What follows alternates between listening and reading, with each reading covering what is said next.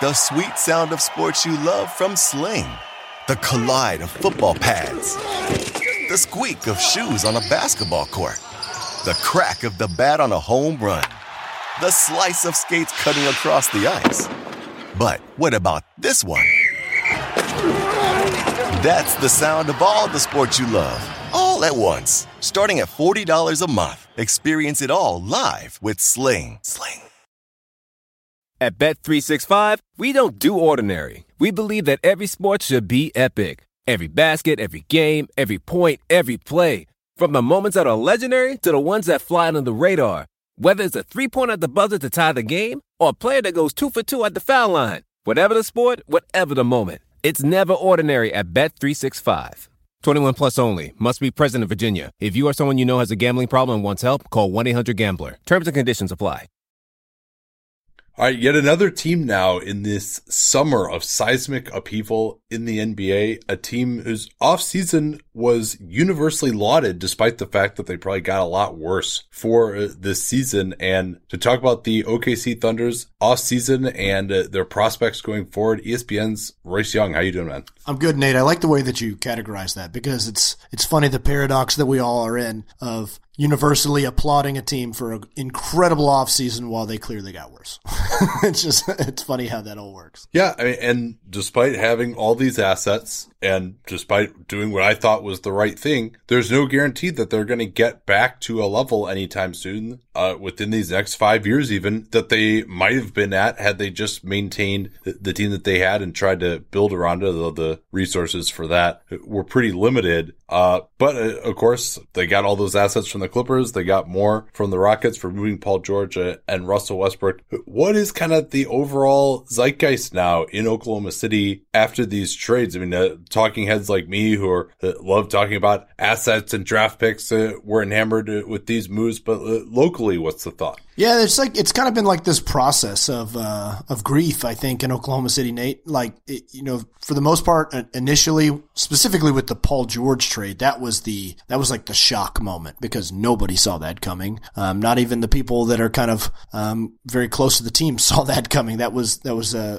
incredibly out of left field. And you know, there there was some kind of understanding among people that you know there was a a shelf life on the current iteration of the Thunder that you know with Paul George, uh, it wasn't like he signed a lifetime contract, and plus there was you know some concerns about future spending. So it wasn't like there, there wasn't this kind of delusional element where people just figured Paul George and Russell Westbrook are going to play together until they're 40 years old and they'll retire, and basketball will be great for 10 year 10 more years in Oklahoma City. People weren't th- seeing that. They, they knew that there was an expiration date on on this group, but they didn't see it coming then. So once Paul George was traded, then it was like that was oh no, what's next? And and the logical conclusion at that point was was Russell Westbrook, and and that was the more you know raw, visceral, emotional thing. You know, the Paul George thing was kind of the the shock and the what just happened moment, and then kind of processing Russell Westbrook getting traded, the guy that was planted his flag in Oklahoma City was supposed to to be uh, in OKC for the duration of his career. That was that was the more emotional part of it. But now I think people are kind of uh, going through the process of understanding. Look, this is what was necessary.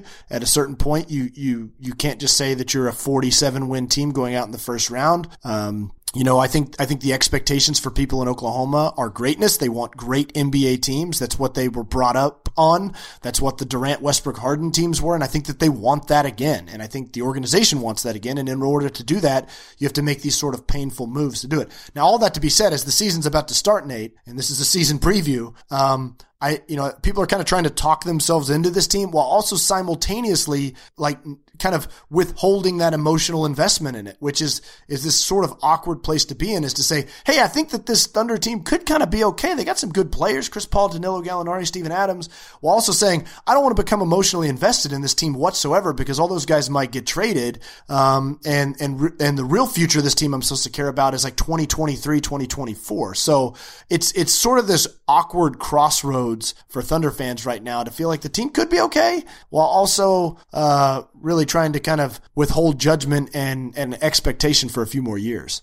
Yeah, and I think uh, the biggest reason why they might be okay is the acquisition uh, of Chris Paul. And I thought for that trade for the Rockets was an interesting one. Clearly, Russell Westbrook as a regular season player is a lot better uh, than Chris Paul. I thought that maybe due to the fit, due to what I see as superior defense from Chris Paul, at least when it really mattered, his ability to shoot it, uh, that maybe he was a better option in the playoffs if healthy, which, you know, that, that was always a, a question mark, but maybe he gave a little more upside now with Paul in Oklahoma City. Do you think that there's any way that he is going to still be able to provide that close to star production uh, over the course of the season? Or is he just at a whole other point in his career and it, they're just going to move him to a, a, somewhere else as soon as possible? Look, I think, I think the expectation for a lot of people that are close to Chris Paul and within the Thunder expect a very productive, good season for Chris Paul. And quite honestly, I think the, the reason for it being Nate, is just that the better Chris Paul plays, the more likely he is to get what he wants, which is to leave, right? like, yeah. like if he plays well and he shows that he's still got something left in the tank, then the Thunder can get, then somebody will hit the price tag that the Thunder have set on a trade and Chris Paul will get to go wherever he wants to go. And so I think it's kind of like this, you know, wink, wink, you know, you know, I'll do right by you, you do right by me thing. So like, I, I you know, I think that that's kind of the harsh reality there. Um, now that, that could put the Thunder in an awkward position. Like, let's just hypothetically say that they get off to like a 20 and 10 start and they're playing really good basketball and this team looks kind of enjoyable and fun. And there's sort of this, you know, resilient aspect to them of like, wow, they're not going anywhere. They're still okay. Um, that's going to put the front office in an awkward position because I think you might then start to see fans get emotionally invested in the group and then to just pull the plug on it would be difficult. Difficult, and that'd be kind of a hard sell, I think, for fans that are already sort of dealing with the, the Westbrook and George departures. So, um, but I, again, I think I think the expectation is that Chris Paul is going to be a really good player. When you mentioned the critical element there, Nate, it's when he's been healthy. When Chris Paul's yeah. healthy, he's a good player and he's a productive player. And and once once Paul George was gone, you know, I think one of the things that the Thunder looked at is and and look, I think Russell Westbrook's a better player than Chris Paul, but in terms of the team element and what you're getting uh, within the context of a group, I think the Thunder looked it and says, okay, Russell Westbrook with this group Chris Paul with this group. Which one is one significantly better than the other if you play out an 82 game regular season? I mean, take Russell Westbrook and put it on this team. How many wins did the Thunder get? I don't know, you know, 45, 47, you know, maybe on an optimistic scale. How many do they get with Chris Paul? 42, 43? I don't know. Like, you know, it's like, I, I think that they were kind of asking themselves, how much worse are we really with Chris Paul versus Russell Westbrook? Yeah. I think also uh, you mentioned the price that the team has set for Paul. And I think some people listening this are like, well, that's insane. He's got three years left at, at you know, that 35% max, uh, with 8% races. You know, how could they expect to get anything back from it? And I don't know that they necessarily do, more just that it doesn't make sense for them to give up assets to get off of him. Right. And so unless he has created positive trade value for himself, or unless he were willing to take an absolutely unprecedented buyout, which as the head of the Players Association, don't see him doing, uh, he really is going to be stuck there for some time unless a team like say Miami comes along and is actually willing to give some kind of positive assets or at least something that they could spin as positive assets uh, in terms of either salary relief or, or you know, at least a, a nominal pick, uh, to move him. And they don't really have that impetus. Number one, because the lottery rules have changed, but number two, because uh, they have all these uh, draft picks from other teams that uh, they have plenty of assets already to rebuild. They don't have to be bad. They don't have that incentive. So, hey, why not keep them around? And, you know, even if you're winning 38 games or something like that, I mean, that's better than winning 25 games without Paul and having to pay to get off of him. Yeah, I think that's a great summary of it because, you know, I think a lot of people have said, well, if you're going to trade Chris Paul, you might have to attach a pick to it. Like, look, that ain't happening. Like, the Thunder are not in the business right now of just dumping for the sake of dumping and giving away what, what they view to be their most valuable commodities right now, which is draft picks. That's how they're, that's how they, they are collecting as many of them as possible, as we can obviously see. And they're not going to be in the business of just giving them away just to get off of a contract. And plus they're, they're virtually under the luxury tax now. They, they can, they can easily adjust to be under it. And that's going to be a priority. And Chris Paul's contract is not a, is not factoring in to, to doing that. So, um, yeah, I mean, like they, they really don't have, they're not, they're not incentivized to trade Chris Paul outside of a disgruntled star situation, which it, the more disgruntled Chris Paul is, the less likely he is to be traded again. I mean, it's like this catch 22 because nobody's going to want him because he's already, he's already kind of uh, damaged goods, so to speak, you know, with the, with the kind of the perception a lot of people have with him. So like the Thunder are completely content to wait. And, and I, I think that, you know, there is kind of this, people keep asking me all the time, Nate, like, when do you think Chris Paul's going to, December 15th, right? That's when, right? Because everybody kind of knows that's the date of like, okay, free agents can be traded. Um, but like, the, I think kind of the truth may be that, like, no, I think he might play out this whole season in Oklahoma City. You know, the Thunder, the Thunder are willing to talk and willing to listen. And that's the message they want teams to believe in terms of kind of creating this artificial leverage for a player that doesn't have a lot of trade value. So they want people to believe, no, we're completely content to hold on to the guy. But I think that is, there is some truth to that. I think that they're completely content to hold on to him for this entire season. Yeah. And he, I mean, they don't have to play that, him that many minutes because they've got Schroeder still, uh, who actually, I think Schroeder might be a more logical trade yeah, candidate, right. uh, than Chris Paul. Uh, they've got Shai Gilgeous-Alexander who they're trying to groom. They probably want him to learn from Chris Paul. Uh, and, you know, Paul is, uh, can be back in the position that he likes uh, of mentor mentee, uh, where, you know, it's clear that Shai has to learn from him, uh, as opposed to being a, a, marriage of equals that supposedly didn't go as well in Houston. Um, yeah, what, what do you think about Schroeder? I mean, he, they picked him up to kind of be this hybrid starter slash backup point guard there. He, he had a rough year, was not able to carry some of their bench units uh, last year, which is what they're hoping for. They had to rejigger the rotation, uh, so that they always had one of Westbrook or, or George on the floor. But uh, the hope would be that given what the point guard market was this year, that his uh, a little over 15 million per season might be movable. Uh, because again, you know, Shai is, is clearly going to be their guy at the one. Well, should I, am I too hasty in saying that? Do they see Shai as a two or, or is he just the long term one for sure? I think he's their long term one. And I, and I think you, you know, that kind of whole collection of point guards is, is a little bit of an uncomfortable situation for the Thunder. And that's something they're going to have to kind of resolve. Um, I, I think the reality is, is that they're not going to play the season with all three. Now, Shai Gilgeous-Alexander is highly unlikely to be traded. Um, he's somebody that, that they, they were adamant to get in the return for Paul George and they view as, as sort of a, a building block piece as they go forward. Um, you know, the, you talk to people around the league, as I'm sure you have too, Nate. You know, there's a lot of optimism about the upside of Shai Gilgeous-Alexander. Uh, some people feel like he's, he's a possible future all-star. So, you know, the Thunder don't want to stunt his growth whatsoever. I think having Chris Paul alongside is something they view as a, is a very positive thing to sort of, you know, because they play a little bit in a, in a similar manner. They're kind of stop and start guys. They control pace. Um, they're not, you know, that, that high energy A to B player like Russell Westbrook necessarily that, but they're more probing, uh, more cerebral type of pick and roll point guards. But I do think they view him as a future point guard. Now, in today's NBA, you don't want to kind of pigeonhole a guy into that one position. So I do yeah. think that they, they, they feel strongly about giving, uh, Gilgeous-Alexander some time off the ball. But Schroeder is kind of that, that kind of elephant in the room there. He, he's the guy because he's also somebody that's not going to be completely content with seeing his, um, you know, seeing his, uh, his time on the floor completely reduced for the sake of having a young player play. Um, you know, he had his moments, I think last year, kind of as that sixth man. He, you know, there were some positive points in it. That, you know, he, he quite frankly won the Thunder a few games, but as you mentioned, um, it was a little bit inconsistent. He struggled, um, specifically like, uh, you know, second half of the season as, as kind of the bench units began to struggle more and more. So, um, you know, I, I think that he's somebody, and, and plus you could see him sort of growing a little bit dissatisfied with roles. So, uh, you know, you talk about the Thunder kind of adjusting to try to, to kind of restructure some of their salary issues going forward. Schroeder to me is, is, you know, somebody I would be, um, expecting to get moved at some point throughout the year, just uh, as the Thunder probably, you know, view him as somebody that they might be able to get something in return for. Uh, maybe not, nothing significant, but, uh, you move $15 million off your books and, uh, you know, you keep a happy locker room.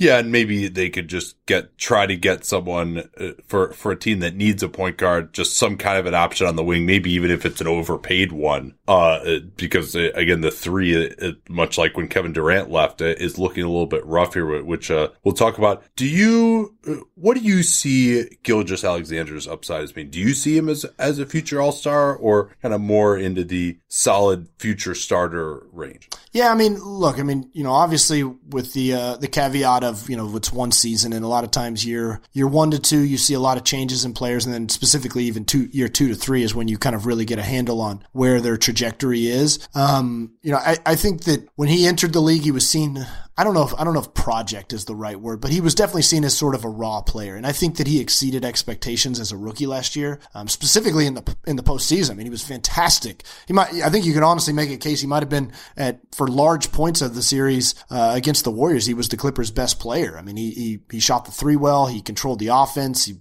plays great defense. Um, so I look, I, I think that you know we're we might be kind of looking at, at at his at his potential kind of in that in that prism. I think that he's he's he's borderline all star. Uh, there's there's certain areas of his game that he's going to have to improve upon, and I think for any player to kind of make that leap, Nate, so much of it is just the consistency element. Like it can't be you know one one night you know a Monday night against you know the uh, whoever against the Dallas Mavericks. You know you're you're 21 nine and seven, and you play efficiently and you play great, and then two nights later you're playing you know the San Antonio Spurs, and it's nine points on three of ten shooting and six turnovers. Like you can't just have these sort of flash flash pan moments. You've got to consistently produce. And, and for a player like Shai Gilgeous-Alexander, that those high mark moments are there and they're going to be there because he's an extremely talented player. But can he kind of make himself uh, consistently productive on a night in and night out basis? And to me, that's going to be the process for him to kind of become that all star level player. Yeah, it's interesting you, mentioned the consistency because the reason I have him a little bit below there, and obviously he had a great rookie season for any rookie to contribute positively to a playoff level team is a very good production when you're talking about a, a guy who was one and done like him. But uh, other than just his size, I don't see the one thing he does that's just like amazing. I think he's a solid passer. Yeah. I think he's a solid finisher, but he's not a great athlete. It's a lot more kind of craft finishes, scoop shots. He gets to his mid ranger, and uh, I think that's he can use his size as he gets stronger. He's going to be able to create in that area. He's got some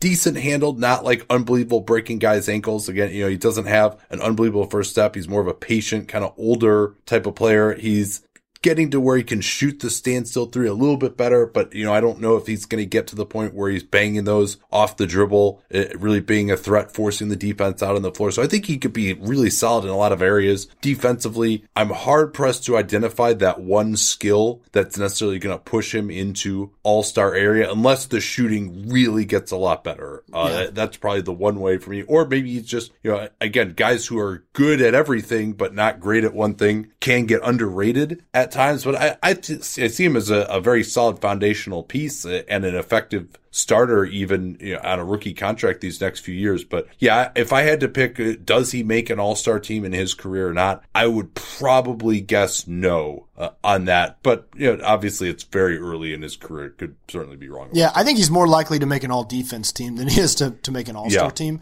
And you know, that doesn't necessarily mean that he's like not a great player, but you know, I think I agree with you. I, I don't know that there's that one standout thing. Uh, you know, again, we're saying this with he's played one season in the NBA and, and he could come back back next season when you're like, whoa, wow, he does that. You know, he got better at that. Um, and a lot of players do that sort of thing quite often. Sometimes it's year three to four where you see that sort of, um, that progression. But, um, I do think the one area that you could see kind of that elite caliber potential is on the defensive end. He could, just because of the, the kind of the length that he possesses. I think he's got really good instincts. Um, you, you, mentioned it. He's not like this supreme athlete. Uh, but look, I, I don't know that, I don't know that that's a prerequisite to be a great defensive player in the NBA. I don't think you have to be a great athlete. I think so much of it is is sort of your intelligence, your feel, your instincts, and I think I think he's got those things. So I could see him being sort of an elite defensive player, but um, yeah, there's not there's not one thing on the offensive end. It's not, it's not a bad thing just to be a good player. I mean, like yeah. know, he can he he does if you're well rounded and you're really really good, like that's that's not such a bad thing. I mean, Russell Westbrook, the guy that he's going to kind of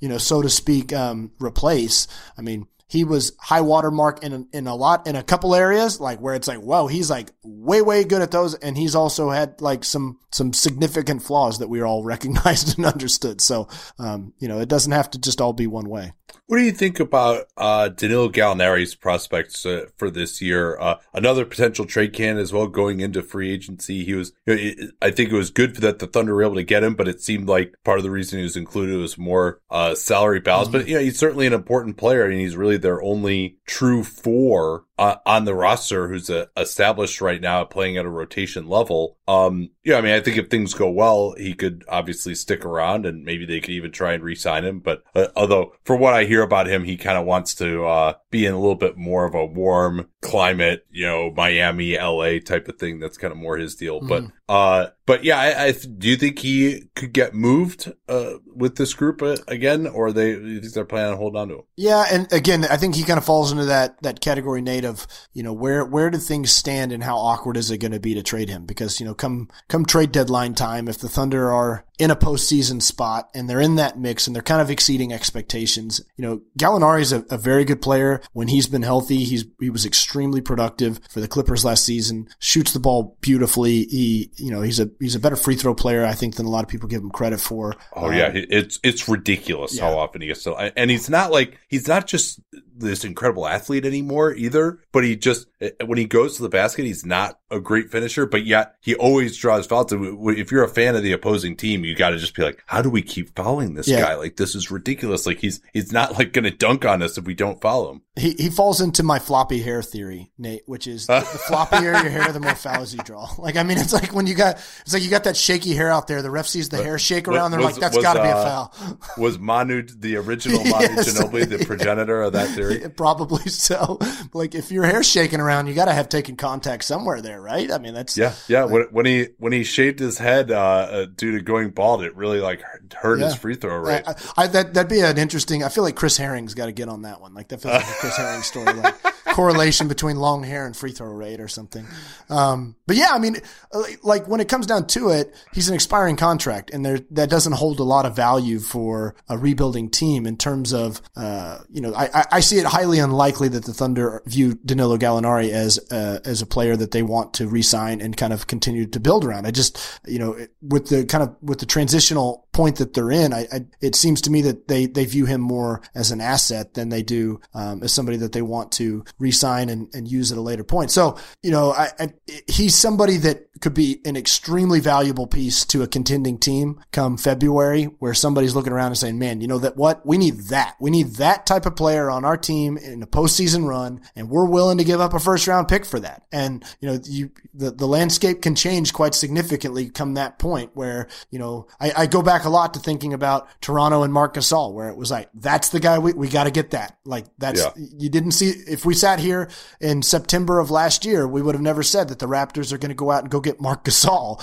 but that's what they identified as something that they needed to make a postseason run. And so, um, Danilo Gallinari could kind of maybe be that same sort of logical piece for another team. And if the Thunder can get, you know, if the price tag can get hit, I, you know, really, I think what it is, Nate, is, is that almost everybody on the roster is available at the right price. And I think that that's sure. the way that the Thunder are going to approach it. Yeah. And to me, that right price on December 15th is if you can get a first round pick, I would go ahead and do mm-hmm. it because it, it, he, this is his age 31 season, played what was basically a career high 68 games. So the, the most that he'd played in the last six seasons, I'd been right around 60 games in his healthy seasons in Denver. He was 21 the year before, even last year, uh, that 68, you know, is not that many. Then you throw in the age, then you throw in the fact that he shot 43% from downtown last year. He was playing it in the East. He could have even been a, an all-star candidate. Uh, and that is, uh, he had shot 38% one other time uh, in the last six years. And, you know, I think he's a good shooter, but, you know, that's basically like 6% above where he had been at any other point in his career. So that's going to regress. Uh, he, you mentioned the free throw rate. He's still a master at that and he shoots an incredible percentage, 90%, but he's also, uh, you know, as you that's just going to decline as mm-hmm. you get older. So uh, his defense is on the wane as well. So I think while he still has this great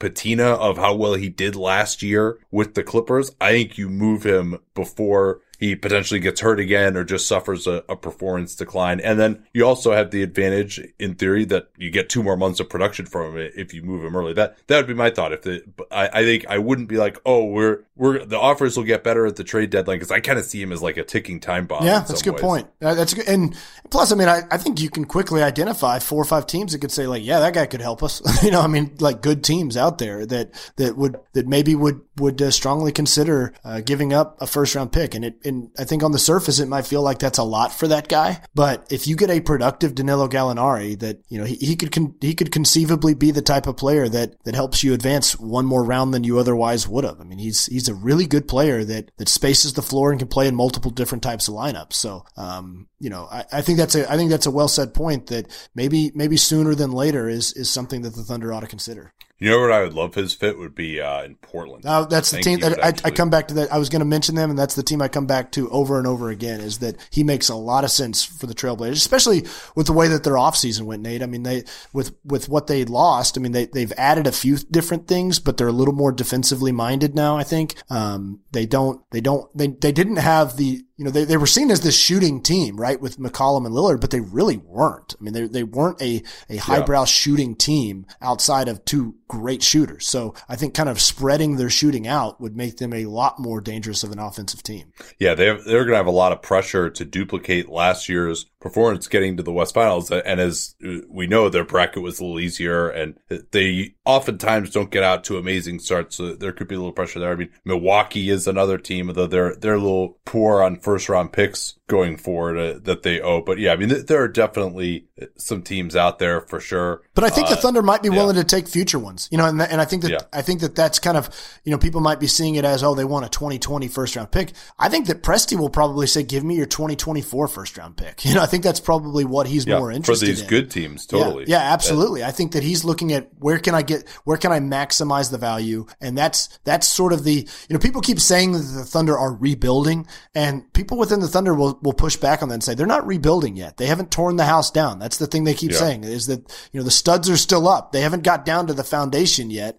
And that part is still coming. And so when they get to that point is when they want to have this treasure trove of first round picks. All right, let's take a quick break here. I'll be right back with, with Royce to talk more about uh, the outlook for the Thunder on the floor this season. So there's nothing worse when you're running your own business or a small business, when you're doing all these computer tasks and you're just doing the same thing over and over again for every day. And you realize that this isn't what makes your business run. This isn't the expertise that you bring to the fore. You're wasting your time instead of providing value with your knowledge and your skill doing rote computer tasks. That's where Zapier comes in. It can help you automate many of these tasks that you're doing. It's just the easiest way to automate your work. You can instantly engage with leads. You can send them to a CRM or a spreadsheet, notify your team so they can act fast on every opportunity. And that's just scratching the surface. They support more than 1500 business applications. The possibilities are, are endless. You'll be able to make Zapier work for you without writing code. You don't have to ask a developer for help. 4.5 million people now are saving an average of 40 hours per month by using Zapier there are just so many things that it can automate. You just going through the list. I think back to when I was a lawyer, it's like, man, if I would have had this, I, I could have saved so much time. My assistants could have saved so much time. Right now through November, try Zapier free for two weeks by going to Zapier, Z-A-P-I-E-R dot com slash capspace. That's Zapier dot com slash capspace Z-A-P-I-E-R dot com slash capspace. Don't forget that slash capspace URL. We talk about all the time around the program. They'll get you your free 14 day trial. Once again, that's zapier.com, Z-A-P-I-E-R dot com slash capspace. Let them know that you came from us.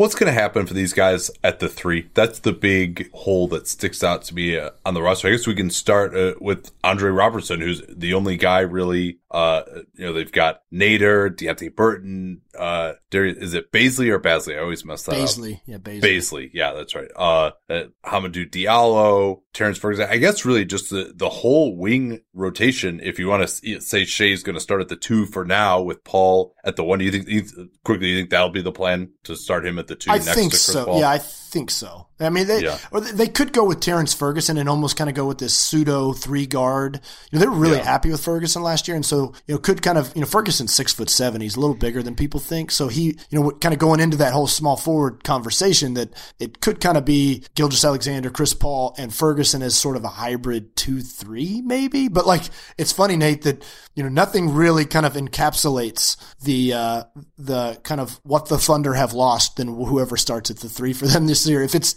you know if it's Abdel Nader, it's like you know Kevin Durant used to be in that spot, and then Paul George was in that spot, and those guys are no longer here, and so that's what's here now.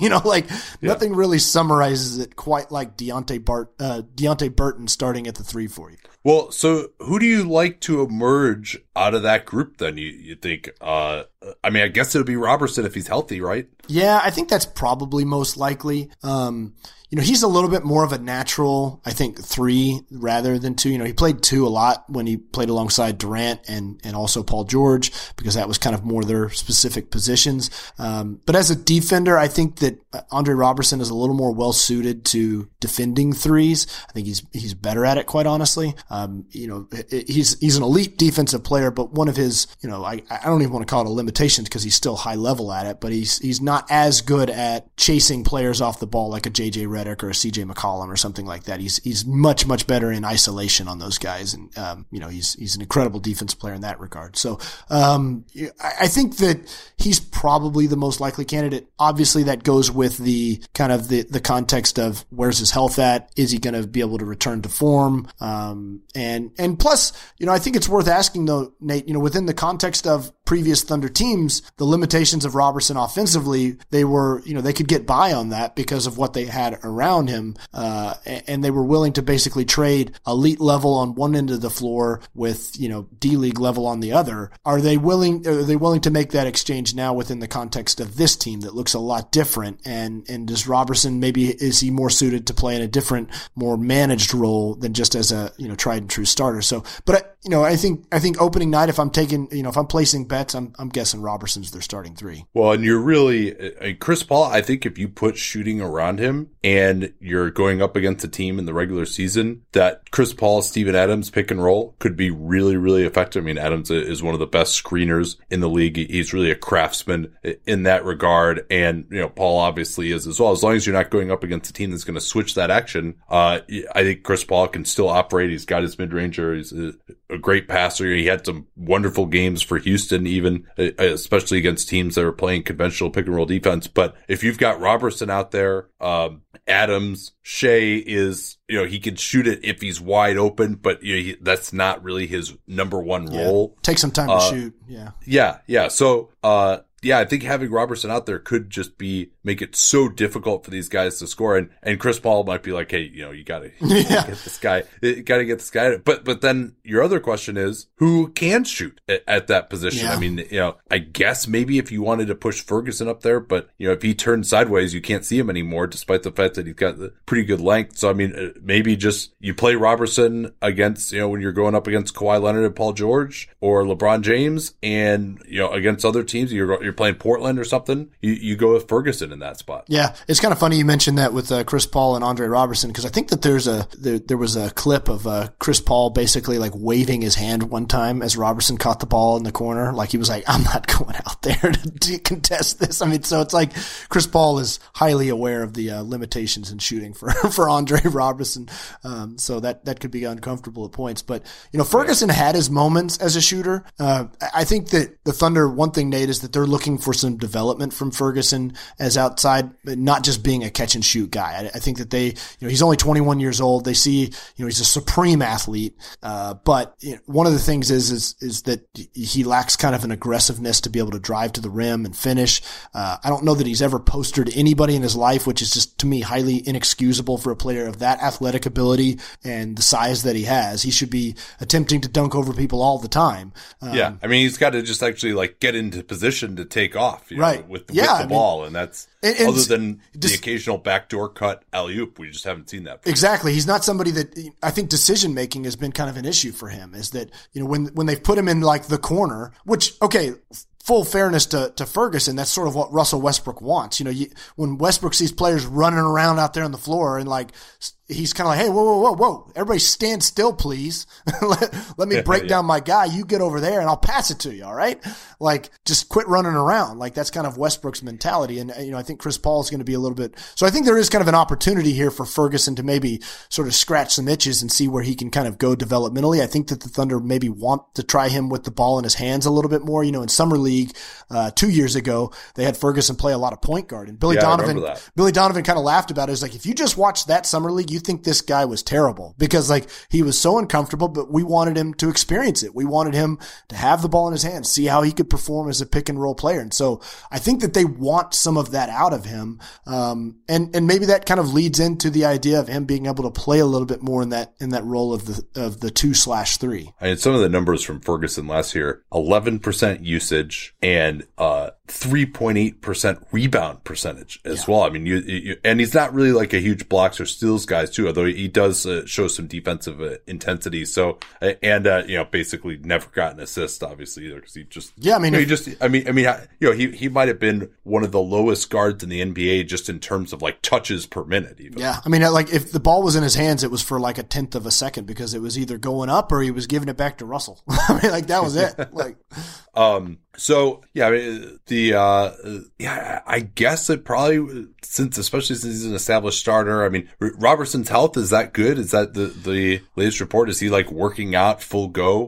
right Yeah. now? Obviously he had that torn patellar tendon and then all the setbacks from Right. last year as well. right, by all accounts, is you know he's going to be ready to go for training camp, and uh, you know if he's not, then that's just man that that couldn't be a worse sign for his recovery from this injury because he, you know, like you said, he's had some setbacks on it. Um, the expectation last year is that he would be back uh, for the beginning of the season, then he had setbacks, and then he was back by Christmas, and then it was back another time, then more setbacks, and so he's had the entire summer to to rehab, get completely healthy, and if so, if he's not back at this point, then I mean, I think that it needs to be legitimate concern uh, for kind of his career going forward. So from everything I'm understanding is that you know he should be ready to go in training camp, back to full health. To me though, Nate, I think with him, he's kind of struggled at times with confidence, specifically offensively. I mean, why wouldn't he? But but like Yeah. you know, but I think that he, does give you sort of these kind of quiet, uh, kind of quiet, positive offensive things where he scores well in transition. He's a decent offensive rebounder at times.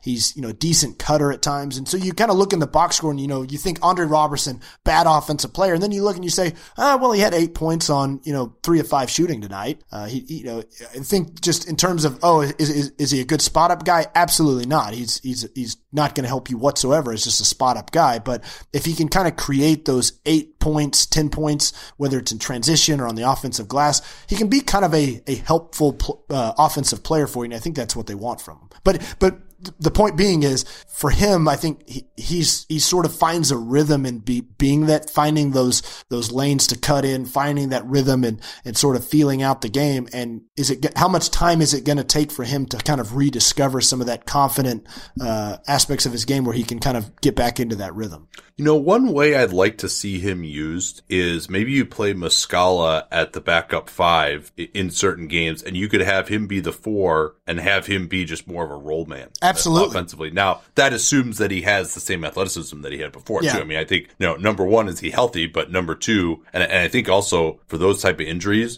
defense can be the thing that takes the longest to come back, and that's what he's, he's hung his hat on. So, yeah, I mean, I think you're between just his overall health record and the fact that he's had this injury uh, for so long. I mean, I think, I mean, he's going to have every opportunity, obviously, but expecting him to perform at the same level, you know, might be a little bit too much, especially early on. Yeah, it's it's funny you mentioned that because I want to say it was two years ago, might have been three, but he he pointed out Draymond Green as somebody that he was going to watch a lot of offseason tape of, and because you know obviously they're different players, but he kind of saw himself maybe as more of a screener and a and a, and a screen and roll type of player, somebody that you know you could hit in the pocket and could take he could take a dribble and then create for somebody else, and so that's kind of a way that you're not just playing uh, four on five offensively all the time, is that you're putting him into actions and kind of getting him out of the corner. Because you know that's what ha- what happens so often is that you'd place Andre Roberson in the corner and yeah he'd be wide open, um, but you know you, you've got you've got help defense just crashing down on the driving lanes of Westbrook or whoever it was. So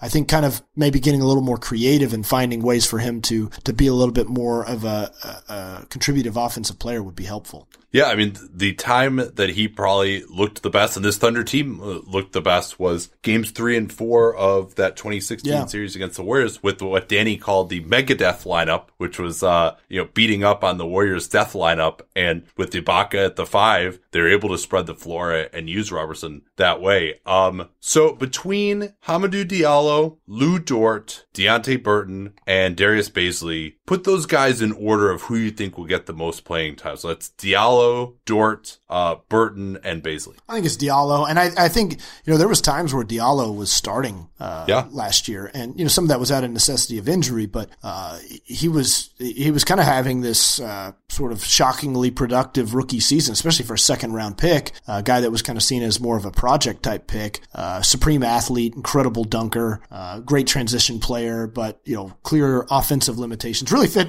fit that Thunder profile, didn't he? like in terms of like, boy, this guy's an athlete, well, but he can't and, shoot. and, and, so and so does Dort uh, yeah. as well, you know. Um, but you know, then he had that that scary looking injury uh, against the Warriors, which turned out not to be near as severe as it as it obviously looked. But yeah. Billy Donovan kind of went away from him, and and I think that was a little bit uh, of a regret for the Thunder, is that they wish that they could have stuck with Diallo a little bit more, focused on his development a little bit more. But you know, they started leaning a little more on the veterans. Um, um, and uh, you know started playing Ray Felton for crying out loud. You know Ray Felton was getting wing minutes uh, in the postseason, and that's you know and some of that was look Alex Abrines had his issues, and there were some some issues that kind of popped up within the roster. But Diallo was kind of this guy that they had that I think that they looked at and said, man, he should have played more. He should have had more opportunity. So I think they're coming into this season kind of I don't want to say expecting big things out of Diallo, but I do think that they they hope that he can be productive. Burton was kind of this you know flash guy where you'd see some things out of him. They don't. He's like six foot five, six foot six. They see him kind of more as a four, like a,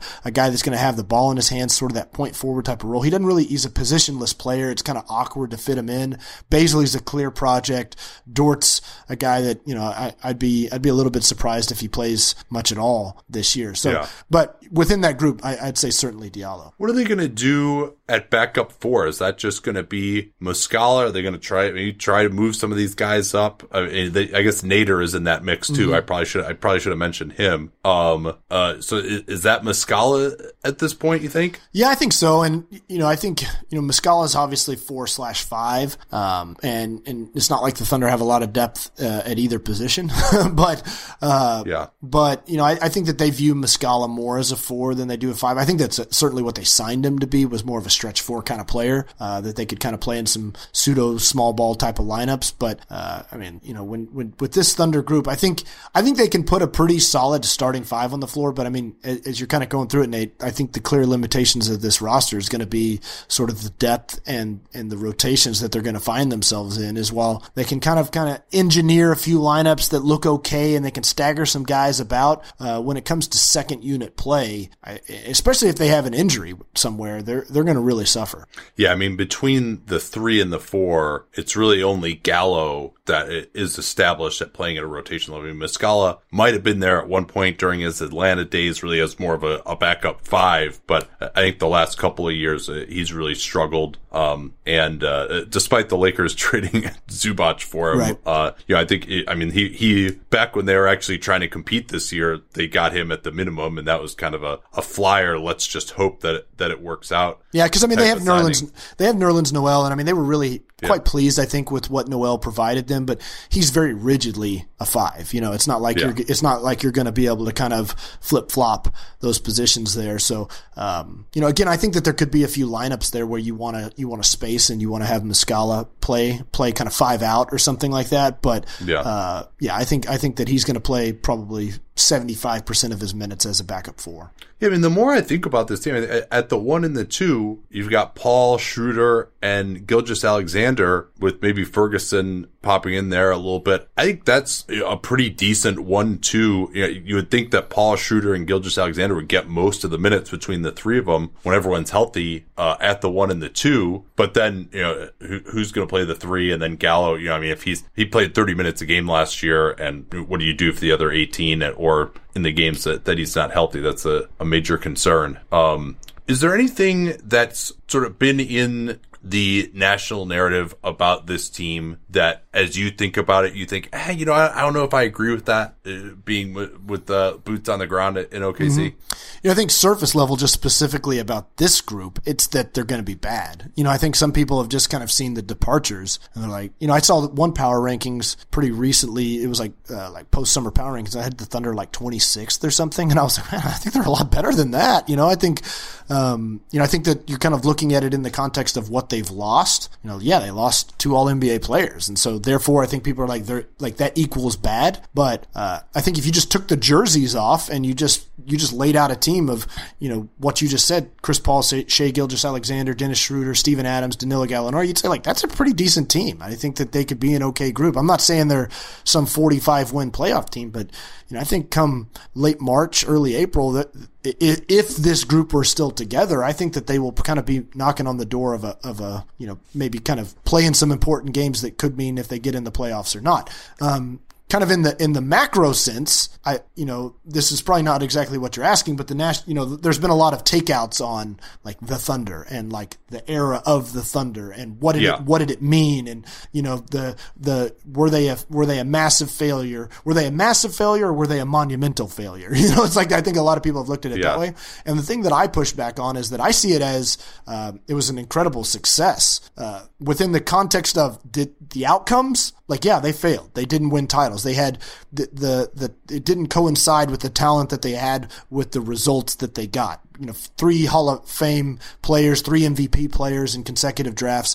Yeah, they should have done more than gone to one NBA Finals. I, I can I can completely agree with that. But in terms of establishing professional basketball in Oklahoma City for crying out loud, for I think they had the second best record in the NBA over the last decade in terms of regular season games. Um, there's the context of some of the uh, bad luck, the injuries, the departures, some self-inflicted. Trading Harden was obviously a self-inflicted thing. Durant leaving was something they couldn't necessarily help. So I push back on just this idea that the Thunder were a failure in, in their first 10 years. I think that they were an incredible success personally. Yeah, I, I think that's, I mean, if you look at where they were when, I mean, I guess they technically drafted Russell Westbrook when he was still a, a Sonic, but right. if you want to say hey, it was just Kevin Durant and, you know, PJ Carlesimo as the coach when we were moving to, to OKC to start from that point and say, yeah, we had this decade of success. I, it's just, Sam Presti is such an enigma to me because they, he did did this incredible job from 2008 or 2007 until 2011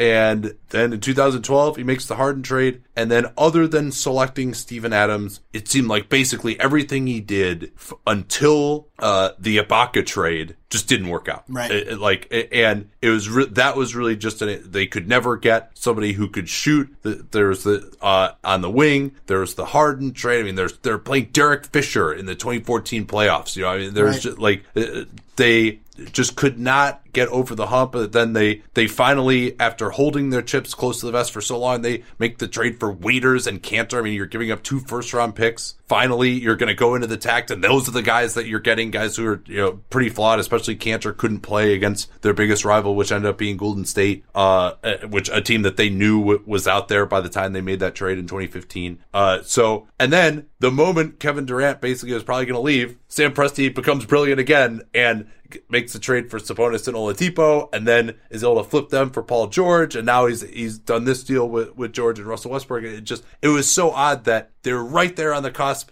and all of a sudden he just like completely lost his head for four years, and now he's brilliant again. Like I, I, I think it's I think amazing. what you're describing is I think he's a much better builder than he is like a landlord. You know, like I think he's he's much better at building the building than managing the building. you know, yeah, yeah. So he should be a developer, and then you sell it to like the property right. management company, and the, and go go somewhere else. Yeah, yeah. I mean, yeah, that's a great analogy. You know, it's funny because you know Presti's one of the surprisingly Nate. I mean, it's like you look around the NBA, and he's one of the longest tenured executives now at this point. Um, and so he, you know, he's got a pretty long track record and he's got, you know, he's got some hits and he's got some, some pretty obvious strikeouts. And, you know, I think Sam Presti, if he were on this podcast, he would try to, to make his case on why he traded James Harden. I think, I think over time, uh, a lot of people have kind of softened in sort of trying to defend that, that we're close to, close to it is that, you know, they, they now kind of acknowledge like, yeah, probably just wasn't the best thing, you know, but like, um, you know, but there was obviously the context of, of what was going on. But look, I,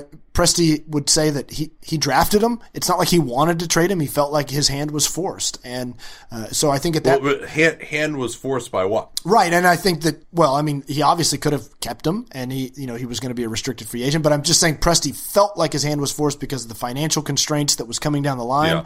And then also, you know, they had concerns with, with chemistry and what they were hearing about how Harden was going to feel about another, of, you know, playing a, a season not on an ex, a max extension the way he wanted it, and they felt like he was kind of trying to kind of push his way out, and that there was going to be this kind of hierarchical uh, hierarchical issue between Westbrook, Durant, and Harden, and they were worried about, you know, they had this kind of purity within their locker room, and the Thunder were this kind of adorable little franchise that everything was perfect and pristine, and they were worried that this was going to get messed up, and they had these two star players that were going to, because you know, I mean, I think we all view James Harden as this Hall of Fame player now. At that point, he was not that guy. There was yeah, there, no, everybody had the questions of can he can he run his own team?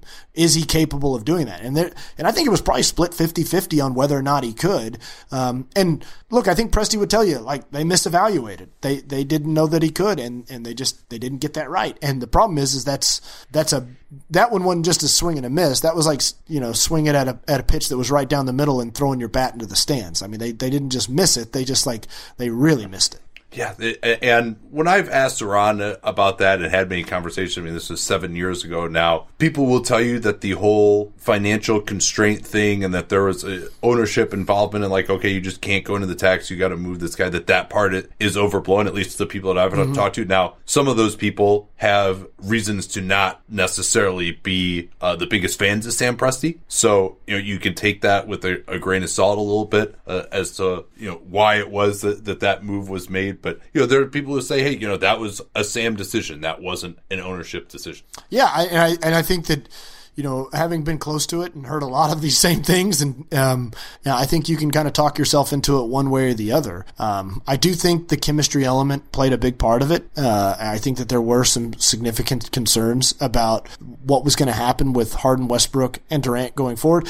And one of the one of the truths of this whole situation is that the Thunder were still good regardless. You know, they they still put together yeah, a team. People that, forget how good that 2013 team. Was. Right, they won 60 they, games. They had the best margin yeah. of victory in the NBA until Westbrook Westbrook got hurt, I mean that they were probably the favorite to win the NBA title. I think if you ask people in Oklahoma City, they basically have a, a banner hung thinking they did win the NBA title. That, that yeah, year. I mean, I, I still would have gone with that Heat team mm-hmm. that won 27 games in a row that year. Right. I mean, that they, they were the favorite, and they just beaten the Thunder with Harden the previous right. year. So I, I probably would have gone with that Heat team, but certainly you know to get to the finals, at least they, they had as good. But it's not as if they fell off the face of the earth without James Harden. I mean, they they still no, they still went to Western Conference Finals, and and it all culminated in 2016 against the Warriors when they when they really put together some of the best basketball they ever played in Oklahoma City, and then blew a three one lead. And Klay Thompson happened in Game Six, and and it all and that's really kind of the demise of of that Thunder group. So, um, you know, I, I it, it's one of those things where if they could have just if they could have kind of pushed through and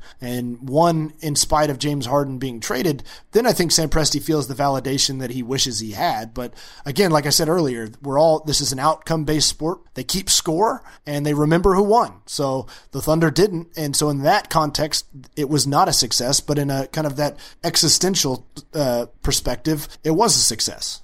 Yeah, and maybe if they had gotten guys who are better fit, because there there would have been some redundancy between Westbrook, Harden, and Durant, you know, to where all three of those guys couldn't have fully reached uh, their potential necessarily, or at least uh, if they'd reached their potential, they just wouldn't have been able to. Having all three of them on the floor, there's only one ball. That's uh, and especially with Westbrook shooting limitations, that's something that could have been an issue. Um, let's let's get back to this team though. Um, what do you see as like the big strengths for this group? Oh, yeah. I, I, mean, I think that I think that they could be a pretty good defensive team. I, I think that I agree. I, I, think that they do have a lot of potential on that end of the floor.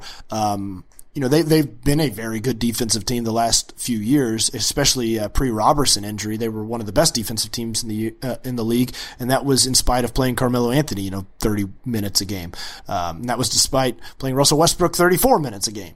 Um, and last year they kind of restructured their defensive scheme, and they were and didn't have Roberson, and they were still an elite defensive team. Forced a lot of turnovers, specifically live ball turnovers, turned defense into, into offense, and that you know they're obviously they don't have have one of the best individual defenders anymore in Paul George, but they, I think they have a lot more solid guys. And you remove Russell Westbrook, who uh, at times is extremely lazy on the defensive end, is a gambler, was out of position a lot, would show flashes of great defense, great individual defense at, at certain points, but for the large part was kind of checked out on that end of the floor. And I yeah. think you put in a guy uh, in Chris Paul who has always been um, very solid, very committed to playing good defense. Um, young players that can play uh, that are you know have high energy and are willing to commit on that end of the floor. I think they could be you know a top six, seven type of defensive team. Uh, so to me, that that's probably where they're going to be at their best.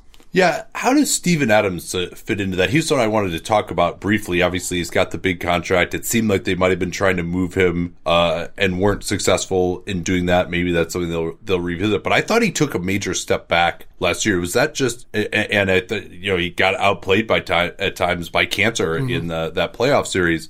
Was it just health related where he just got a bunch of nagging injuries last year, or is he at, at a new phase in his career? He's definitely a guy who's relying a lot on strength and athleticism. Yeah, yeah and he, I mean he's a bruiser, and so he plays extremely physically. And um, I think that that kind of wear and tear really does catch up to him. I don't think it's a coincidence, Nate, that you see Steven Adams maybe play some of his least productive basketball come late season and playoff time. I think he is really he's really kind of taking a beating, and that might be something the Thunder need to kind of reconsider as they go through seasons is figuring out a way to manage Steven Adams. You know, he's he's had some lower back issues that he's kind of dealt with over time, and where that'll kind of flare up and it'll bother him. Um, and he's just, I mean, he's just intrinsically tough I mean, he's he's a New Zealander, he's a rugby guy, and you don't talk about being hurt, and so he's kind of tough to manage in that regard. Uh, yeah. In terms of like how trainers are, you know, communicating with him, but uh, yeah, I think that you know he had moments where you know in terms of finishing uh, as a pick and roll player, he was extremely productive. I think he showed flashes as more of a post up threat that, where you know you yeah, kind of that spin move going to right, the baseline, extremely quick, got great yeah. feet. Um, and so there were there were some moments, you know, he had a couple, you know, he had one game against Nikola Jokic, where they just basically went back and forth for a half. Uh, you know, and, and, if you just dropped in off planet Mars, you would think like, wow, I'm watching the two best big men in basketball right here, uh, because they were kind of they were you know exchanging blows uh, on the uh, on the offensive block. But um, yeah, I think that, I think that you know he's one of those players, Nate, where it's like he's got a contract now, and so there's an expectation level for production from him, and he's a solid defensive player. He's not anything special. He's he's typically positioned correctly, but you know, he, he, he's very, he's very, um, rigid in terms of like, he's not, he doesn't play very instinctively on the defensive end. You know, it's not like he's going to say, Oh, you know, defense been compromised. I'm going to crash over and try to help from the weak side and block this shot. He's like, yep. Nope, my assignment is to be here and I'm going to do what I've been coached to do. And, um, and I think that's sometimes a limitation for him uh, on the defensive end. Sometimes you just have to play instinctively. You got to take that risk and crash over and prevent two points rather than just stay solid. So I think that's something they need to see a little bit more from him. I think also, uh, you know, some people roll their eyes about it, but I think they want to see him as a shooter. I think they want to see him uh, evolve a little bit and be, you know, not necessarily cranking four threes a game, but I think that they want him to potentially be a threat to shoot at some point because as a big man that plays six feet and in all the time, uh, there's some offensive limitations that come with that in terms of space, and I think that they they would like to see a little bit of a development there. Yeah, and he may have a more of a chance to, to do some of those post ups, and especially against smaller guys. There are a lot of smaller centers out there. Uh, he's got more effectiveness. Uh, that hook shot, his little floater, is something he's worked on. But yeah, I mean, he's going to have to uh, sustain it throughout the season, like we talked about. Um, any other strengths that, that pop out to you for this group, real quick? I mean, I think I think that they could be a, a quality half court team. You know, I, I, I think as a, and that's kind of been a struggle. You know, the Thunder have always kind of been a, a, solid offensive team, but they're, they typically have been good because they're great in transition. And, uh, you know, Russell Westbrook's one of the best transition players ever. And I, I don't necessarily believe that they'll be great in that regard, uh, with, with this group. But I think, you know, Chris Paul typically has, you know, good half court, uh, you know, command over an offense. And, and I think that they could be, you know, Chris Paul's always been a great crunch time player. So like if, if the Thunder can be close in games, I think that they could be a pretty good finishing team at times.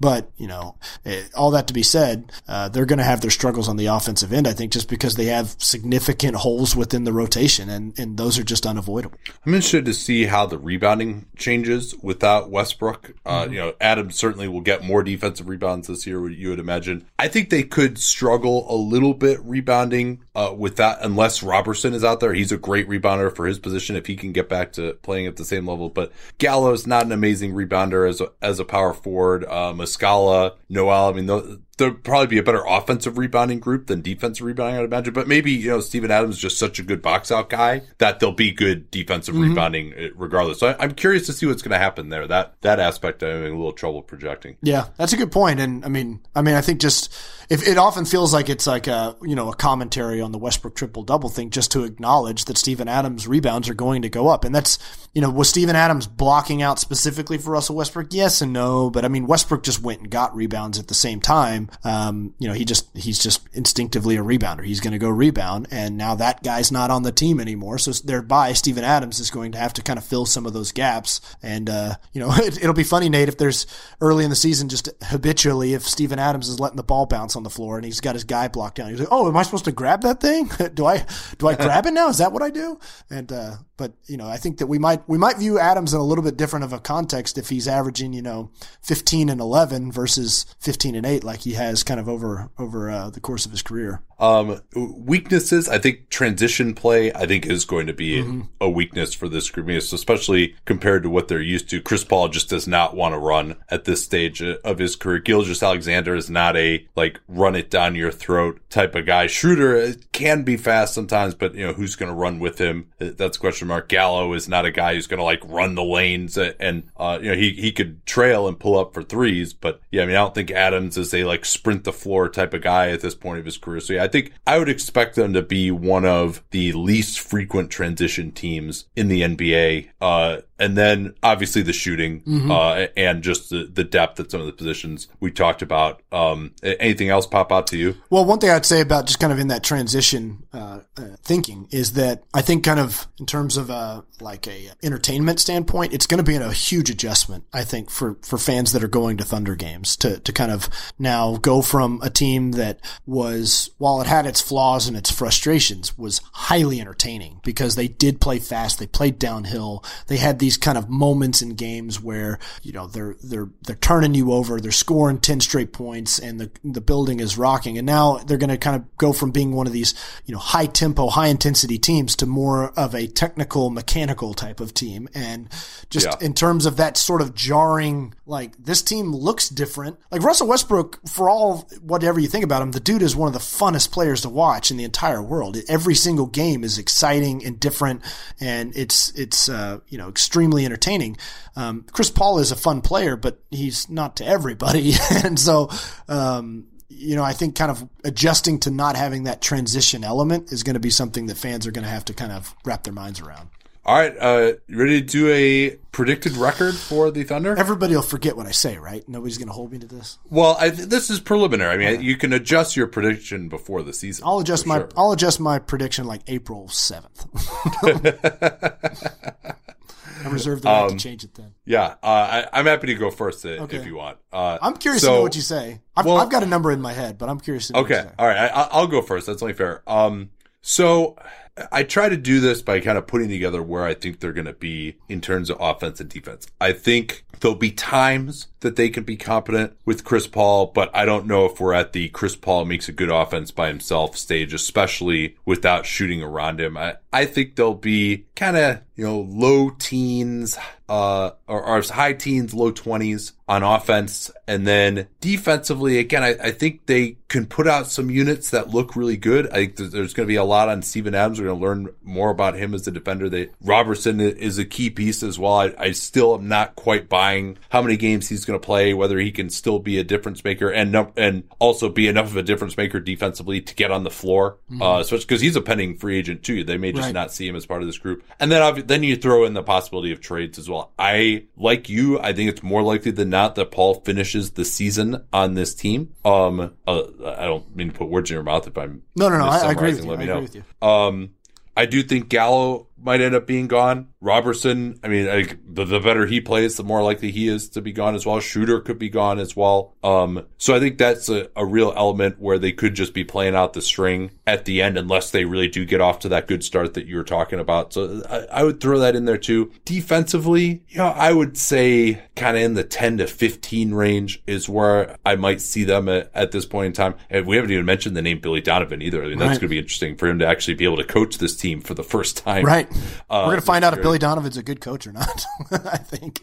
Yeah. Well, I mean, this is a tough situation for him too, yeah. honestly. I mean, but it, it, quickly, you you don't get the impression that he could either be on any kind of hot seat or would want to just leave and go back to college because you know they're not going to be competing for a while. Do you? No, I think I think he's interested in remaining in the NBA, and I and I think that he wants to. You know, if he if he coaches well, I think he wants to stay with the Thunder. I think I think the Thunder are evaluating him just in the same regard that they're evaluating everybody else, and and one of the main evaluation uh, parts is is what kind of a of a developmental coach is he because that's going to become such a big part of of what the Thunder's uh, future looks like. Yeah, and they haven't had the greatest success uh, under him. Granted, with not you know the highest draft picks in the world um, uh, of developing players, uh, other than Steven Adams, but he was kind of fully formed by the time uh, Donovan came in. So I think I'm going to go 33 wins mm. for this group. If I if you could guarantee me that they're all going to stay together for the whole season, I would be higher. I think. I'm also very concerned about a Chris Paul injury. Um, you know, I don't think Schroeder is a winning player. So I, I think, you know,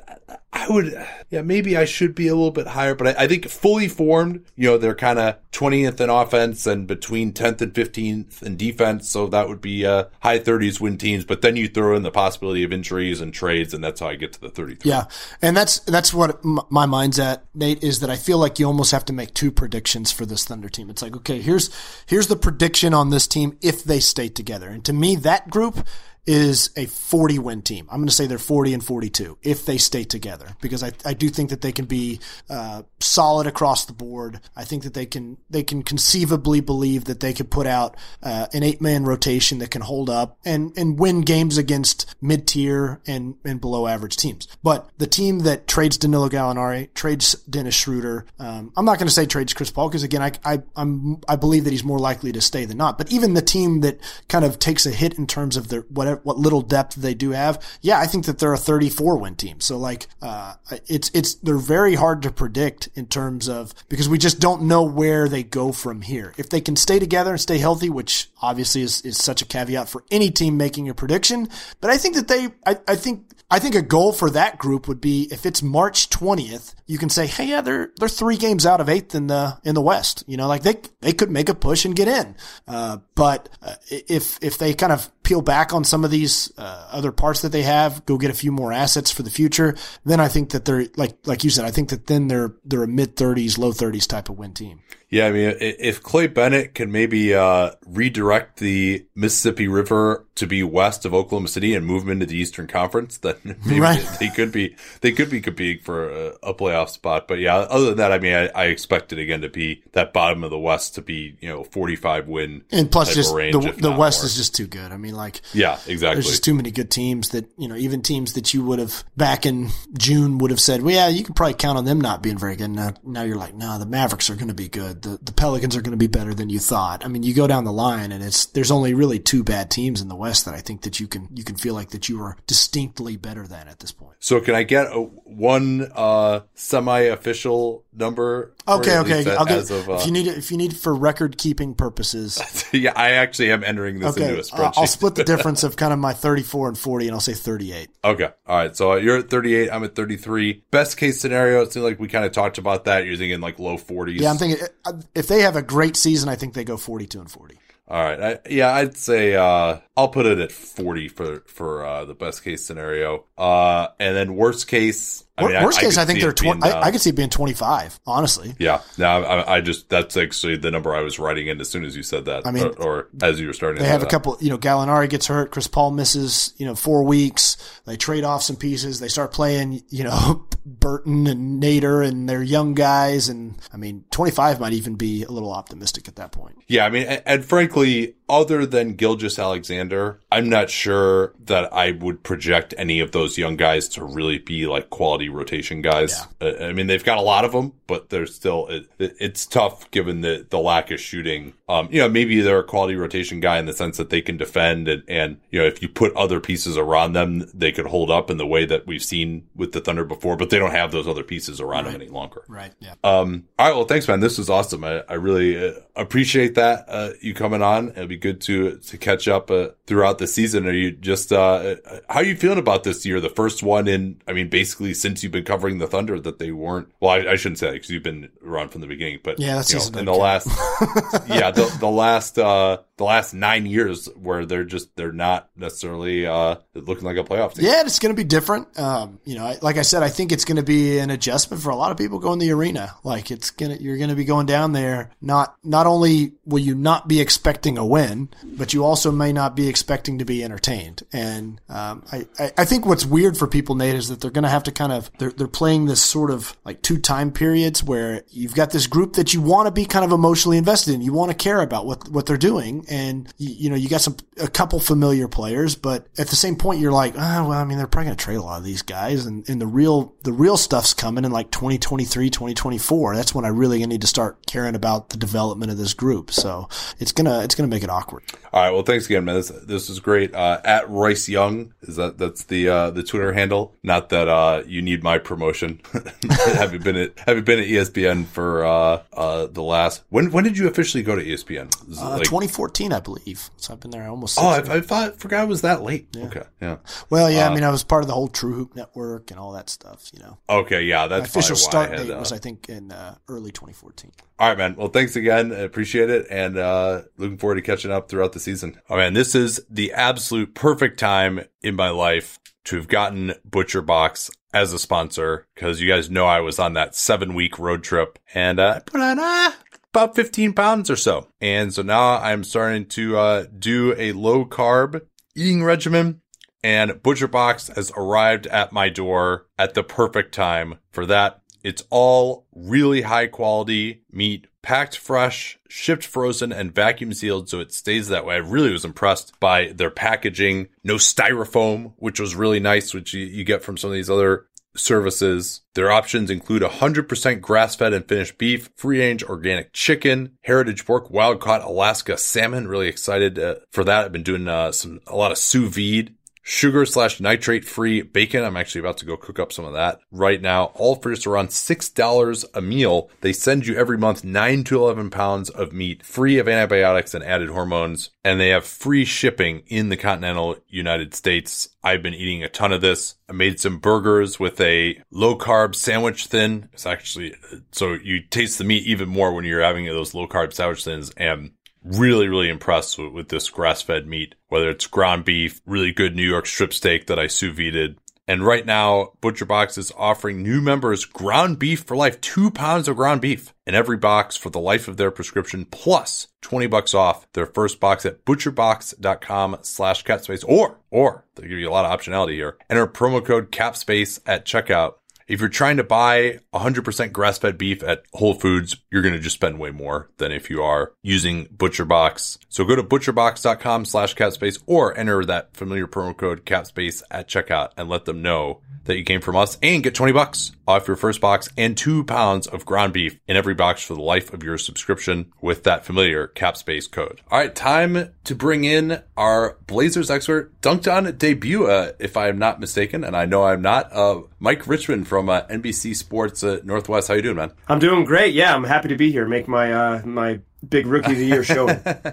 yeah, well, uh, we got a lot to talk about here with these Blazers, and there's been so much upheaval around the NBA overall that one of the questions that I normally ask people uh, to, as starting off for a baseline trying to project a team's performance is how good the team was last year. Now, for a lot of teams, you know, you got Kawhi Leonard and Paul George. You know, maybe that's not, not as interesting, or you lost Paul George, or with the Thunder earlier we, when we talked to Royce. Uh, but these this Blazers team is bringing back most of the same cast of characters. So where I want to start with is just talking about what this team was uh, last year. They did make it to the West Finals. They lost in four games, although a closer series than the four games might have indicated with to a Warriors team without Kevin Durant. They've won the game seven on the road, obviously against Denver. So do you feel that this team was this the second best team in the Western Conference, or as some have said, like me, that uh, they were the beneficiary of, of an easier side of the bracket?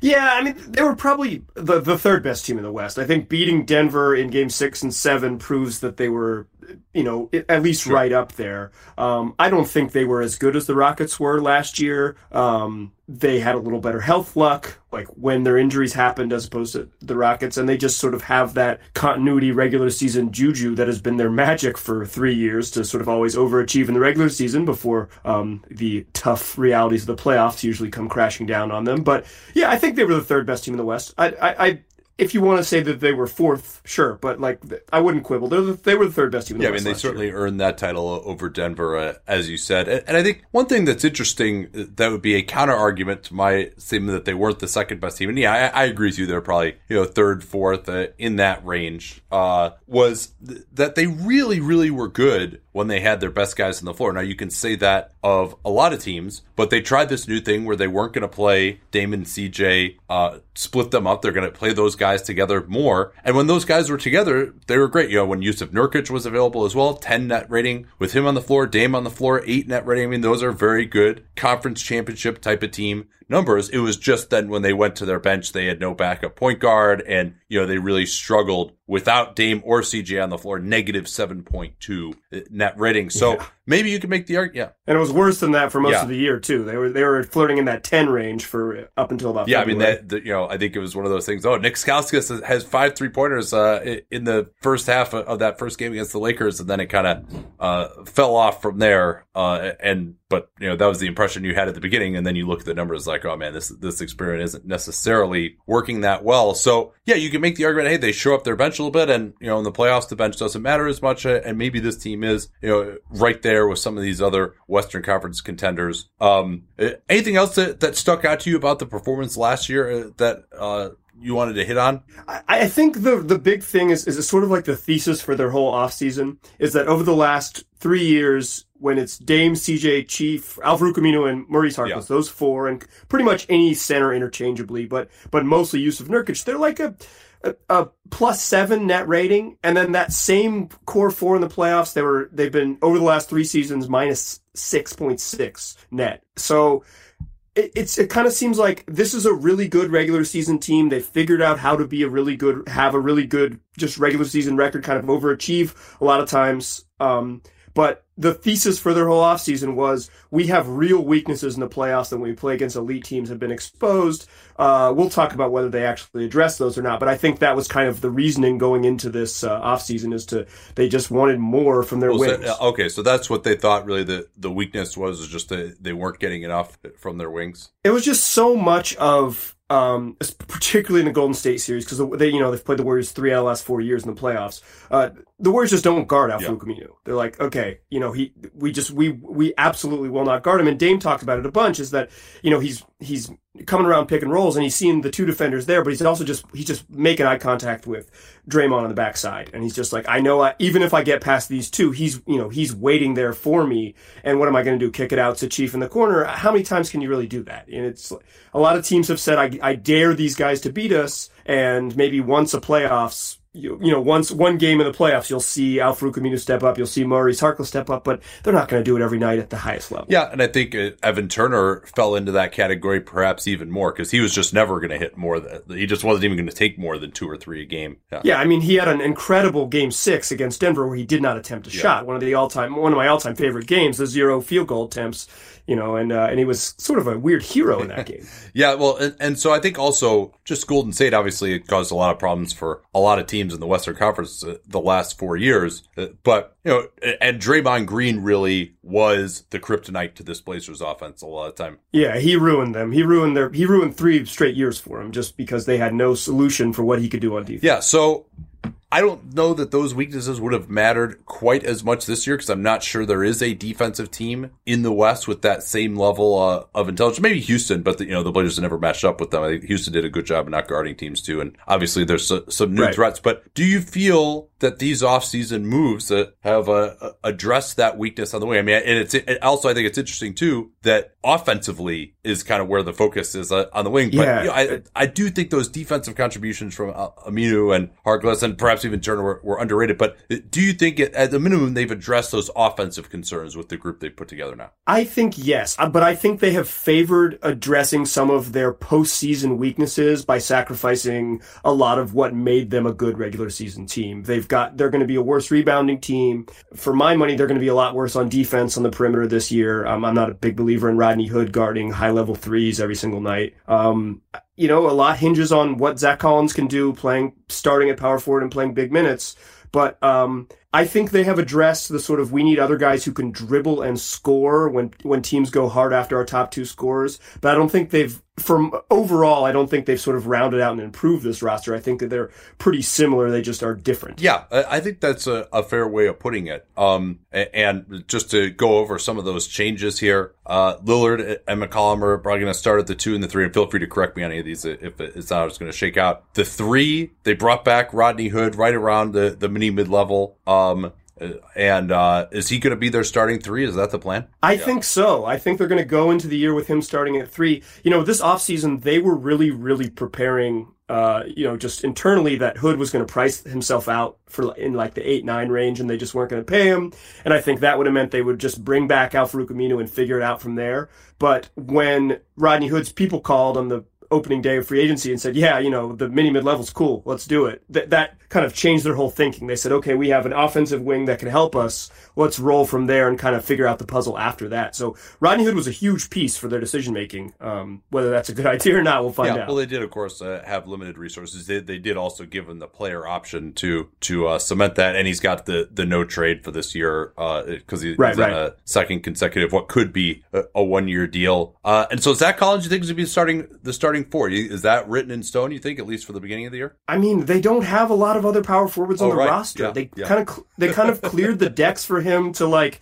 It's like Anthony Tolliver, M- Mario Hezonja, you know, or or Zach. They just don't have um, I guess Terry Stotts did say a press conference that he thinks Pau Gasol could play a little bit of four. I think that is just bizarre, and I don't believe. I don't think he means that. I think he just said it as like a nice thing to say in July. Um, so yeah, I, I, just don't think they have many power forwards on the roster. It's Zach or nobody. Yeah, it, it does seem that way. And you know, Zach, I, I, thought. I mean, he still fouls a lot, but he had games in that Denver series in particular where he was a real defensive difference maker. And I think again, we may see a little bit of a different Western Conference now. Now, if you go up against Houston, maybe it's a little different, but maybe this idea of, hey, we're going to have two rim protectors with Collins and Whiteside. And yeah, you know, if you, you got a stretch four on the other team that we think could burn Collins, all right, we're willing to live with that. And we're just going to barricade the rim with these two huge guys. And we're going to play yeah. even more extreme version of that Terry Stotts style where we're only going to give up mid rangers. You're getting nothing at the rim. We're going to get every defensive rebound with these two guys, uh, at least when they're in there together. When they go to the bench, maybe not. Uh,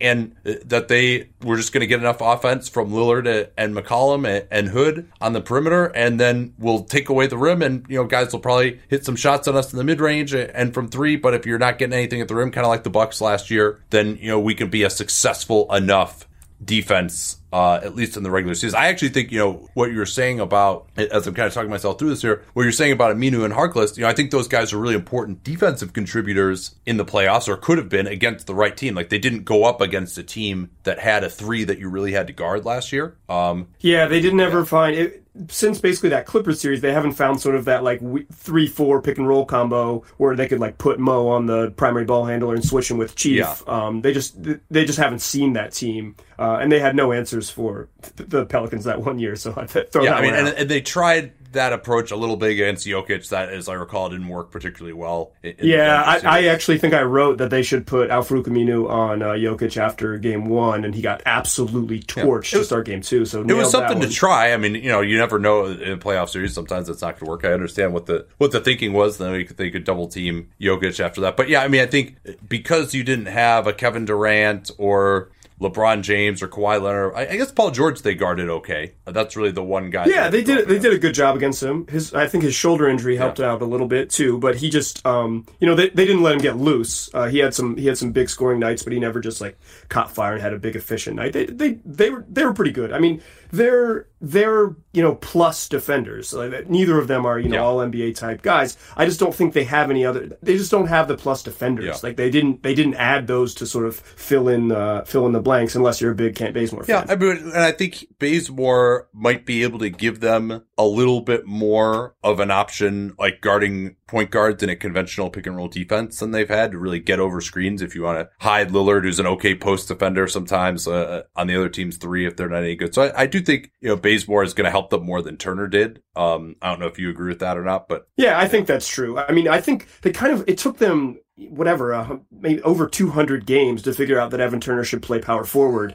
and and guard fours. Um, I, it's kind of amazing that it took them that long to get there, but eventually they figured out, and you know he he kind of saved their bacon a little bit guarding Paul uh, Millsap in Yeah. the playoffs. So um, it's they have they just have different options. Um, I think uh, to your point about Zach Collins being a really good defensive player, I, it's to me there's those it's can those moments translate into 33 minutes of basketball every night? You know, can he stay on the floor to have yeah, 33 good minutes 78 times this year? It, um, I, that's the big question. Yeah, but it, it'll be an interesting question of okay, they don't have as much perimeter talent, but you're going to go bigger. I mean, generally, team the bigger you are, the better you are defensively, and that's something that the Spurs Yeah. stuck with for a while, even as the league was going with more stretch fours to go with two bigs, and that you know that can hurt your offense. But you say, hey, Damon, CJ are good enough that that's not going to matter, uh, and uh, we're going to get more defensively in theory uh, behind those guys. So yeah, I'm really interested to see where it works out. I'm not ruling out that they could be as good as they were last year defensively, despite losing those three. Yeah, guys. it was 16 last year defensively, maybe 16 or Yeah, 17. I'll, I'll get it in front of you while, while you're talking, but yeah, it's pretty close to that. Yeah, and it's so the idea that they could be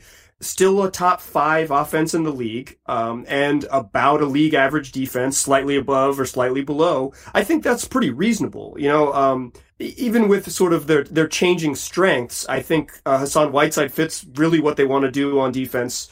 Um, perfectly if he's bought in and engaged, and uh, they're probably going to be right there. You know, it's like who's going to take a big step forward for them? Who knows? But their top two guys are so sort of consistently productive as offensive players that you kind of know that their baseline for offense is somewhere in the top 10 of the league. Yeah, and I mean, it, j- just to go through some of their uh, what they were defensively last year, 16 was correct. Uh, pretty decent, just defending on field goals. They're 12th there, and uh, did a de- decent job on the defensive glass. But the big problem is 30th in forcing turnovers, and you know that's probably, if anything, Yeah, Chief was ha- probably their best they guy haven't done it in years. So that's that probably Yeah. going to get even worse if anything. Uh, so that's uh th- that'll be interesting. Uh, so and you know if you never force turnovers, it's tough to be a, an elite defense. But they're uh, you know, so it'll be interesting to see. It's it's a an interesting math problem. You said that Whiteside really fits in uh, to what they want to do. Can you uh, elaborate on that a little bit? Yeah, I mean, they just, they, what they want to do is just let him drop and pick and rolls, have the,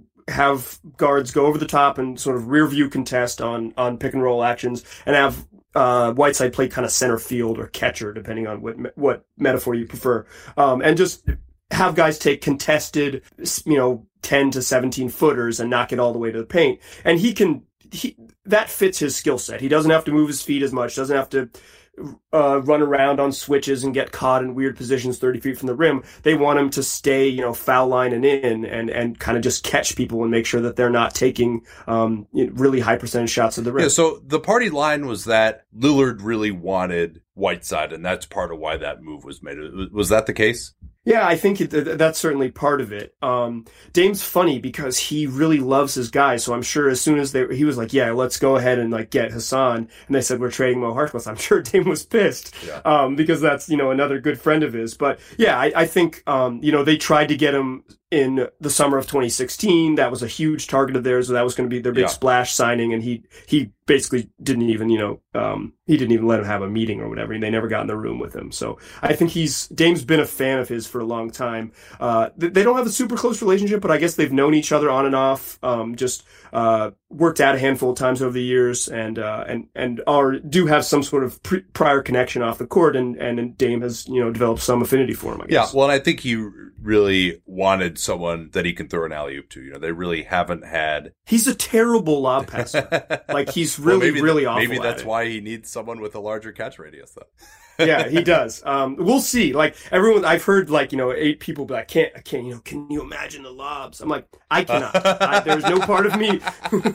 there's no part of me that can sit here and picture the lobs. Um, you know, maybe they're coming, and I'll and I'll um, I'll you know I'll write four thousand words about how I was wrong in this development of the lob connection. But um, uh, he just he's never been good at it. He's never been like even dating back to the LaMarcus years. He's never good at it. So um, maybe Dame wants that lob threat, but he's gonna have to like be he's gonna have to do it for me to really. Yeah, you know, it. I've always think I would like him better with uh, more of a pick and pop big, which he hasn't particularly been cast with either. I mean, the, Nurkic is an excellent pick and roll man. I mean, I mean as a as a finisher, I mean, he's not going to get up and crush dunks, but he's could make decisions on the move. He, he's able to set good oh, yeah, screens, you know, that kind of thing. Yeah. Uh, but I felt like Dame, as a guy who likes to really explode and get downhill, a lot of point guards that you talk to like that who would say, Hey, I'd rather have the middle be open so I can finish rather than this guy rolling to the rim, kind of creating, uh, more clogged driving lanes. But, uh, yeah, I mean, and we'll see, you know, so what's the latest with, uh, with Nurkic's health? I mean, I, I think once it came out, I think Olshey said, you know, they don't expect him back until, you know, February or March or something like that. Or, or there was a report to that effect. I can't remember which, but, uh, that made the, put the Whiteside move in a little bit more perspective for me. Cause I was kind of wondering, like, why are you getting rid of Mo Harkless, who arguably is on a good contract for Whiteside, who's not really on a good contract. Um, yeah. yeah, and you and you don't have much control over him when, when yeah. he's gone. Um,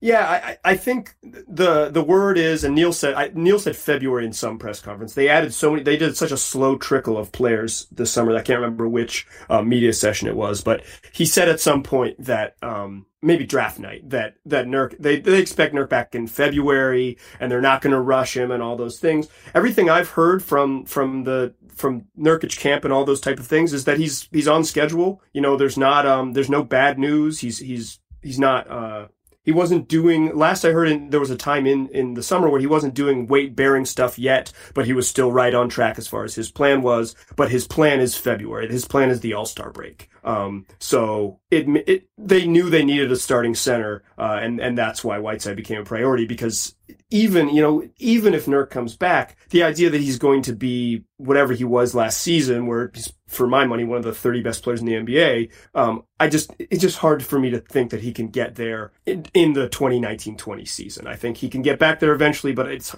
hard for me to believe that happens during the regular season. Yeah, I mean, year. and he's had a lot of injuries at, at this point too. I mean, going back to that partially torn patellar tendon, and then he had the stress fracture uh, that first year that he was a right. Blazer, and now he, he had this, and you know certainly he's also not someone who's been known for his conditioning, and so uh, I think most guys come back pretty well from broken bones as long as there isn't uh, a joint that's affected. But uh, even if it is as gruesome as his was, but him, I have a little more skepticism again because of just the overall weight. Can he stay healthy and just even simply getting back into shape? You know, how much weight does he put on? Like that'll be a question also. Yeah, and it just when when when does he have time to get his win? You just don't practice in in March, you know. So it's like when does he get a time to play five on five at a really high level? Next summer for me is when it happens. Um, let's talk about Lillard and McCollum. Both of them signed lucrative extensions uh, this offseason. Um, are these guys going to get better next year? Are they going to get worse? Do you see them as kind of staying the same? Uh, let's start with Lillard. What is, is, there any other things that he can do in his game realistically to get better uh, going into this? I, I believe it's his age 29 season. Yeah, it's hard for me to see him making some sort of like jump where you're like, yep, he's the best, he's the best point guard in the NBA. Or, you know, it's like that, that's kind of the level he's at. I think where he's been sort of the, the mark of his his career over the last four seasons has been he's just kind of sharpened up the edges yeah. where he's had real problems. He's you know he's um he's read the game a little bit better. You know, when when CJ and Nurk were both down, he I thought he was going to score 40 a night and kind of just drag the team along, and instead he averaged about nine assists. Like he just he has a just a better feel for the game than he has. He's uh you know he's he's just he picks his spots better. He understands those type of things. So I don't think there's a big statistical improvement coming. I don't think he's just going to be like you know leading the league in assist to turnover ratio or some sort of like super point guard jump that he he makes, but it's just his his ability just to sort of sharpen the edges of his game. He's he's one of the best players in the league, and I, there's no reason for me to think he'll take a step down. Um, I just don't think there's much place for him to go up. Yeah, I think it, I agree with you there. You know, it's hard to see him getting better as a finisher at this point. I mean, the, the things that kind of stand out to me uh, number one, a little bit more of a floater game, maybe. Uh, yeah, he doesn't have that in between yeah. game yet, but we'll see. We'll see if he yeah, gets there. Fifty six percent around the basket. You know, that's something that's kind of waxed and waned for him over the course of his career. He's gotten much better as a finisher, and most of his finishes are extremely difficult at at his right. Height. And then I think going to his right, like adding that same explosive move going to his right that he has going hard left from the from the left wing, especially in semi transition situations or against like an ice pick and roll coverage. If he could just get a little bit better going to his right and attack with that same level of explosiveness as he does going left. Um, and you know, I mean, he could also maybe this is the year he shoots 40% from three instead of 37 right he's i was going to say he's always hovered around like slightly above league average so maybe this is the year that he just rains down a, a 41% season you know but it's hard for me to predict shooting percentages it's like maybe they'll go in this yeah year. i mean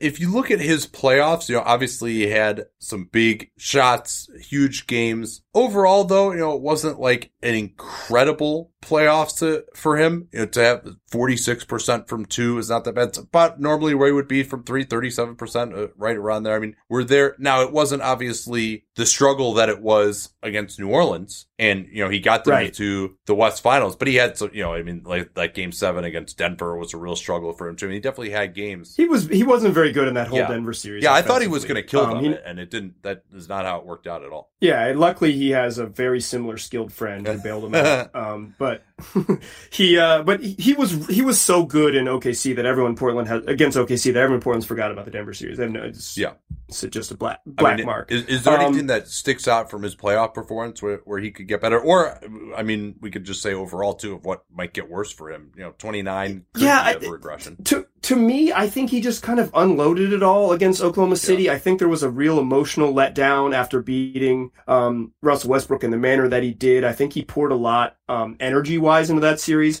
And for me, he just didn't, he just looked tired against Denver. It just the load he had been carrying over the last couple weeks of the season. So some of it might just be understanding what it takes to play, you know, deep into the playoffs. He, he hadn't really had a run like this. Uh, you know, I don't think they'd ever gotten past a game five in the second round. Um, maybe they got to a game six, but I think it was game five in the second round. Um, so this was his first sort of um, first time he's really he's been the guy on a team that got that deep, and I think just energy wise, he looks spent at the end of the at the end. Yeah, of the. I, I would agree with that. I mean, and also you know he's just got to play so many minutes uh, for this group as yeah, well. They just don't have a they. Everyone talks about load management. It's like you're just going to lose. They're just losses in, in Portland if you if you let them sit out.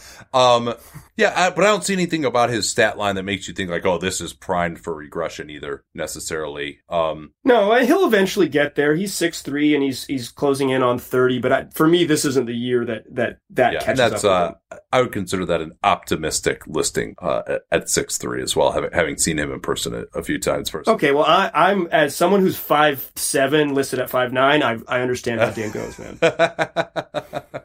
yeah, you, Dame, and uh, everyone who's ever done online dating is gonna increases their their listed heights. Um, how about McCollum? Um, you know, I thought it was again a little bit of a disappointing regular season. He, yeah, yeah, he was he was not good during the regular season. He was this he was so clearly their third best player for basically the entire regular season, and he's certainly not compensated to be the third guy. Um, shooting was way down. He never gets to the free throw line. He just isn't a passer. But I think his assist numbers might jump up because he's going to play a little backup point guard yeah. this year. Way more backup point guard, I, I anticipate. Uh, he played before he hurt his knee at the end of the year, he played 88% of his minutes next to Dame. So he just didn't have very much time where he got to, you know, be the primary guy with the ball in his hands. But he was, his, his shooting was way down. Um, he just, he wasn't the three point shooter and, and that he has been the last couple of years. And when he isn't making those shots, the just the other parts of his game stick out so much. He doesn't get other guys involved. He never gets to the free throw line. He just doesn't get enough easy shots, um, and he could be pretty frustrating in those in those moments.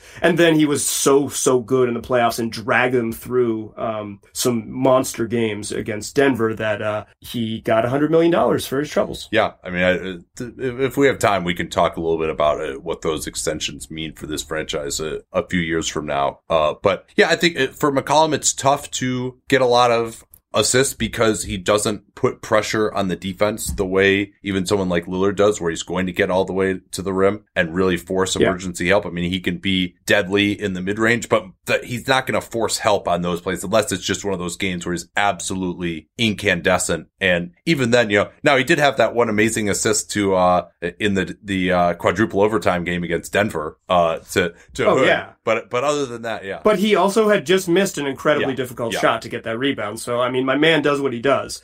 Um, sometimes it works. Yeah. So, uh, but do you think he can get better than this year? I mean, it's really. I think he can shoot a little yeah. bit better. Like, I think his shooting can come up. Um, I, think his two point field goal percentage in particular, um, could tick up. I don't, you know, he, he takes a ton of threes off the dribble and he's really good at it. Um, but, but those are hard shots. So hovering around that 37% line seems normal to me. Um, but, but his two point percentage could come up and he could just, you know, uh, get a handful more layups uh, every month. You know, four more layups every month should be a goal for CJ. Yeah, and I think it, it's uh, when you look at where his shooting is not awful. You know, I mean, it may be more finishing around there, but as you mentioned, he takes a few shots there. You know, maybe just kind of. I think probably what it would be is on the days when he really has it working, the pump fake, get the guy in the air, just get a few more like bullshit free throws. Like that's really yeah, like where it's got to come from because you know. Yeah, he just doesn't get a lot of cheapies, and he and he needs to add that. to I mean, he's shooting fifty percent on long twos, you know, and 38% from three on very difficult attempts. Like there's not much low hanging fruit there for him. Now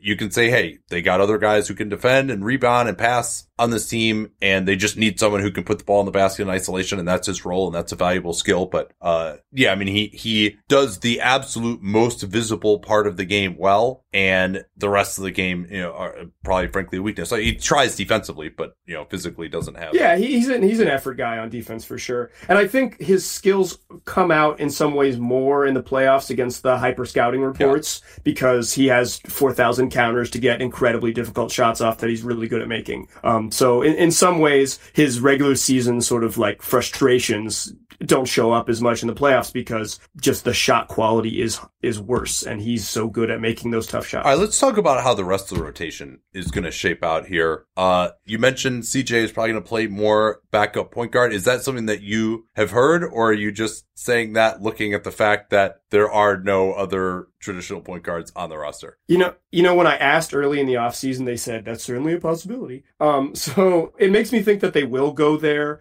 Um, also just they don't it, if it isn't CJ, this is like my same thing with Zach. It's just I'm just looking at yeah. the roster. It's like if it isn't CJ, it's 20 year old Anthony Simons and Kent Bazemore, and I can't imagine that they turn the second unit over to a guy who's played 130 NBA minutes at least from day one. Um, you know, I, the the Pacific Northwest is very high on Anthony Simons. I think he's gonna. I think he can score an NBA level. But CJ's your backup point guard. Uh, I think. I kind of think eight guys are set in stone. Okay. Uh, I think the starting group that we right. mentioned, Dame, CJ, Rodney Hood, Zach, and Hassan Whiteside, they're going to play. Bazemore is going to play. Anthony Simons is going to play. And Pau Gasol, at least early in the season, is going to play. They signed him to play. Yeah, um, I would imagine so. We'll, he'll, he'll be the backup, the backup center. Yeah, backup center. Yeah, I mean, it's not going to be Scala yeah. this year. Um, so those, and then it's who's going to play that that ninth spot. Is it Tolliver? Is it Mario Hezonja? Um, it's I think that's the real question. I think it's those it's those ten guys. Um, I think everyone else is on the outside looking in. I don't think Skal's part of the plan.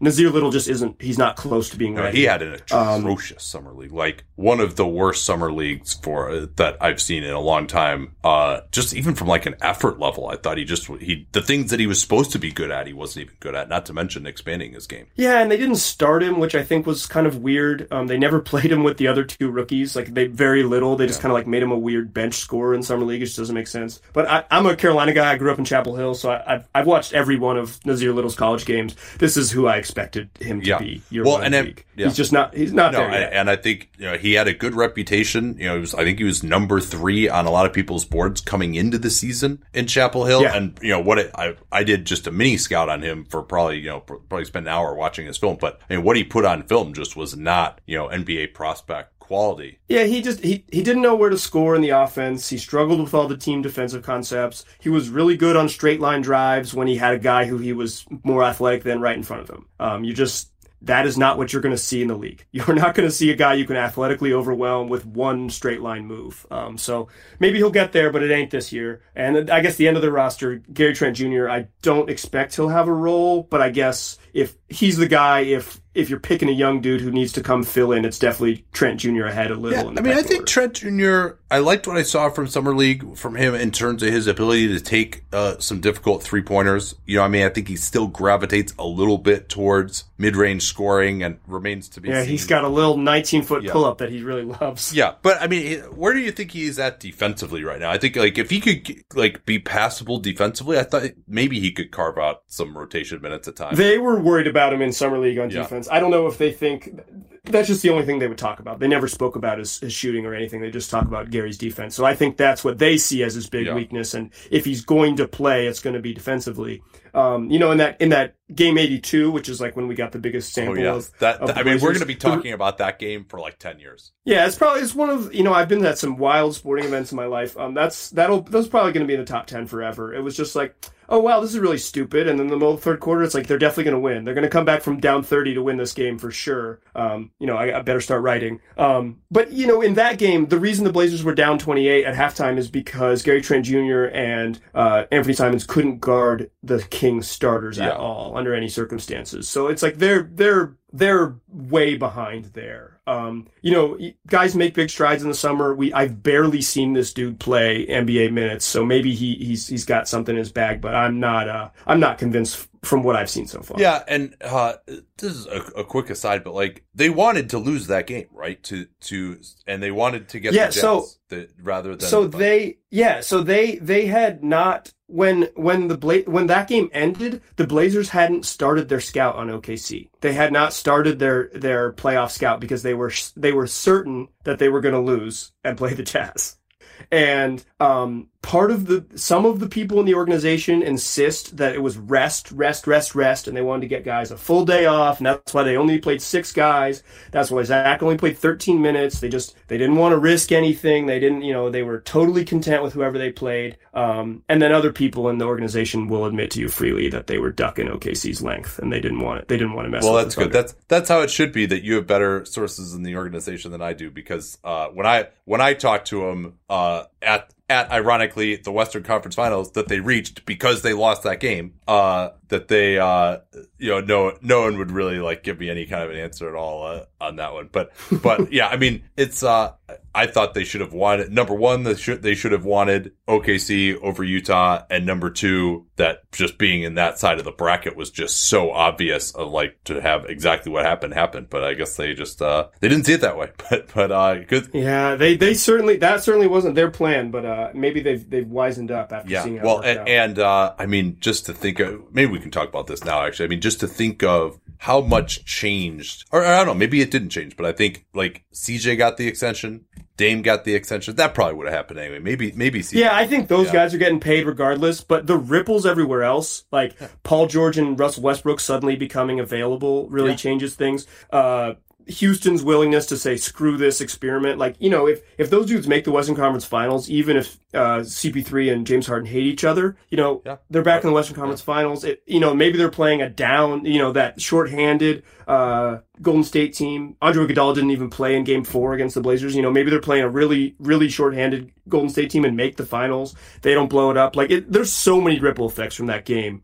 Um, so thanks to Anthony Simons for uh, you know 37 and nine in a cool 48 minutes for changing the league for at least a couple seasons. Olshey got an extension, right? Yeah. Yeah. Does that happen if they if they flame out in the first round again? You know. No, no, no, no, no. It, it, it, it I, I think the Blazers were leaning towards keeping the, you know, keeping the band together, but the, the way this season played out, the winning that g- game seven on the road, it was just like, yep, this is the crew. We're not talking about trading CJ ever again. We're just, you know, we're going to play him till he's, we're going to play till, you know, Dame's 35 and making 55 million and that will be it. So what do you think of the decision to extend those two guys? I'm of the belief that the Blazers can't use cap room um, ever, so it's it is mostly meaningless. It doesn't affect their cap sheet at all in this coming summer. So uh, you know, because the extensions don't kick in um, for CJ specifically, and No, ne- no. So they'll still- right. It, it's the exact Right. same as it would have They're been both the- the 2021 offseason. Yeah, so it's it's so next summer it doesn't make any difference. They can still decide whether they want to be a tax team or yada yada yada. Um,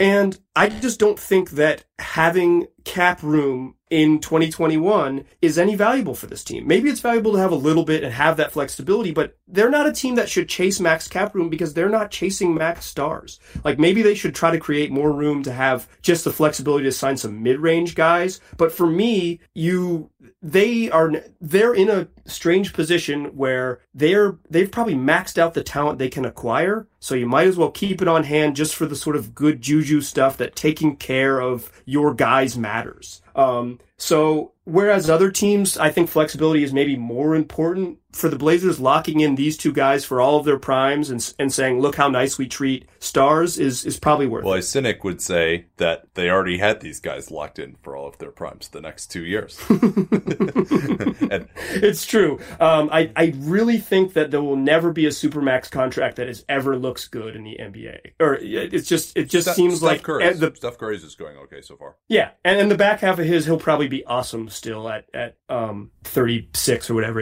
his 36, well, age 36 got, season. Let's see, what does he have? I guess he's got three years left on it right now. So yeah. So yeah, but they've gotten yeah. surplus value out of that the first couple of years. Oh yeah, yeah. But but it's like the other ones. They're just it's just bad news. It's they're just bad news. And Dame is going to go down as the greatest Blazer ever, and paying him fifty four million dollars that final season is going to be bad news. It's it's not going to work out well. I mean, him. like that season like goes off the end of my spreadsheet as as that I'm looking at right now. Um, but yeah, I mean, I think it, it's more to me that like you know, I guess there's this feeling, hey, we're going to reward you. We can do this now, and because we can and we don't, people might be alienated. Uh, but yeah, I mean, I think maybe a year from now you look at, at doing that. Um, but it's to me, it's like, all right, you've got them locked up through 31 already. You know, both those guys I think will be about that age when they uh when their contracts would have expired. And then yeah, is I even if you buy that thing about the cap room, I'm not quite as convinced just because in the one time they've really had a bunch of cap room and they were any good was 2016 when everyone had cap room. You know, in a normal yeah, and, and like if they had had cap room in this off season, you know, maybe things might have been different, or, or you know, an off season like next year where you know, because most off seasons it's usually bad teams that have cap room. But uh, I mean, I think right. it's more about just the risk of at a time when you might need to be moving on and just rebuilding that you now can't rebuild because you have those commitments already, and that right and that rebuild those guys, which you know,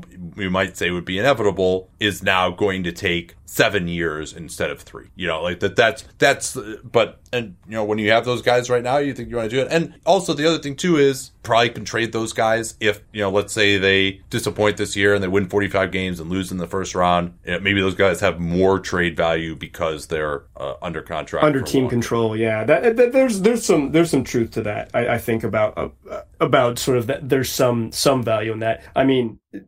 I guess CJ took slightly less than the max, so it saves them a small amount of money if you if you assume that if he hits the open market, he gets a guaranteed max. So maybe they got to at least in year one, uh, you know, they'll they'll save some money if if that matters. But um, for me, it's teams like the Blazers with their market size, you know, the climate in the in the Portland and all those things. You kind of just have to overpay your guys. Um, it, it, I there there isn't to me there isn't a team building model where um where they can let Dame and CJ walk and have it be meaningful. Yeah, well, and I think they certainly could two years from now have stepped up with a lot of money. Maybe they would have just been too pissed off at that point that they hadn't gotten extended and they would have left, or you know maybe you offer them the extension next year as well. I mean, I think it's it's more about the years than you know the amount of money that they're making. I can understand sure. say, hey, we're gonna sure, sure, yeah, we got to overpay to get guys to come here, but that's while they're still productive. It's just it's so far out in the future. Um, but you know, I mean, this is a, a community too. I mean, I know that back in like the jail Blazers era, there's they really had some problems connecting with the community. That you know, some of the best teams like the '77 teams, they were really uh, very embedded in the community, and so the idea of hey, we just locked this guy in to have him be a Blazer for his entire career and yeah, you know what? He might be making Kobe Bryant money when he's 35 and we won't be that competitive, but it's still good to have this guy as a legend and finish his career in a Blazers uniform. Like, I do understand the, that aspect of it, but I'm also, you know, kind of trying to look at things from a more dispassionate way. I. Listen, it's a player option, Nate. Maybe, maybe Dame opts out. He sees that 54 million and he's like, nah, I'm out.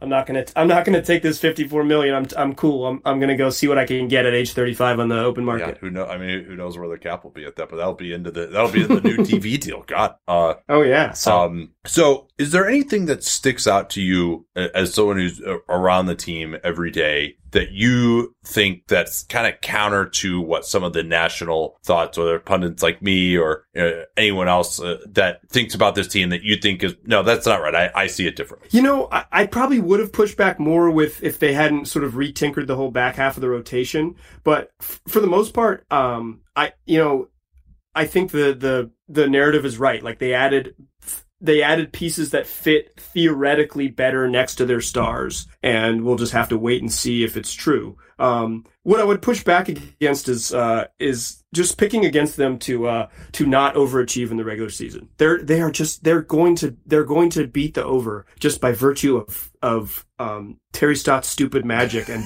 going eighteen going eighteen and two in February and March. Like they, they just do it every year. Just believe it. Everyone should just believe that it's really going to happen. They're going to look like a 40 win team and they're going to finish with 49 wins and you're going to be incredibly stunned how they got there. It, it, it literally happens every year. Yeah. Well, we, we, can talk about what the components of that'll be uh, in a second here. Um, you, do you see the crunch time lineup for this group, at least early on in the season, being any different than the starters?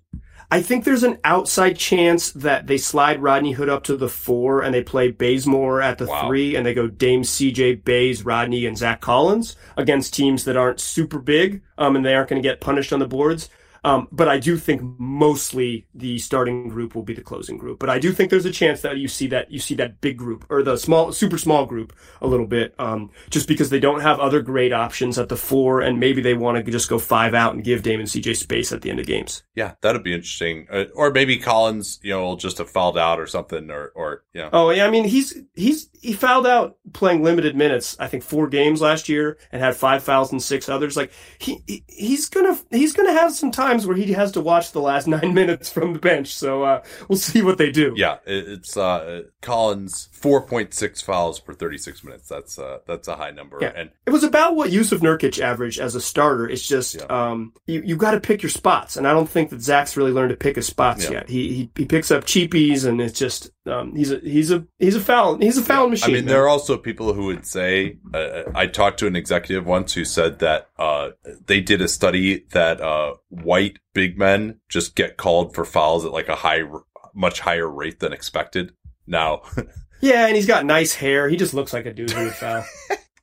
uh, but it, well, but I think he, joking aside, I mean that actually that was true. Actually, someone did tell me that. But like, uh, there's a, uh, you know, every time he fouls, he looks at the ref incredulous, right? I think he just doesn't quite have an understanding yet of like where his body is and what is a foul. I mean, but you know, when he's getting his body into position and they're not calling fouls, he could be really effective. And he had just some monster games, uh, in the in the oh, playoffs. Yeah. I think I want to say it was Game Six against Denver. Yeah, Game Six, he got to the podium, yeah. um, and he was he had five blocks. Right. I mean, he was just. But fantastic. all of those were like very close to being fouls. You know, like it, it was just totally where he's contesting guys yeah. hard on the weak side and just you know he just selling out at the rim and get you know th- those times he got away with it. Um, yeah, be interested to see what the, the crunch time lineup is for this group. I think it's be very matchup dependent. You know, I mean, if you're playing the Clippers or you're playing the Lakers, uh, you know, th- that's uh, going to be really interesting. You know, if, if you're playing Golden State, you know, then maybe you can go a little smaller, uh, or obviously some of the teams that, that don't ha- have as much talent on the wing. Um, so yeah, let's see what else I want to ask you. All right. So what do you see as the big strengths uh, of this group? Uh, I think they're going to be a top five offense again. Um, I think I think they might have the, their best the, offensive season that they've had with this team. Yeah, I, I would agree. I think they've just more shooters and, and, and honestly, just more guys who can dribble. Um, that's going to be a huge bonus just yeah. to be able to swing the ball on the weak side and have someone be able to take a third dribble with purpose is going to be really valuable for them. Um, they just haven't really had that wing, or if they have, it's Evan Turner taking a third dribble just like into a contested, uh, you know, turnaround post shot. So um, I think they're going to be. I think they're a top five offense. Um, I, you know, they've where their strengths have been in the past have been just a starting group that that is fantastic, and they play, you know, the most minutes or the second most minutes in the league with those five guys. So maybe this year their strength will be that they have a slightly flatter top seven and they can mix and match a little bit. Um, but at, for me, it's it really just boils down to this. This group is a, a the best offensive fit that they've built around uh, Dame uh, in his career. Probably. I'm really interested to see how Zach Collins is going to be used. And you could make the argument, hey, you know what? Is he really that much worse of a three point shooter than Al-Farouq Aminu or Mo Harkless? But also, is he going to be used? Where is just where is Zach Collins going to be standing on offense? Is going to yeah, be really and, and I mean the four over the last basically since LaMarcus left, the last four plus seasons has has been a guy at the three point line, has been a guy kind of filling in behind on pick and rolls. And is Zach Collins good when he fills in behind at the top of the key on pick and rolls? Like, is that a yeah. valuable spot for him to stand and him to run to? Yeah, and they, I mean, he was really the offensive center when he would play in those units with Meyers Leonard uh, uh, most totally. of the time. So totally, Meyers would be the guy picking and popping yeah. and staying in the perimeter, and, and Zach would be at the dunker spot. So he he probably can't hide there with Hassan Whiteside. No. So no, um, no, Whiteside will just dime him up from the free throw line after they after they double team Dame.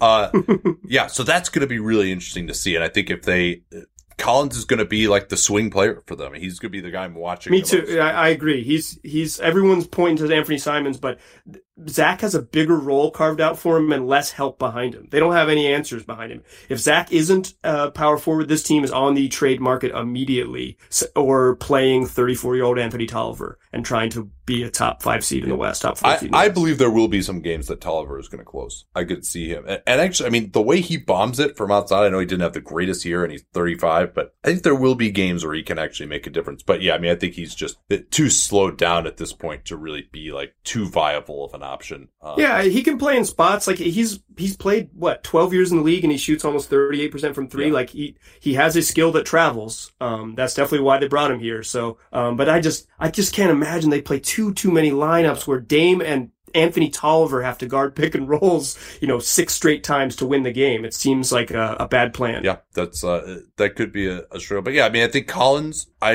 will wonder if they'll be able to defend when he's off the floor, and I wonder yeah. if he's going to be a big problem for them offensively when he's on the floor. And so I think you you you still kind of have this issue maybe with this team that just too many one way guys. You know, I'm not sure while they might have changed the ways for those guys. That's what, yeah, they just their their their struggles are going to look different, yeah. but they're going to be pretty feel pretty familiar. Yeah, where I mean, and, and, you know, I'm sure Portland fans and you know the coaching staff is just like, all right, I'm just so sick of them not guarding Aminu and Harkless in the playoffs, and you could tell. I mean, the, those guys were not finishing games. Even uh, uh, yeah. Now, granted, there wasn't anyone for them to guard in the last two series, but still. So, um, let's see other strengths for this team. Uh, I mean, obviously, off the dribble shooting, pick and roll. I mean, the the two of the best guys in the league doing that. Uh, rim protection. Uh, those are always things that, that they're going to be good at. In, in particular, with Collins, Whiteside, you know, Nurkic is an underrated player. Even Pau Gasol is going to fit right into that. He is because he just can stand in the right spot and be seven feet tall. Um, I think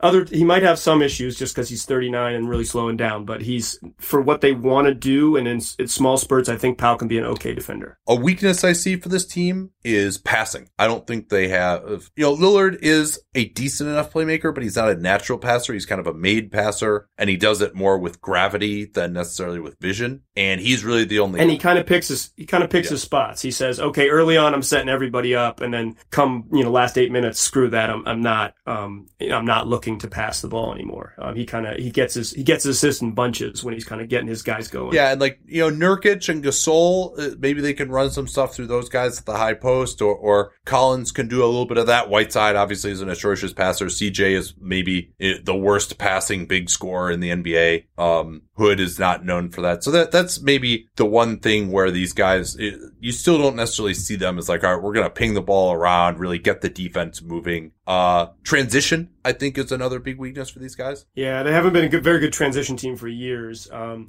they they they're okay in sort of secondary actions. Yeah. You know, they run, they get stopped, and they, they get you in like a half scramble and get a get you know a, a shot with 15 on the clock. Um, but they're not a they're not a fly down the floor transition team. They just their two guards just don't sort of fit that um, mold. You know, CJ isn't going in and dunking on people. Um, you know, Dame would rather pull up and hit a 29 footer in transition than than push all the way to the rim and kind of put pressure on guys. Well, they way. never get turnovers either, so the running opportunities uh, aren't aren't as exactly as exactly uh, for other teams. Um, and yeah, and I worry about the depth too. I mean, I think backup point guard Simons. I think you know he's a young player. I may believe believe in his scoring and his shooting. You know, I don't believe in his distribution. I thought he really, I actually was impressed with his defense in his first summer league. And I thought this last summer league, he was really bad. Um, the Blazers think he can yeah. defend. The the Blazers think he can he can he'll be fine. Because I I was talking to uh, someone with the team and I was like, uh, well, I mean, who's who the hell is he going to guard? And they were they were just adamant that he'll be fine defensively. So they believe in him. They think his length will will be valuable enough. They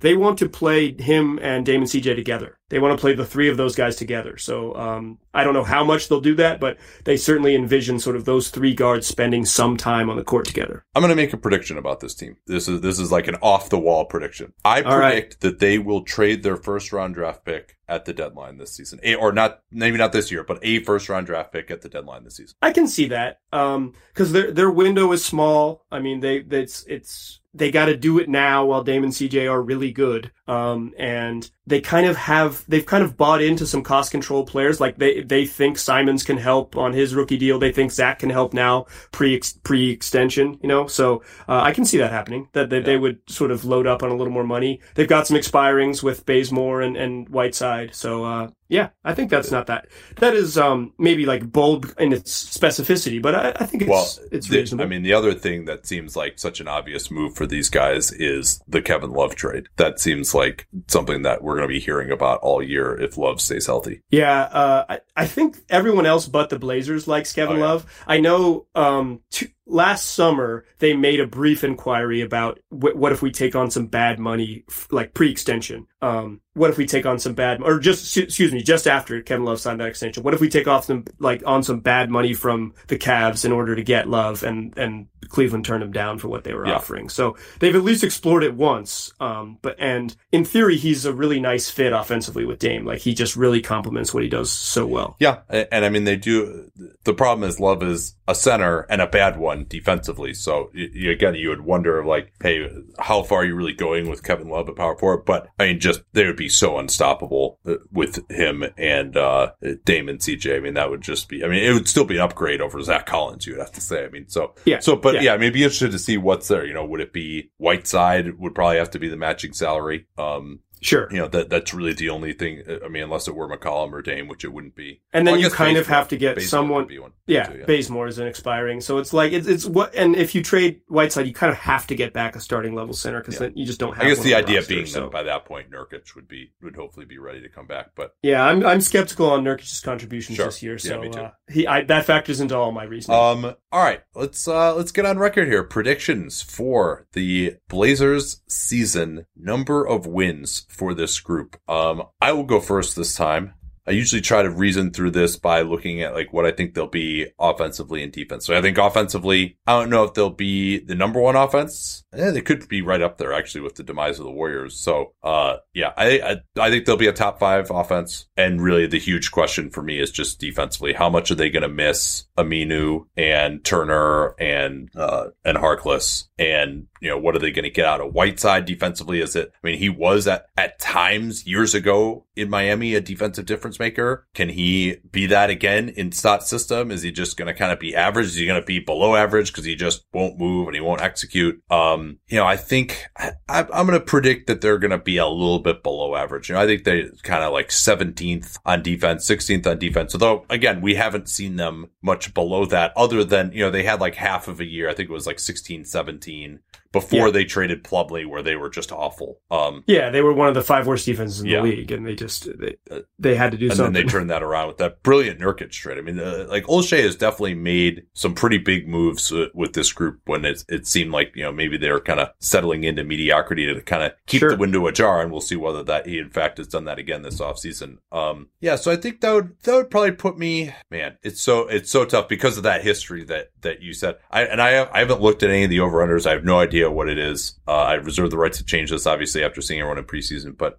um, I'm gonna go with, and also I think health too. I mean, like it, Lillard and McCollum, if those guys get hurt, there's a problem. But those guys usually don't get hurt, so I think I'm gonna go with 47 wins for this group. Yeah, I think I, I think so. Yeah, like I said, I think this is a top I think this is a top five offense in the league, easy. Um, it's just like you said, the huge question mark is where they are on defense. Yeah. I well, also, I guess I I'll think- say this too: they're top five offense in the league when those two guys are out there. You know, I mean, Yeah, how oh, is yeah, the bench yeah. going to look is still a major question to me too. Totally. And and how do they how do they stagger those guys to avoid just some nightmarish bench lineups that they kind of leaned into for the first two and a half months of last season?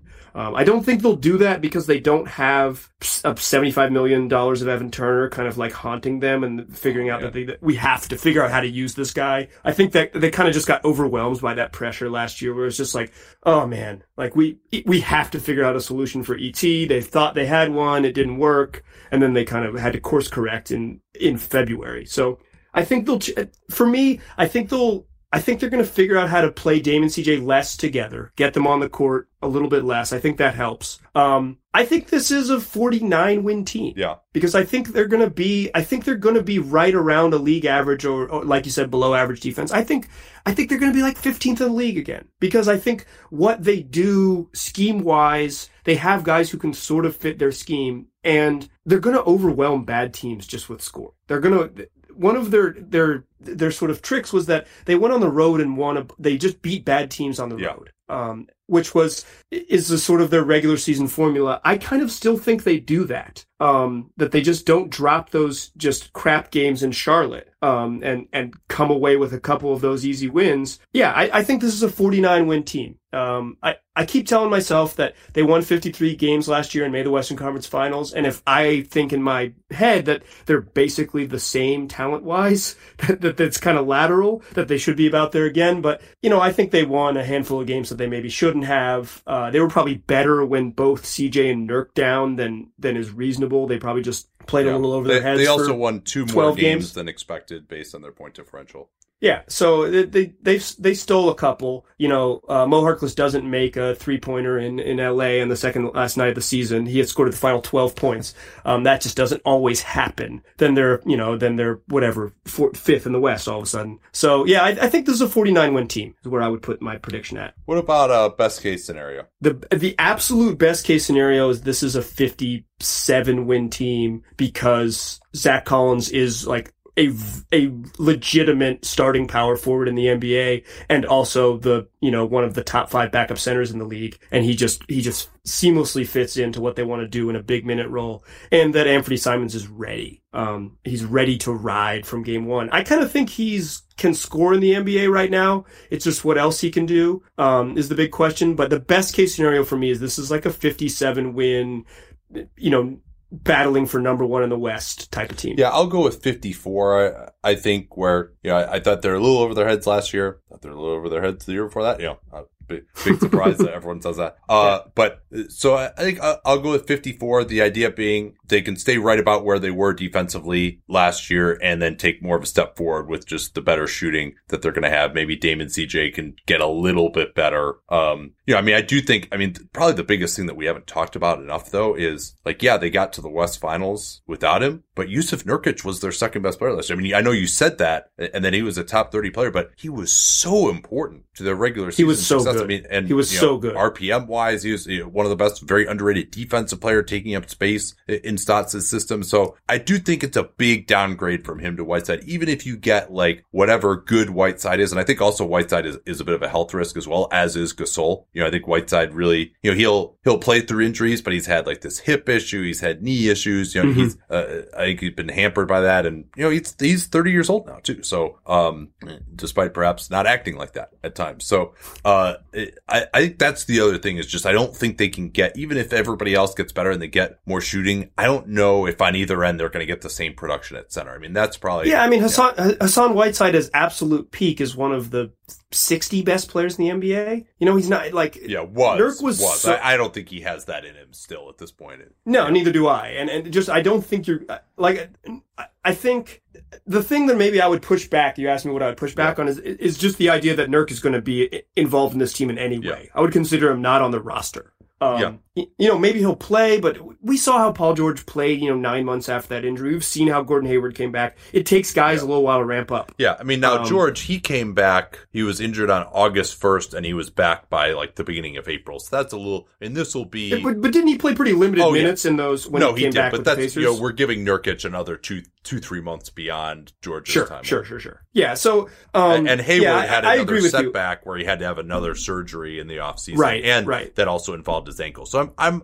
uh, I mean, I, I don't think he's going to be that great. I agree with you, but I would be surprised if we didn't see him on the floor at least to some degree this year. That that would be yeah. No, I, I think he'll play. I just don't think he'll play. I just can't see him as a. Maybe he'll be an upgrade over Pau Gasol, and maybe if that's the if that's like the sort of line we're giving him, yeah, he'll be almost certainly he'll be better than thirty nine year old Pau Gasol is. Yeah, I mean, and Gasol is going to play 50 games, even if even if he's you know in the rotation or deserves to be in the rotation. Like he's just foot injuries, you know, uh, knee injuries. It seems like he's really just Yeah, I mean, it, it, I don't think it's hundred percent certain that he'll be ready for training camp, just based on what he said. Yeah, the, based on what he said is that he said my goal is to be ready for training camp. He was, you know, he's been cleared for five on five full contact, but he's not. Uh, he's he hadn't done it yet. Um, when he last talked to the media. So it's like, it, it, are we 100% sure that he's going to be ready? And will they rush him out in October or will they say, you know, let's, you know, give you a couple weeks and let you get I, ready? I think I'm going to lower my prediction to 46 actually because of that Nurkic thing. I think it's just like getting to 53 was just like so reliant on him last year, and I, I'm not quite as sure. So so 46 is my official prediction, which I still reserve the right to change before the season. Uh, worst case scenario. They're a 41 win team. That- Eh, I'll even go deeper Yeah. than that. Their worst case scenario is they win 38 games. Um, yeah, I mean, not, and that's assuming you know, guys, not you know, Dame Lillard doesn't miss 40 games. You know, we're just just like normal health from this group.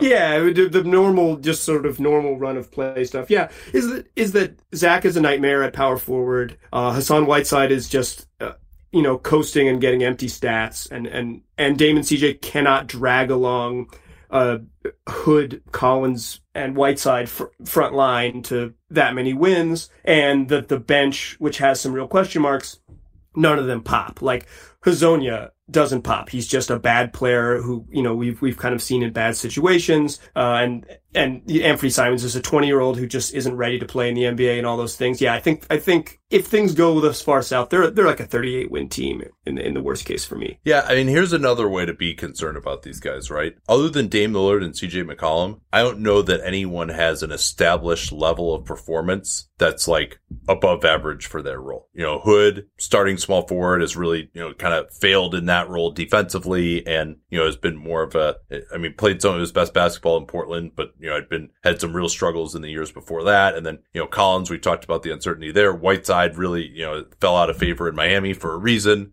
Uh, and then, you know, even the bench guys, Simons, you know, if, as your backup point guard, uh, or, you know, at least taking the role of a backup point guard. Yeah, ba- back up Yeah. big minutes guard. He's going to play 25 minutes. Yeah. I mean, yeah. Hezonja is, you know, has never been any, any good for a good team. Uh, Tolliver is 35. I mean, there's Gasol might be Yeah, it-. Bazemore might be Yeah, slightly above average. That's right. Yeah. role. He's, he's probably the one I would say if he's coming off the bench, he might end up having to start. Yeah, yeah, exactly. If, if- but if he's your if he's your backup small forward, backup two, like uh, two three, he's probably above average for his spot. Um, and, and so, but yeah, but I, I agreed. You're talking about if he comes off the bench, he's above average backup. Yeah, and I do think also just guard. getting rid of Evan Turner is going to just help the bench offense so much. Um, yeah. It'll it, in theory, it opens up a lot of chances just to have better players have the ball in their hands, and that is always a good plan. yeah, so I think I'm a little more optimistic on the floor uh, than you are uh, at 41. Uh, you, you went with 38. Um, all right, I, I think we're good here. Thanks a lot. This is uh, this was fantastic. Um, yeah, Yeah, it's a lot Yeah, of fun. we're- Dunc'd On debut. Where can everyone keep up with your stuff? Um, they can follow me on all social medias. Actually, you can only follow me on Twitter at Mike G Rich. Um, you can also find my written stuff at NBC Sports Northwest, and I have a podcast, Locked On Blazers, part of the Locked On Podcast Network. Um, it's a multiple times a week show. It's sh- bite size um, looks at the Blazers from someone who is in the locker room. Um, I have a lot of fun doing it, so yeah, check it All out. right, yeah, I'll have to uh, make mine maiden. Or actually, I, I did it with uh, with Eric when he was doing it a couple of times. But uh, Okay, to, we'll get you yeah. on there to uh, yeah some cross Yeah, not not to invite myself on your podcast because that's uh it, th- that's not like great great etiquette. But I'm uh, I'm available. I'm very available. If Oh uh, yeah, well listen, I got your contact info, Nate. I'll see if I can, if my people can connect. All right, man. Thanks. This was great. yeah, appreciate it. All right, it's been a marathon session here uh, as we're trying to get caught up on all these teams getting into the season. Uh, But be remiss if we didn't bring in the Atlanta Hawks, a team that I think holds significant intrigue this year, much more so than these past couple of seasons. And uh, to talk about them with us is Brad Rowland, who talks about the Hawks on a daily basis at Locked On Hawks, and also writes for maybe one of the best, uh, most balanced team sites out there. Probably some of the most talented writers there too. I know uh, Jeff Siegel writes for you guys uh, as well, among a, a host of others, uh, and that's uh, at Peachtree Hoops. So, Brad Rowland, how you doing, man? I'm excellent. I uh, appreciate the kind words. Uh, fans don't always love when you're balanced, but uh, I, I really, I really, really appreciate actually uh, you saying that because that's kind of what we are striving to do. So uh, I'm glad it's being received well, and I'm always happy that you asked me to come on. Yeah, well, thanks so much uh, for joining us here. And so, where I want to start with these guys, with them bringing back a fair amount of the same cast of characters, though they have had some uh, significant substitutions, uh, as we'll get to, is to just talk about where this team was uh, last year. You know, they had some really nice runs, a, a significant stretch of 500 play. Trae Young really came on through the second half of, of last year. They also really struggled in the beginning with John Collins out. His return was significant also. But if you're going to try to describe, you know, a baseline level of play for these Hawks or, or that they established last year that you think, you know, is like a a way to project where we were going forward of like when you start factoring the personnel obviously the personnel changes what stretch would you look at uh, for this group and how did they play during that stretch yeah i think the second half of last season you know halves are kind of a broad way of describing it. But one, once Collins got back, because they, they opened last season six and twenty three, and most of that came without John Collins. They were really, really short at the power forward position with Collins unavailable. And uh, you know, for my money, he was probably their best player last season in an overall sense. So taking him off the court kind of made the first month or two kind of tough to gauge. Uh, I do think though, once he got there, pretty much that that whole stretch is, I think, fairly indicative. They went 24 and 37 with Collins in the lineup, which is not fantastic by any means. They were more of a fun bad team than a team that was actually good last season, but they were more of an NBA team. They were largely competitive. Defensively, they were not good all season long. Um, and honestly, if not for the Cavs um, and I guess the Suns as well, we would we would have been talking about them as the worst defense in the league. Uh, don't forget the Knicks and the Knicks. The yeah, Knicks. I mean, let's, not, let's, not, give them short shrift. That's true. There were there were there were a few, but you know, if you, if you took the Hawks defense last year and put it in a quote normal context, they might have been the worst defense in the league. So, you know, I say that I say that they were a fun bad team without kind of just you know, taking away from the fact that they were really bad on defense. But I, I, do think the last, you know, 60 games or so was fairly indicative of a team that was better than their record overall and uh, generally competitive and fun. Yeah, think that it's an interesting way to look at it. Yeah, after December 15th, uh, my recollection was Collins came back like pretty early December, I want to say. Is Am I remembering that right? Yeah, he or missed the, he missed the first uh, 21 games. So yeah, it was, it was okay. somewhere around mid December, maybe towards Christmas, somewhere in there. Yeah, so after December 15th, 14th uh, on offense uh, per cleaning the glass, but as you mentioned, uh, a pretty rough 28th on defense, uh, even uh, during that more successful stretch. But yeah, I mean, they had some really rousing wins. You know, the, the home win over Oklahoma City comes to mind where they really, and they really looked unstoppable at times. I mean, that double drag that I've loved to talk about, uh, with Trae Young in semi transition. I mean, you saw even like Boston had like go to a zone to try and stop that. I mean, there's a lot of things that they were able to find offensively that proved very difficult for the opposition. Absolutely. I mean, they had they had some landmark wins. They they beat Philadelphia, uh, I believe, yeah. twice down the end of the season, and you know that wasn't a full strength Sixers team necessarily, but um, they definitely had three, four, five wins that you can point to to say, look, this is what this is supposed this is supposed to look like, particularly on offense. You mentioned that stretch; they were league average or so on offense, and I think you know looking ahead a little bit, I'm sure we'll talk about this. The offense is clearly the path forward to being to this being a good team. The defense has a long ways to go, but um, there were certainly stretches in which um, they were really really good on offense. And, you know, at the very least, they've built this roster in a way that offense is the top priority. They kind of went through a couple of drafts in a row where they kind of kind of issued defense almost entirely and were looking offense. And I think now they're starting to run into form with the way they drafted this year and hopefully looking ahead to the future. But it's definitely an offense first team and a team that um, will provide some memorable moments on the end of the floor. We'll, we'll see how they look defensively, but uh, if they have it going, they're really tough to stop. Yeah, I think Trae Young's performance last year, I think, deserves a, quite a bit of discussion as well because uh, they couldn't score when he was off the floor. Backup point guard, uh, especially once Jeremy Lin, they moved on from him, it was a big problem. And they don't have a traditional backup point guard really on the roster uh, this year either. Certainly not someone who's established. But with Trae Young off the floor last year, basically a worst in the league level of offense, about a 102 offensive rating. Uh, but the defense got a lot better too. They actually, uh, uh, and now is that all Trae's fault? Yeah, some of it probably is, but but I wouldn't I wouldn't say all of it. So they actually were a little bit better with him off the floor than on, just because the defense was so much better. But it was really the offense. It was seven points worse, basically per 100 uh, without him on the floor. So that's a, an interesting way to start with things. But what did you see from him last year?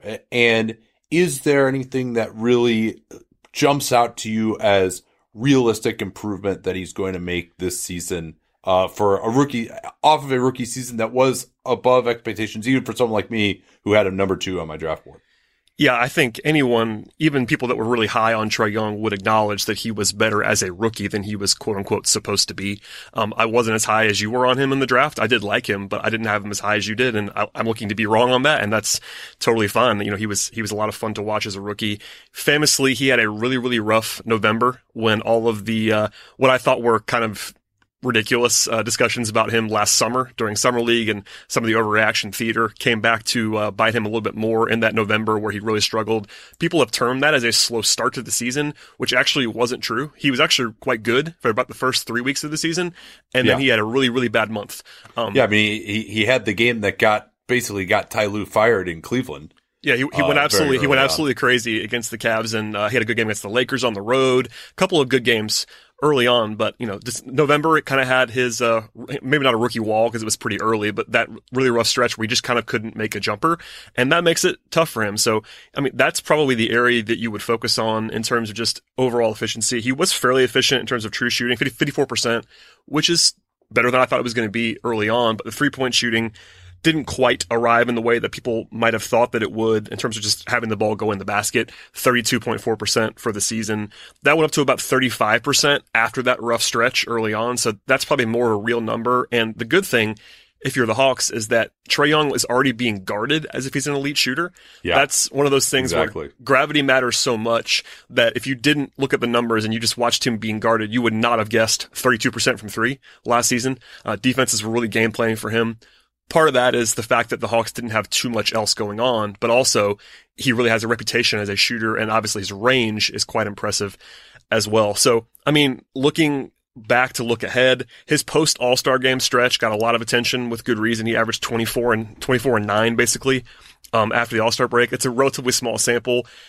The sample that I use as like a more reasonable expectation baseline for this season looking ahead is kind of the same one we talked about earlier, going back to December the last 58 games of the season, he averaged 20, 20 and a half points and 8.2 assists per game with 43% from the floor, 35% from three.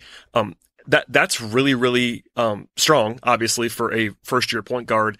And that, but, but in, in comparison to the post All Star stretch, where I'm not sure you can expect a guy to average basically 25 and nine for his full second season. That seems yeah. like a lot.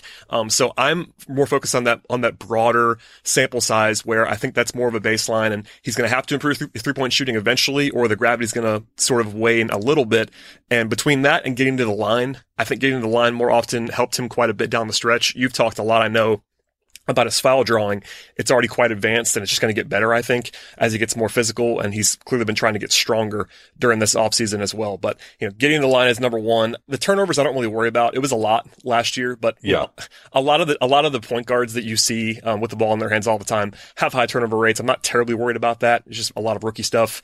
I guess it becomes a, an issue somewhere down the line, but when you're an elite passer, which he projects to be and kind of already is, you know, it doesn't really matter as much. Yeah, and a couple notes uh, on that too. I mean, it, pretty high turnover percentage. Seventeen percent uh, of his possessions are finished with a, a shot, foul, or turnover ended in turnovers. That's a pretty high number. But generally, rookie point guards turn it over a lot. And it was John Hollinger had some seminal research, you know, probably over ten years ago now, saying that that's one of the things that you can most expect a player to improve. And so that's uh, that that's definitely low hanging fruit and Uh, also worth noting too that you know 28% usage. He was the only guy who could dribble out there a lot of times for this team. You know, and so that's a, he had to make every play, and certainly there's a lot of pressure on him at, at some point. Uh, maybe even as soon as this year, you'll see that he'll not have quite as much pressure to do that. Um, so yeah, and then of course, the other thing I think offensively you could get better at is if they want to run him off some more screens, have him do some more off ball stuff. I mean, he did not get a ton of catch and shoot opportunities, but in the limited amount that he was able to do that, both in college and, I think last year, correct me if I'm wrong, uh, he uh, was very solid on catch and shoots. And so if they can add more of these Steph Curry off the ball type of stuff for him, that might be another place for him to expand it, his game uh, as well. And then, uh, playing any defense whatsoever would also be, uh, helpful. Yeah, you know, clearly the off ball stuff, before we get to the defense a little bit, is going to have to have oh, yeah. a discussion. The off ball stuff, though, um, is, it's a good point. The Hawks are saying the right things about Trae. I think last year, you know, they threw a lot at him as the on ball guy, and he was sort of the sun, moon, and stars offensively. It's going to be that way again this year, um, for sure, but maybe not to the quite the extreme. And I do think that they want him eventually to be able to work off the ball. Part of the problem right now is that he just he doesn't really know what he's doing off the ball. Um, yeah. he, he hasn't done that a lot in his career. I think going back to even high school and college, he was just the guy on the ball, and that's kind of what happens with point guards for the most part. But I do think that um, his next evolution offensively, it would help if they had somebody to operate the ball, operate with the ball while he's on, while he's on the floor to try hat to try to go ahead and try this. But I do think that they want him to learn that aspect of the game and have it be a secondary weapon for him that it really wasn't last year because he's he's obviously a shooter and and provides that gravity. So if he can sort of learn the tricks of the trade a little bit, that would very much help. But uh, yeah, to your point, the defense is the biggest concern. We we all we all kind of know that, and I think they gave him a little bit of a pass last year because he had such a responsibility offensively, but you know, eventually it's going to have to go from, you know, horrendous to just pretty bad. That, that seems, that seems like a small gap, but it's actually not. If he just, if he's just below average, that would be a massive improvement. And we have to just see that before it actually is something you can bank on. Yeah. And also, I think just having more behind him as well, more of a defensive culture uh, and ecosystem. And, you know, this may not be the year that that happens yet, but yeah, I mean, even just getting a little bit better would be nice. So I think we can turn now to some of the offseason additions. And let's start with the big addition, the number four overall pick, De'Andre Hunter. They pl- traded a boatload to get him. They took on Solomon Hill's, 12.5 million in basically dead salary this year. They traded number eight. They traded number 17. They traded number 35. They traded what are likely going to be two Cavs second round picks that they got in the Kyle Korver trade years ago. It's a first rounder, but it's top 10 protected in the Cavs. Uh, uh, will not be out of the top 10 this season. So, uh, Am I, am I forgetting anything? Did they give up anything else? I, I think, think, that's. I think you have it covered there. Um, they certainly give up a lot. I, I know, you know, listen, listening to you and Danny, I, I, know I am higher on De'Andre Hunter than you guys are, but even with that said, they overpaid in the trade, and I, I regularly talked about that. Um, over the offseason as someone who they uh, got some like second rounder. yeah, they got a little was bit it number back. like fifty seven or something like that. I, I, can't remember. But yeah, and they and they yeah. used that deal to move up and get Bruno Fernando in the second round. So it wasn't as if they that's what it was. Yeah, got nothing back. But I think you know, in addition to overpaying in draft capital, it wasn't a zero to take back Solomon Hill, uh, who they later flipped uh, for, for Chandler Parsons in a deal with uh, Miles Plumlee. But yeah, it was kind of a uh, a smorgasbord of assets that they sent to New Orleans, and they they overpaid in the trade. I think if you gave them true serum, they they would probably admit that they did that. I think that they got uh, they kind of fell in love with him, which it's not hard to see why from a fit perspective that they really like De'Andre Hunter. It, yeah. That's kind of the one argument on behalf of the trade is that he's a fantastic fit with what they want. You know, they still overpaid, and yeah, I, I don't think that Hawks fans or any other fans nationally are going to see Hunter, um, even in a good scenario, being the prototypical top five pick because it's not really what he's going to be, I don't think, long term. But he, he is a fantastic fit and someone that they actually need if it works out. Yeah, and you can certainly make the argument that everyone was saying what a crappy draft this was for a long time. And so, hey, why not get the fit that we need? We've been complaining that they don't have enough defense on this team in the long term, and he, they evaluated him as the best defensive guy available. And I will say, Travis Schlenk, for good or for ill, I think, you know, it's worked out in some cases, it hasn't in others. And uh, and even in the case of Trae Young, you know, they could have drafted Luka Doncic uh, and they ended up drafting Young instead. They basically Young and, ended up being Cam Reddish. So we'll see whether that actually works out. Certainly their evaluation of Young, I think, was a good one, but maybe their evaluation of Doncic wasn't a good one. Uh, there. And, you know, I think most people would still have Doncic well above Trae Young in terms of their future, but they've been willing to make th- these bets on their scouting assessment. You know, that's where Travis uh, made his money. That's why he got hired, and he had a bold vision for this team when he got hired, and he's attempting to implement it, and he's netted himself a, a contract extension out of it as well. So their their bet is that De'Andre Hunter is the fit, is the guy. Why do they believe that? I think um, they are probably higher on his offense than you might think that they would be. Um, I, yeah. am not necessarily in that camp, but I think he did show some things as a, um, you know, in between score, advantage score at the college level. You know, first and foremost, it's really tough to evaluate someone in that Virginia scheme on either end of the floor. So that's a tough thing to kind of parse both numerically, statistically, and also with your eyes. Um, he obviously had a great a great game on a big stage in the Final Four, which probably helped things. But they liked him for a long time. I, I had heard that. I think it was even stronger than I had heard during the draft process. Um, so offensively is the underrated side, I think, in their opinion, on De'Andre Hunter. Defensively, you know, the on ball stuff is kind of already there. They, they, they, definitely evaluated him as the best on ball defender in the draft, and I'm not sure I'd argue with that. Um, again, we have to learn though about his defensive stuff aside from being on the ball. He's a legit six eight physical defender who played well in that aspect in college. But what we don't know about Hunter is like what, what kind of game changing appeal he has in a secondary, you know, off ball team defense kind of way because it just wasn't necessarily always there in college. And that's, that's a big difference. Like it, there's value in having a guy who can just be the player that you send at the best players in the league on the wing. But the next step in that, uh, in that evolution for Hunter is whether he can be a genuine terror. And with low steal rate, low bro- low block rate, there's some worry, at least for me, that he can't do that. But I think the Hawks just view him as a game changing level defender. And if you factor that in with what they already have, and their three best players before this, at least their three best prospects, are all offense first prospects, none of whom project to be, you know, even if, even with improvement, um, anything better than average, maybe slightly, slightly above average defenders. They really need a lockdown guy. I think that's what they're betting on with Hunter. Whether you agree with that evaluation is a different story, but they see him as that, you know, sort of prototypical three and D, maybe slightly game changing defender type that every team would love to have. And, you know, small forwards, particularly guys that are legit six eight that have that size are not easy to find. And if you find one, there's huge value in that. Yeah, and I think he's certainly, uh, I, projected more as a four. I agree. I think he could be very good on ball. Uh, but like you noted, they may need someone, you know, especially if John Collins is going to be your center or, or, or your four. Uh, they may need someone who is really, you know, not just a good on ball guy, but can wreak havoc as a help defender. We didn't see that from him in college, both statistically and also just in terms of just the quick twitch uh, aspects uh, of his athleticism. I mean, he can get up for some big dunks when he's out in space, but he doesn't have a lot of quick pop to get up, block shots, uh, and then the recognition, you know, is not really something that I was incredibly impressed with. Of this guy is like just gonna crash out of nowhere, show up in unexpected places, uh, be a terror as a, a help defender. But we'll see. Could could end up wrong there uh, about Hunter, but they gave up a, an awful lot to get him. I mean, I my guess would be that at least one of the guys that they was drafted with the picks, one of the picks that they gave up is going to end up being better than Hunter just on his own.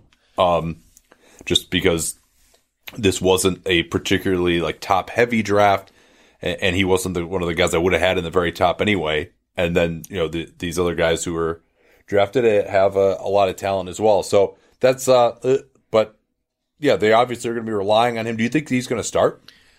I would guess so. I mean, they've been yeah. fairly, they've been fairly quiet since summer league about kind of everything, and their they, their roster was basically finalized at that point. But if you, if you look at this team, I'm not sure who else would. I think he has to be almost the starting small forward opening night because they don't really have another option in that spot. I know, and I know we'll talk about the roster more, but it just seems between where they are in their development cycle, um, where they drafted him, and who else is available, he just seems like the only realistic option to start there. Yeah, perhaps against teams that don't have as much size on the wing, on ball guys on the wing, you could get away with some of the the smaller guys there. you know, maybe you could bring in Crabbe to start as an undersized three or, or, uh, Bembry, although, you know, kind of seems like he's a little out of favor now with some of the, the additions that they've made. The other big pickup that they had, of course, uh, in the draft was Cam Reddish. Did not really see him, or we didn't see him in summer league at all. It seemed like also he was struggling with this core muscle injury during the season. Perhaps that's why he was so disappointing at Duke. Did show probably more defensively than people realize at Duke, but you know, had one of the most disappointing seasons just in terms of statistics that you will ever see from a guy who gets drafted in the top 10. Uh, but what do they expect to, from him this year? Yeah, Reddish was the guy that I had been hearing even during the season that the Hawks liked in the draft. He he was the player. He was the player basically the entire way that I heard the most about the Hawks liking. And by the time they got to draft night, we kind of assumed he was going to be the number eight pick, and then they traded the number eight pick, and it became Hunter and all that stuff. And the, he, he was he was actually available at ten. I think Travis Schlenk was very very happy about that.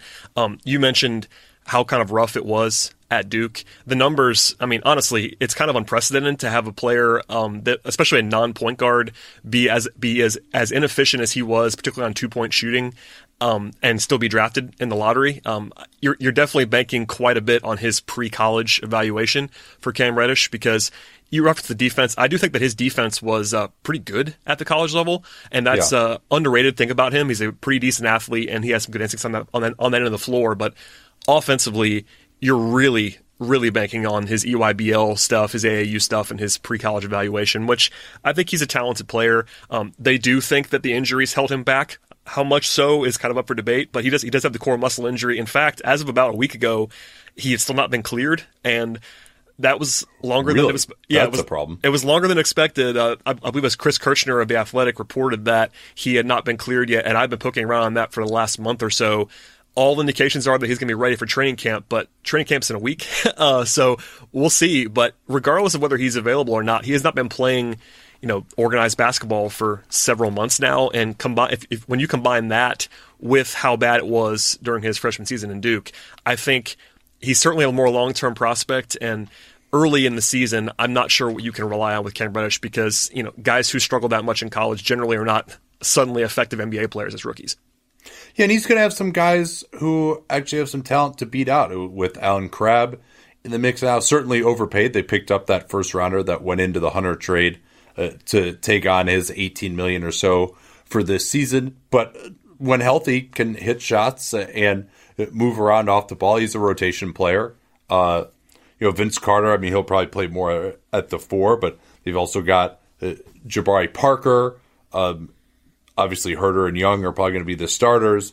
DeAndre Bembry still has given them decent minutes uh, at times, and, and they are going to need a little bit more ball handling on, on that second unit. Evan Turner, I guess, is going to be the backup point guard, but he's still the same size as Reddish uh, as well. So yeah, I think he will have an uphill climb, especially if he's just getting back to playing competitive basketball. Now, you know where they are after the trade deadline, and you know if and when they fall out of contention, and you know a lot of those guys I mentioned are not part of the long term outlook. So you imagine he's going to get plenty of playing time eventually. But I agree with you. I think right at the start of the year he may not be necessarily in the rotation. that's one of my biggest questions, honestly, and I look forward to asking it um, at media day and beyond is just kind of what the plan is there because I think it's very it's very easy to see that if if you're trying to win games in October, he probably isn't going to play for you. But for this team, the priority is not October. It's it's the it's the future, and all, the guys you just referenced are all going to be better than him right away. But none of those guys are so much better, and none of those guys are necessarily part of the long term plan. To where I think Reddish will probably play more than he should, and that that's that's a smart thing for me. I think this is still a another rebuilding season for the Hawks, and they'll take a step forward, I'm sure, from where they were last year. But it's still not a situation where you should be trying to go in win now mode, and that means playing your lottery picks. Um, and Reddish needs court time because everything we just said, he's going to have to grow kind of in front of everybody's eyes. And if that, if it's going to work out, he probably needs to get some reps uh, in a hurry. So they pick up Evan Turner, Crabbe, obviously. Um, we can kind of go through the rotation here a little bit as, as we started to do. Is the plan for Turner to be the backup point guard? They picked him up in a straight up trade of uh, sour 2016 contracts for uh, Kent Bazemore. Yeah, it was pretty funny uh, because of the, the work that was being done behind the scenes to immediately get the word out that Turner was the backup point guard. As soon as the trade happened, um, there were there were leaks happening that says the plan was Turner to be the backup point guard, and uh, then they didn't sign anybody else. Basically, the only other option is a two way guy, Brandon Goodwin. Um, so I think all indications are, at least in October, it's going to be Turner as the backup point guard, and I, I don't love that. Candidly, I like that. I, I would like them to have another option, but I, I, sort of understand the thinking to a certain degree, particularly on defense. I think he might be able to help them quite a bit there, and it's it's unconventional to be sure. And Turner has, of course, played sort of that role at times in his career, but I mean, not not a ton of times has he has he been basically just called upon to be the only primary backup point guard. That's that's sort of new ground for him in some ways as well, and that that is clearly the plan. We'll see how long how long they stick with it or how long he'll be there because he's an expiring contract and uh, probably isn't going to be long for the future. But uh, yeah, that, that's that's the plan for now, as far as I understand it. Yeah, and part of what he was brought in to do in Portland, the party line there, with uh, the same kind of leaks you were talking about as soon as, as he was signed, were all right. We're going to play Damon CJ off the ball now. He'll he'll handle the ball up top. We're going to run these guys off the ball. Uh, but you know, it really failed. He had seasons where he had some of the worst RPMs in basketball because he just doesn't get guarded. And maybe having him up top helps a little bit more there than if he's standing in the corner. But he's also not really dynamic enough as a pick and roll threat. You can just go under on him. He's not going to be able to pull the three. Uh, he doesn't get to the basket with enough alacrity that really there's going to be help forced where he can unlock his passing. He's a competent passer and dribbler and can get into the post a little bit. But yeah, as a backup point I mean, I don't think like you can really just like run pick and roll with Evan Turner. You know, like, like what is what is the offensive identity of this team going to be with Trae Young out of the game? I think you're really hard pressed to find what that would be. I, I, totally agree, and that is one of the reasons I didn't love this as a, as a sort of a primary look. I think Evan Turner, you know, you could argue that offensively his quote unquote value would have to be on the ball because he can't shoot at all. But, you know, that's more of a secondary thing for me. I would love for them to have an option, you know, far be it for me to project this, but if, if Trae Young were to miss 20 games, I'm not sure what they would do. Uh, I mean, it can't be overstated how bad it might be offensively if Trae Young is unavailable for any period of time. He he is very durable. Going back to college and high school when he played uh, 81 games and could have played all 82 last year, so it may not it may not bite them. But if he tweaks an ankle and misses two weeks, you know, what, I'm not even sure how they fill 48 minutes right now offensively. But yeah, as soon as, as soon as Trae Young leaves the court, I'm not sure what they're going to be able to do. They can try to play, you know, Huerter's. They, they like Huerter's playmaking a little bit more than some people do. I tend to agree with that as well. I think he can be a little bit interesting on the ball, but not not as a primary guy. You have Jabari right. Parker. I guess the theory would be that maybe Jabari can eat some uh, eat some innings as an offensive engine for you on on the second unit, but none of these options are perfect ones, and uh, because the only other option is Brandon Goodwin. I think, you know, they're going to have to see what Turner's going to give them, but I'm expecting the offense to struggle whenever Trae leaves the floor. Yeah, I, am in full agreement with you there. And especially for a team that did not use the room exception this year, uh, which they had available. I mean, hey, I would have, like, Jeremy Lin was, couldn't get anything above a minimum. Like, why not bring him back? You know, I, I, just to have one more option there, especially because and maybe this will change this year, but their offense is so pick and roll heavy when Trae is on the floor. And now you just to completely lose that ability and have to find something else uh, when he's off the floor, I think it can be very difficult for them. Um, why the hell did they sign Jabari Parker? Oh, Nate, and, and give him a, a two-year deal with the second-year player option at six point five million. I, I was going to say the second part as soon as you asked me the first part because I, I know you. Uh, I'm not sure. I'm not sure you still are, but I know for a while you were higher on Jabari than most people were. Um, I, have the same question that you have, particularly with the player option. The player option was nonsensical. I don't understand a how Jabari was able was able to even command a player option with the market seemingly that he had or did not have. Um, but the upside because yeah, he signed what like ten days into free agency or something yeah, it was fairly. It was, I was I was already in Vegas and had been there for a while, yeah. so yeah, it was it was not it was not early in the process, and you know it's a situation where you're buying low on a guy, and I guess but I guess you're betting on Jabari Parker's talent, but if that works out, the player option, he's just going to opt out. And then you've lost the value on that contract, particularly in a year where you're not really trying to win necessarily right now. Any value that he gives you this season, um, you know, it's great, I guess, but the value is kind of gone if he is op- if he's opting out, and if he struggles, he's going to opt in. And what's the point of you know player options are just tough anyway for someone in that kind of range as a player. Um, and then fit wise, you know, I guess you could argue, as I did a second ago, that they want his secondary creation on the uh, second unit, but you know, defensively, they already have a bunch of problems, and he is clearly a problem defensively. So I didn't love the fit. The player option didn't make sense to me. The only argument is that you're betting on him being in a situation where he'll be in a real system now for the first time in a long time. Like it's not Jason Kidd coaching him, and maybe you get, you get him in a good training staff. You know, former Warriors training head um, Chelsea Lane is now in Atlanta and has a good reputation and all that stuff. So maybe that's what you're selling yourself on. But the contract itself didn't make a whole lot of sense to me. Well, I wouldn't have minded it for a different team. You know, it's, and maybe you can still say he's young enough to have some upside. At, at, I think he's 24 now, uh, has had, you know, last year was really his first full season back from the ACL. He did have some really good moments offensively with Washington after that trade. Uh, but it's just, it's not, doesn't really seem to be what this team needs unless it's just going to be, hey, he's going to score for us on the second unit. And they, they feel that they need that, but they kind of, it's kind of a problem with their own making without the, uh, without having a normal backup point guard.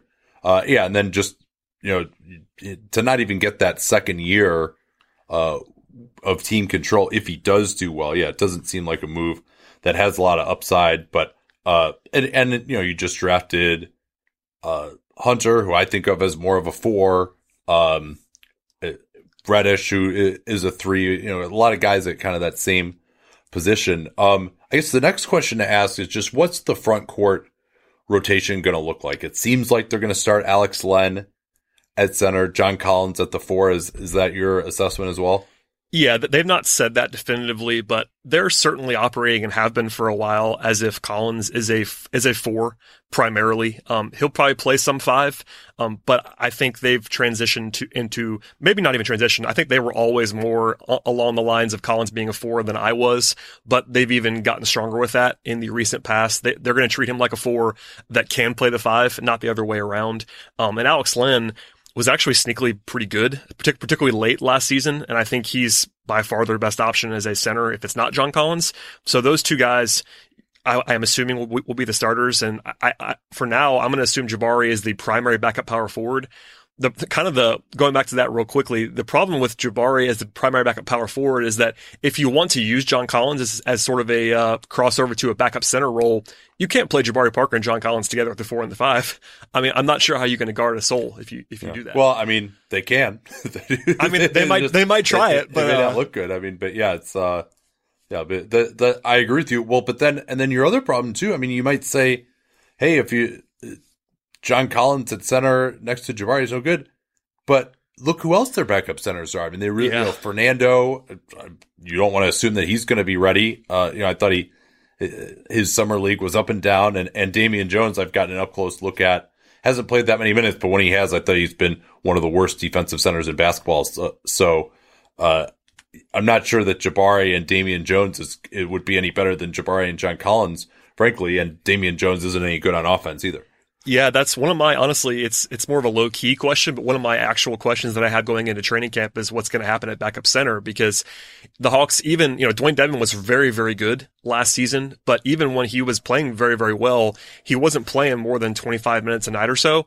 Um, and Alex Len, I'm expecting to be sort of in that same vein, like as a 25 minute a night player, that leaves 20 plus minutes for backup center and maybe you get 8 to 10 from John Collins, maybe, and then you got to fill that other those other minutes with either Fernando or Jones, and neither neither of those guys is ideal. The Hawks do like Fernando quite a bit. They traded up for him. I thought they they've we said on the record a few times that they treat him like a first round talent. Um, at the same time, he's still going to be a rookie center, and I'm not sure he's going to be ready to go right away. But you know, when your only competition is Damian Jones, you know maybe it is going to be Fernando in October. We'll we'll see. But regardless, either way, there you don't love that option, even if I am fairly high on Alex Len. You know, for instance, Alex Len, by the way, kind of became a shooter last year uh, under the radar. Yeah. Um, no, I don't know if you heard he's going to be gunning for the All Star team this. Year. Yeah, I laughed at that. Uh, Alex is not shy. I, I enjoy talking to Alex. Um, but yeah, he, he's he's a confident guy, which I appreciate. Um, but you know, in in the last twenty, I think it was like uh, nineteen games actually. He shot 40% from three on 5.2 attempts per game. Like he was getting them up last season at the end of the year. Defensively, it's not great, but he's still a he's he's a massive guy. He's not going to kill you on defense. He's not a huge plus, but he's a legit seven two, can kind of get in the way and protect the rim. But as we're talking as we're talking now, all these offense, all these front court guys are all better on offense than defense. Um, with the potential exception of Fernando, every other guy basically leans offense in this front court. And when your back court also leans offense, we're talking about offense a lot, and that's probably for good reason because the defense, um, going back to that once again, the defense is going to be bad. yeah, it's a, so. Who do you think? Uh, we haven't talked about Bembry much at all. Do you think he is going to be playing much? And, and then Chandler Parsons too, whom they traded, uh, they aggregated together. Solomon Hill and oh god, who's the other guy? Miles Plumlee. Oh yeah, that's right. Miles Plumlee. I was like, I was, was two two SAR 16s for maybe the ultimate SAR 16. Uh, but they got Chandler Parsons. I mean, I think that gives them another roster spot. And I think Parsons, if healthy, could contribute more than Hill or Plumlee. Uh, so how do you see the backup wing rotation shaking out? Yeah, it's interesting. Bembry is a, a flex point in some ways because I know that Lloyd Pierce likes Bembry. He was very, um, open about praising Bembry, particularly on, on, the defensive end of the floor and the way that he attacked the rim. Um, he repeatedly called him the, the, best athlete on the perimeter they had last year, for instance. Like they like, I know Pierce likes Bembry. At the same time, he was not a Travis Schlenk draft pick, and he's sort of on the outs. And if you look at the roster the way it is now, because he can't shoot, and I know they're going to want to assign some time clearly to Hunter and Reddish.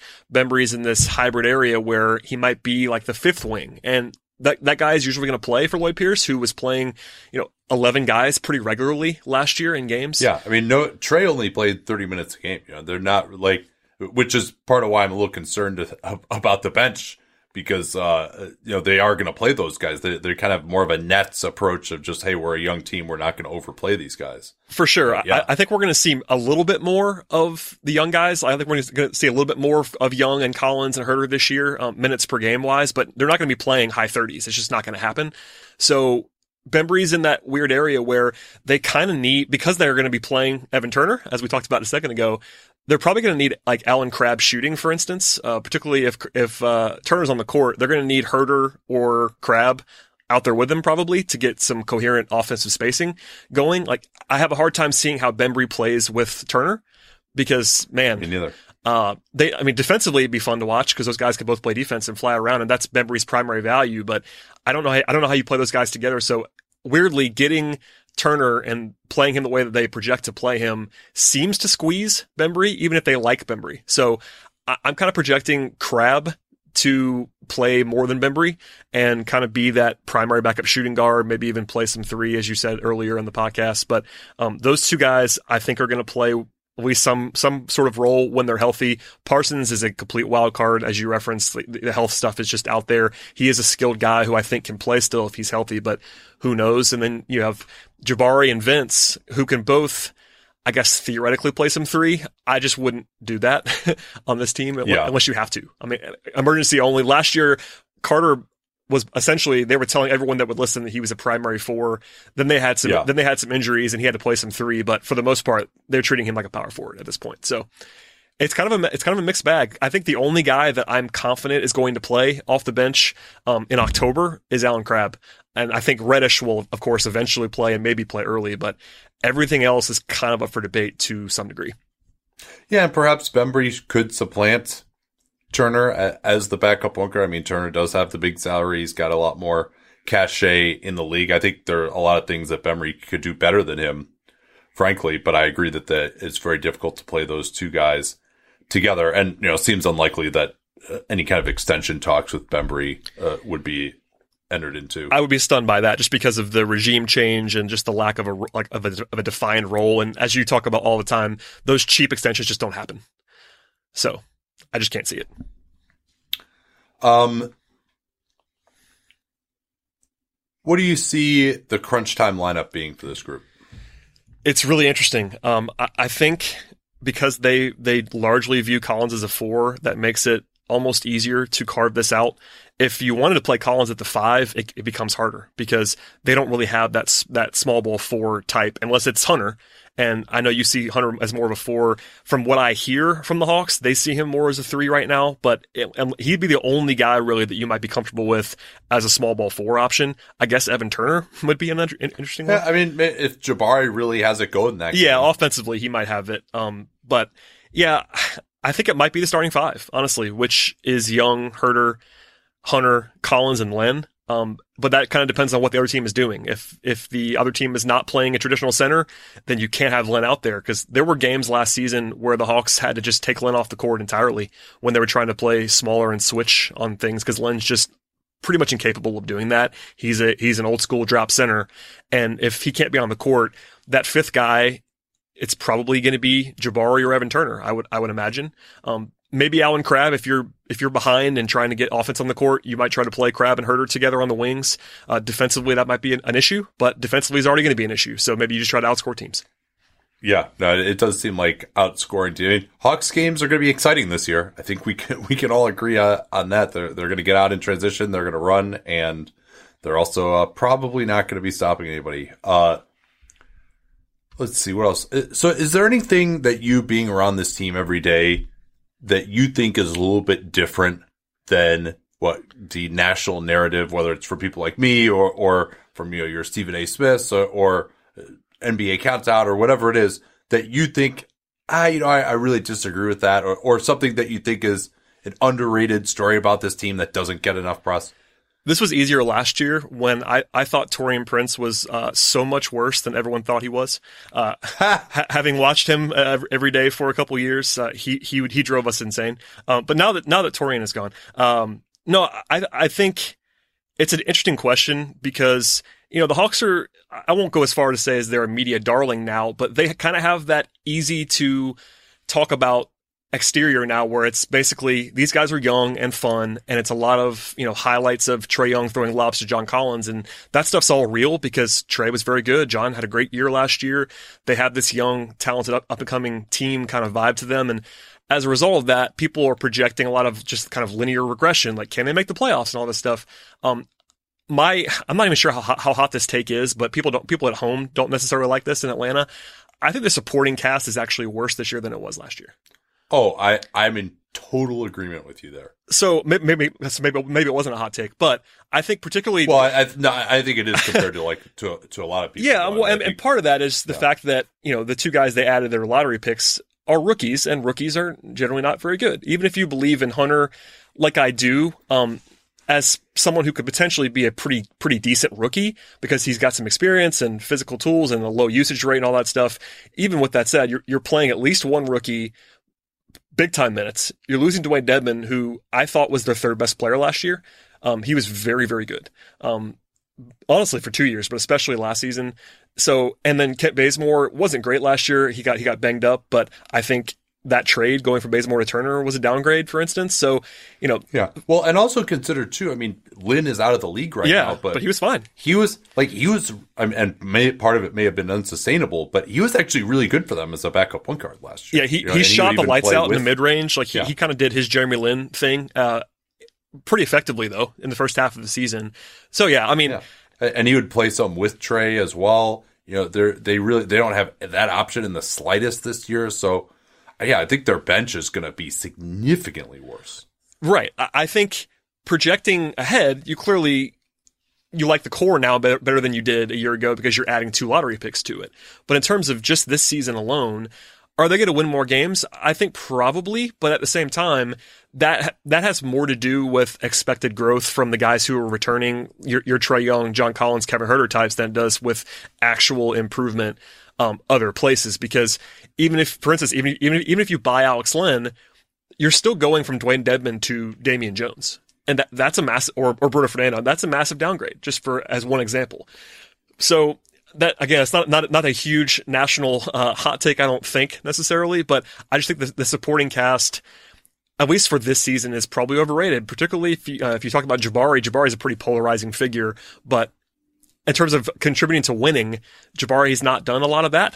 Um, maybe he maybe he can do it. Maybe maybe he's just kind of going to be even more of a late bloomer. He'll be healthy and be better. But um, you know, I, I, just don't I just don't love the supporting cast, particularly just for this season alone. Yeah, I think that's a, a great way to put it. Uh, we've hit on some of these already, uh, but uh, big strengths uh, for this team that we haven't talked about yet. Um, I think as a general rule, like offensive pace, just pace in general. They, they, they led the league in pace last year, and I think it wasn't just pure bad pace in the way those process Philly teams were. You know, they, they, they were playing too fast sometimes, but it was for a reason. Lloyd Pierce has a plan, particularly like his shot profile is one that you like to see. It's a lot of high percentage looks around the rim and threes. There's not a lot of mid range going on in this team, and I think long term that's a good idea. And the other one is offensive rebounding, which often gets overlooked, but they were a top 10 offensive rebounding team last year. Most of that is John Collins, who's just an absolute terror on the offensive glass. But that's a sneaky thing that can help you offensively um, that gets underrated. And I think it, for a long time it was overrated. Rebounding in general was overrated, and now it's almost underrated, particularly on the offensive glass. If you can maul teams and you kind of have to maul teams when you're playing John Collins at the four, and uh, fortunately he's set up to do that. So those are those are two I think kind of low key strengths. They're obviously better offensively than defensively, but you know amid all the talk about you know three point shooting and alley oops, I think just the shot profile and offensive rebounding are uh, two things that are going to help them offensively. Uh, weaknesses. I mean, we, you know, we said we said the defense overall. I mean, I think just protecting the rim in general. You know, ha- having Alex Len as your best rim protector. I mean, if he's right there in position, he can have an effect. But I think uh, he's just is too slow. He doesn't have a great shot blocking or help instincts. Damian Jones is you know gets probably the least out of his tools as a rim protector of, of anyone I've, I've ever seen. Collins to as well. He'll get some spectacular blocks but you know, not really a, that great of a help defender, and he's going to be away from the rim more. It sounds like this year if he's going to play uh, less center. So that's something that I would look at there. Uh, we talked about the playmaking when Young is off the floor. Uh, uh just I think getting to the basket uh, as well for this group. They, they don't really have anyone. You know, maybe that can become Reddish in time, although he was just an atrocious finisher at Duke. Uh, but other than Trae Young, I mean, they just don't have anyone who can break the paint uh, on this team, even out of a pick and roll. So that's a uh, that's another concern that that I have uh, as well. Um, and, and, we talked about some of the depth issues. Uh, anything else pop out to you? I totally agree with not being able to attack the rim a ton. You know, Trae Young got better at that as a rookie, but he's kind of it. They do believe, and I'm not sure I do just yet. They do think that John Collins can kind of be more of a creator on offense than he has been in the past. You know, right now he's more of a play finisher and is really good at that, really efficient at that. They think he can do a little bit more than that. Maybe it would be a secondary thing there. Um, and Bembry would be the only other guy that like kind of regularly yeah. attacks the rim. But yeah, that's a good point. All, all of these guys, even though they're good offensive players, your Kevin Huerters, your Allen Crabbe's, those guys are still not going to break you down off the dribble and go to the rim. So and and yeah. DeAndre Hunter, same thing. I mean, maybe maybe as a secondary option in in, in his face up game, but as a three, probably not a ton of that either. So yeah, yeah. I mean, Huerter will have some impressive finishes sure. at times. You know, he likes to go up off of two feet and then double pump finish with the left hand in the lane. You know, that's a, he's got some bounce off of two feet when he can load up in particular. So I mean, he's he's got some ability to get to the basket, but obviously he's he's made his living as a shooter. Um, this is something I wanted to talk about briefly here. How good do you see Young, Collins, and Huerter, their nucleus for right now? What is the ceiling on those players? And Collins, to me, is the one that I probably have the most difficult time with because he's extremely efficient. They played better offensively when he was there. He's a, a really good rebounder. Has these defensive limitations, so uh, that I don't think are going to get much better. But is he like? Can he become this like Amar'e Stoudemire, Blake Griffin style of force where he's just so good offensively that it doesn't matter that he has these defensive issues, or is he more just like, all right, he's a really good play finisher, but he's a play finisher? I think it is going to be closer to the Amar'e Stoudemire level than people realize. You know, Collins I think if you polled an average NBA fan, they'd have no idea how good his numbers were last season. Like he averaged basically almost 20 and 10 on 62% shooting, um, true shooting, I should say. Um, and it didn't feel like a fluke to me. Maybe maybe some of that is a little bit fluky efficiency wise, but he feels like a guy who is going to be that productive for the next several seasons. And part of that's Trae Young being awesome at setting him up, but Collins was doing a, a miniature version of that even as a rookie. So I, I think he has star upside offensively. Um, and it's, it's kind of tough in today's NBA to profile that because you, you just don't see a ton of guys his size doing what he does that, that are not centers. He's a very you know, Amar'e is the comp that I that I use a lot too. You know, young Blake Griffin is a comp that gets thrown around a lot. Not not current Blake Griffin, who's like a primary facilitator yeah. type, but um, you know, just that energy, athletic, but also the skill level. You know, last year he really impressed me, and he's certainly exceeded my my expectations about his offensive game overall. The shooting has come around. He's got comfortable with the ball in his hands a little bit on the perimeter. He's not just a he's not a pure play finisher anymore. So I do think that I agree. The the defensive swing just in general, and honestly, this applies to all three. But Collins is the one guy who it probably matters the most with because he's playing a big a big man position, and it's just important that you become a solid enough defender. You know, honestly, even within last season, Collins you know, early in the year was just terrible defensively, and I, I don't say that lightly. He was really, really like harmfully bad defensively. And the last two or three months, it became it was like okay, now I, I kind of see how this might work. Um, but that's honestly the biggest swing because if you have three guys, and Huerter I think projects to be okay defensively eventually, but Young's going to be bad forever probably. So if you have your three core pieces and none of those guys are going to be plus defenders, there there is a ceiling on that, and you you better be awesome offensively, and they have the ability to do that because I do think that Collins and Young could both be you know like top twenty offensive players in the league, Young even higher than that, but it's going to have to manifest, and that's why I think I think that, I'm pretty sure that's why they went out and got Hunter and Reddish in the draft because they they know that if your two best players are Young and Collins, you better build perfectly around them because otherwise you aren't going to be able to get the, enough stops to win at the highest level. Yeah, many have compared. Oh, Trae Young is Steph Curry and Kevin Huerter is Klay Thompson. You know, there's the Travis Schlenk uh, yes. connection there.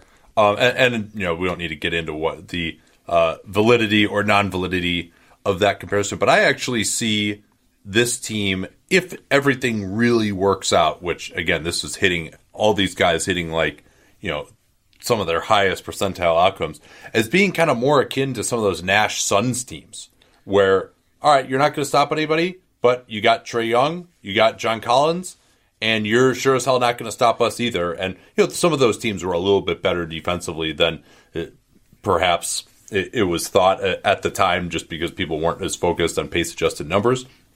You know, some of those teams approached league average defensively, and I think you know that probably is going to be the ceiling for this group. Now, if you can get just like an unbelievable defensive center who could really make a difference with these guys, then perhaps that changes. Uh, but then you're also, you know, you're losing some of the spacing. If that player is probably not going to even be able to shoot it as well as say Len can or or Dedmon could last year. And I agree, Dedmon uh, was a really good player for them last year with you know a center with two way ability. I wouldn't quite put Len in that category. So, but that's kind of how I see this team.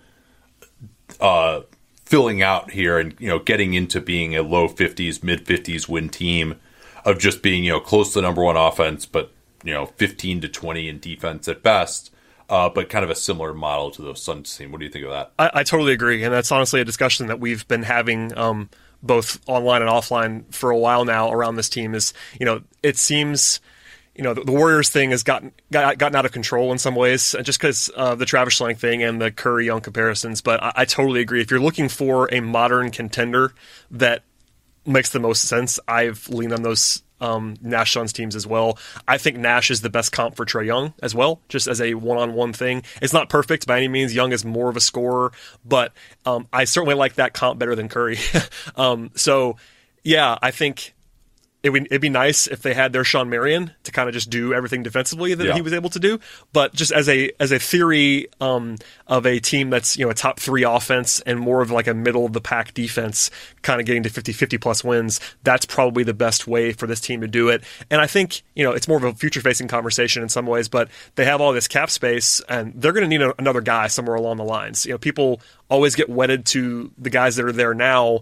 Um, for this team to be what they want it to be, they're going to need they're going to need another top flight option somewhere along the way. Even if they hit on their draft picks, even if Huerter takes a jump and Hunter works out, they still they're still going to need one more guy, and whether it be a center like you referenced or someone that's like a hybrid forward option that you can slide Collins to the five. Whatever whatever you're going to need to do, they're going to need to hit on their next big move, and uh, that's one we just can't foresee. But I'm totally with you about the Suns comparison. That is the path for this team to be a contender is to just be awesome offensively and just do enough on defense to get by. Yeah, I'm really interested to see what they do. They should have, assuming Jabari opts in, which is what I would project right now, but you never know there. And then you know they probably have about 10 million bucks worth of draft picks, uh, depending where they end up with uh, that Brooklyn pick, assuming Brooklyn makes the playoff uh, and their own first rounder. Uh, you know, they probably project to have about 60 million in space this summer. Not much on the books, even going uh, beyond that. John Collins will get a substantial raise the following summer, but he has a pretty small cap hold at 12 million. If they want to drag that out, they could, uh, increase that or, or just roll that over to next year as well. Have about 60 million in the summer of 2021. So yeah, they do have a lot there. Now, of course, these guys will get expensive eventually. Who knows what the appetite for the tax is? Maybe you can't just, you know, all right, we're going to throw $60 million worth of four year deals out there uh, next summer. Um, and they probably are also going to want younger guys who can grow at this core. It's also it's envision, also the worst summer yeah. possible to have uh, sixty million dollars in cap space. Yeah. I mean, it's not it's not a terrible restricted free agent class. We'll True. see who ends up extending. Um, you know, I think there are a couple of guys out there, but you know, then of course your maybe the strategy would be, hey, we're gonna put our eggs in for some restricted free agents, and then if that doesn't work out, and we'll just roll it over to to 2021. Um, you know, if the other teams match or they just can't get the guys that they want or something like that, maybe that's the way it'll end up. Um, you ready to do some predictions here? Ooh, uh, cautiously, yes, I'm ready to go.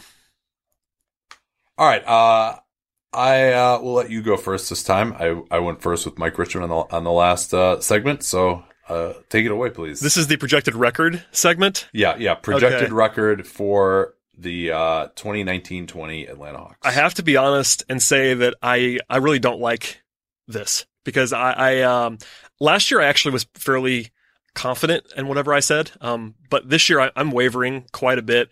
Uh, I will be consistent because I was asked this question and we did a roundtable and I had to give my answer um, in public a couple weeks ago. I am going to say 34 wins, which is basically right on the Vegas projection.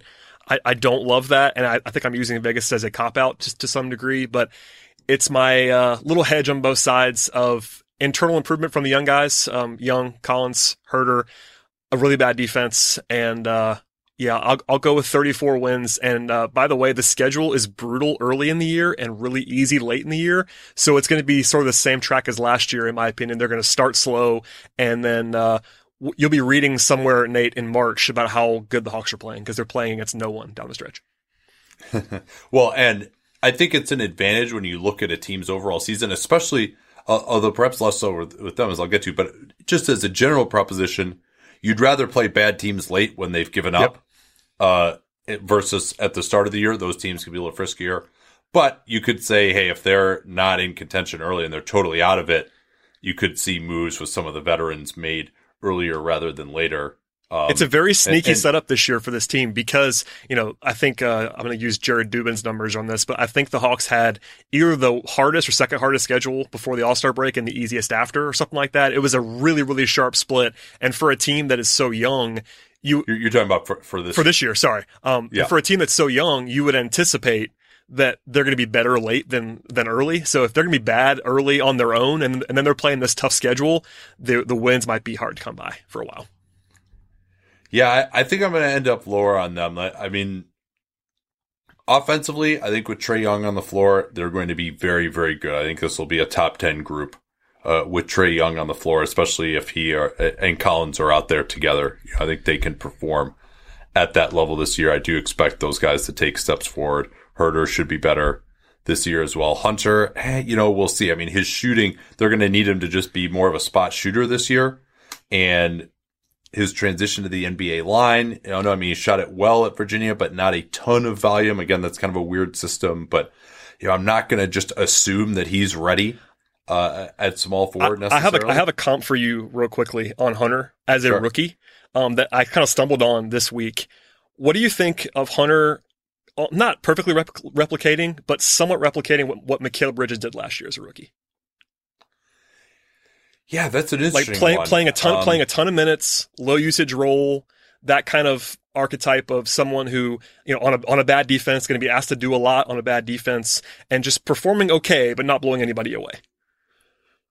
Yeah, that's interesting. I mean, Hunter to me has a, a, a little bit more size, yeah. and Bridges is kind of more more of a playmaker. Um, I think I believe in Bridges' ball skills a little bit more than Hunter's, and yeah, I mean, I think that's a pretty good comparison. Um, just for rookie season only, more than anything. Yeah. Just it's more about role yeah, almost sure. because looking around him, they're just going to need him to do a lot. And I think Bridges played like 2000, 2000 or 2000 plus minutes last year as a rookie because he just had to. They just had him out there all the time.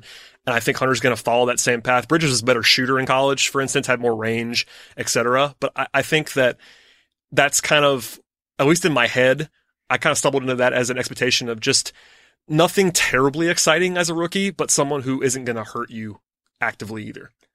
Yeah, I mean, and, and I think the swing point on that is going to be the shooting. Yep, I agree. know, I, I could see him being a little lower volume, seeing him want to put the ball on the floor maybe more than he should if the shot's not falling early in the year. And, and as a three, with uh, with Collins and Len in there, I mean, they really need him to space the floor, and I could see him potentially you know, having his playing time reduced and going with guys like Crabbe, especially at the end of games early, just because they feel like they need more shooting on the floor. And hey, guess guess what? Like we're not stopping anyone regardless, even though he, of course, is a big part of the future of the team. So, um, uh, get, getting back to the overall projection, I, I think, you know, I do think this is a top ten offense with Young on the floor.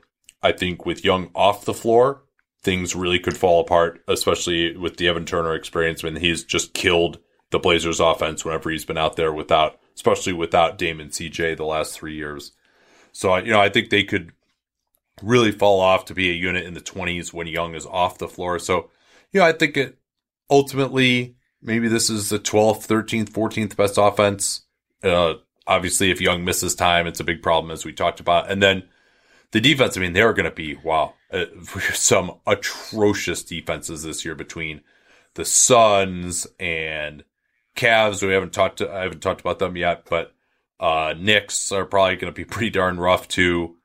Um, there's going to be a lot of really ugly looking defenses out there this year. Um, who else did I think was going to be really bad that we did just recently?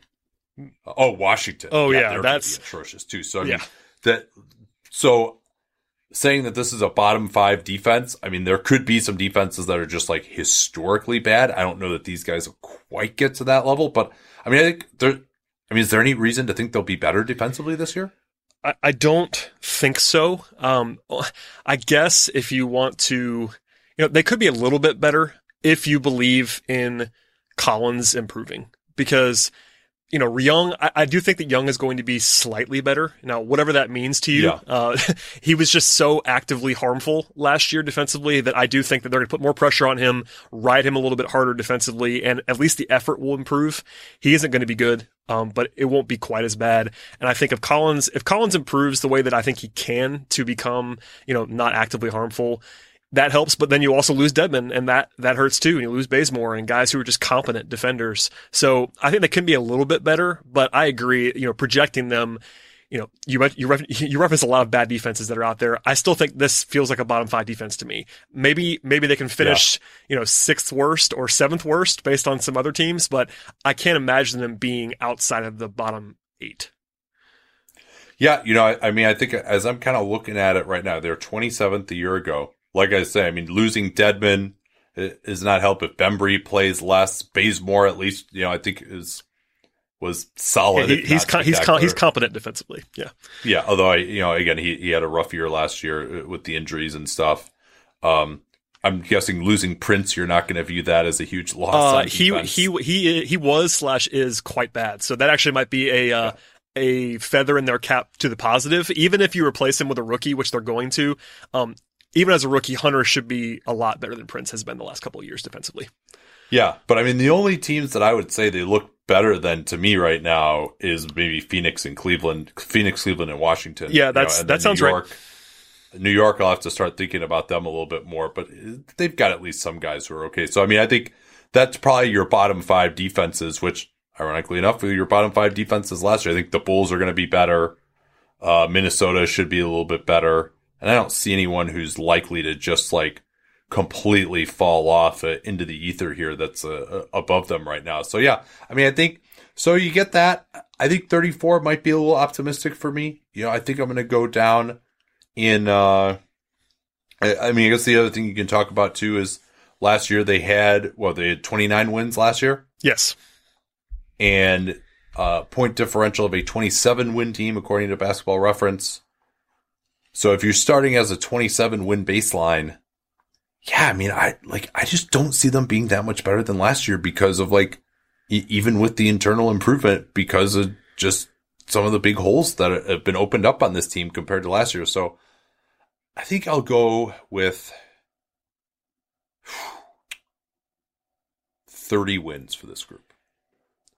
Yeah, the the and, only reason uh, why, and it pains me to say it because I love watching this. Team. Yeah, I mean that's not. I don't think it's unreasonable at all. And the the only, honestly, the only, I'm not sure if it's the only reason that, that I'm going a little bit higher, but I'm treating them as the team with Collins last year, which I think was closer to like a low 30s win team. Now that that's only a small adjustment, but once once Collins arrived, that's kind of what I'm looking at them as their baseline. But even then, they're going to have to improve to get to 34 wins, even from that group. So I, I don't think you're necessarily crazy on this one. Uh, best case scenario. Um, who? I wrote down 42 wins, and that seems like a lot. Um, seems like probably too much. I'm trying to be trying to be optimistic because that's what the question asked for. Um, I do think that it would include some stuff that isn't likely to happen. But you know, if the offense is awesome, like I'm talking top eight offense, that's the only way to do this. It's the only way for them to get to 500 is for them to be just really, really, really good on offense. Because again, I don't see a realistic path to anything better than bad defense on this team. But you know, if, if Young, if the post All Star break version of Trae Young is real and he's suddenly averaging 25 and 10 for a full season, that is a thing. Uh, John Collins as well. So I think in the East, you could squint, and if everything went right, you can get to 41 42. So I'll, I'll, say 42 to be optimistic. Yeah, you know, I think you could see this team with like the eighth ranked offense and the 22nd ranked defense. Uh, that, yeah. that might be, uh, uh, and they're playing at a, a, close to a top five offensive level with Trae on the floor. Like that's not outside of the realm of possibility. I think I, will go with 41 there. Um, and they probably would make the playoffs with 41. Uh, I think East. I think almost certainly that's going to get in the playoffs this year. Um, maybe not, maybe not almost certainly. I think that's likely to get in the playoffs in the East. I mean, it's it, it is crazy like what some of these teams can do in the last month and a half of the season. Like as far like I mean, I think it, the like 538 projection was that the eighth seed was going to be like 37 wins for probably two thirds of the year, and then everyone just went crazy because the bad teams just you know had nothing left. I mean, it wouldn't uh, surprise me if this. Point. I mean, the Hawks won't do. This. I wouldn't project them to do that exact thing, but it wouldn't surprise me given their schedule and the fact this is going to be a young team that's going to try at the end of the season with their young players. They could be one of those teams that runs off a 12 and five to finish to get to 38 wins or something like that. That, that would not stun me. Um, when they're they're kind of out of it, but they're still playing well because they are so young that they don't really have shutdown candidates on this roster. Like that that seems like a formula that's fairly, fairly realistic to me, where they could actually be one of those teams making the run in March and April, maybe tricking everybody for next year. But yeah, now you could also see them as we get into the worst case scenario in the sweet spot of hey, if we lose two more games, we can go from the 10th to the 15th. yeah. I mean, la- yeah, last year and, they didn't really tank as hard as people thought they did. In fact, they, they kind of played, you know, aside from game 82 when they sat Trae Young, Um, that was the only time that he sat all season long, and he probably could Right. have played. Um, they really didn't. Yeah. No, they didn't tank. They really year, didn't tank. They could they, they could have, and they probably should have. um, in retrospect, because they landed at the eighth pick, and that was actually pretty unlucky. Well, weren't they? Weren't they like pretty much just in a band with like a couple of wins on either side of them? yeah, they got they also they also got unlucky in the lottery. They eighth was like Yeah, basically basically their floor, and that's where they ended up, which was unfortunate. Right. Um, but yeah, that that was why they didn't really tank hard, I think, last year, and because you have young guys and you want to just play your young guys. I don't I don't think Lloyd Pierce loves to shut it down like that. You know, the year the year before they tanked a lot harder, even even with Budenholzer who didn't like it. They had they had a couple games where they just pulled every plug. But yeah, I'm I'm Oh, with you. I'm with you on this one. They they don't have the makeup of a, of a tanking team, but considering this is going to hopefully, if you're a Hawks team, you're hoping this is the last time you'll ever have a lottery pick in this run. So maybe you have even more incentive to shut it down at the end. Yeah. Contra to that is the idea that well they want to actually be players in free agency and they don't want to look like shit going to, in a free agency. Also true. Um. So I, I for worst case, I'll go first here. You know, I think it could be. I mean, they had a 27 win point differential last year. You get a few more injuries, especially to Trae Young. I mean, we're not talking about him missing the whole season, but he misses 15 games or something. This could be like 24, 25 wins. You know, I, I, I'll go with 24. Um, but that's, uh, again, much as it pains me to say it, I love the Hawks. I was all over them last year. I love Trae Young. I, as this happens a lot of times with guys I like in the draft, where I'm sort of ahead of them for a long time, and then everyone else like catches up, and then like they can't stop their momentum. They surge like way past me, and so I'm like, well, all right. I mean, I love this guy. Like, I, I see what everyone sees here, but like, let's slow down. You know, he had like a good rookie year, but uh, just assuming that he's going to take the next linear step uh, and you know get in. I mean, there. I it wouldn't shock me if a lot of people say, "Hey, you know, we expect Trae Young to be an All Star consideration this year." And I think that might be asking a little too much. No, I Uh, not out of the wrong possibility, possibility, but I think for that to be like the most likely outcome seems like too much to me. I totally agree. Um, particularly, you might imagine that locally, uh, that's almost an expectation is that Trae Young is going to average 20 and 10 and be an all star this year. Um, I'm not quite there yet either on that, although I, I do like him um, quite a bit more now than I did a year ago. So that's a credit to him. Um, Yeah. Well, and if he plays 34 minutes a game this year instead of 30, he might get to 10 assists and, you know, it would just happen anyway, man. And there's honestly, you know, the if East there's is- a way for me to bet on this, I'm going to bet on Trae Young to lead the league in assists. And that, I, and I'm not, I'm really not a homer. I think people can probably can figure that out by this podcast. But um, honestly, last year, I think he finished second in assists, or maybe third, maybe second, second in total assists. Or yeah, Westbrook was number and, one, and- right? And So- Westbrook is going to Houston, where he is not going to generate 11 assists a game or whatever he averaged last year. So I think if you can find Trae Young on like a, a fairly long shot price to win the assist title, I would not um, be opposed to recommending that. Just saying. Yeah, no, he, I guess he might.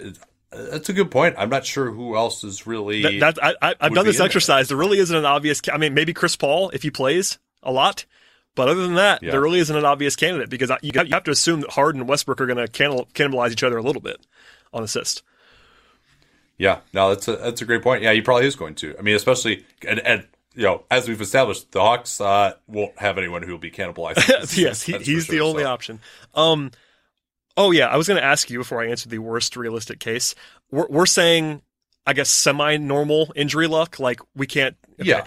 Uh, okay. Yeah, no, nobody. I mean, if you know, if there's a guy, you know, John Collins has missed what like 20 games a year the last two years. So I mean, you know, him missing 20 games again wouldn't be uh, out of what's been happening before. So, but you know, kind of just guys in line with their previous injury history. Yeah, I think I'm in the same place as you. Then, um, you know, again, if there, if if Trae Young were to miss half the season, all bets are off.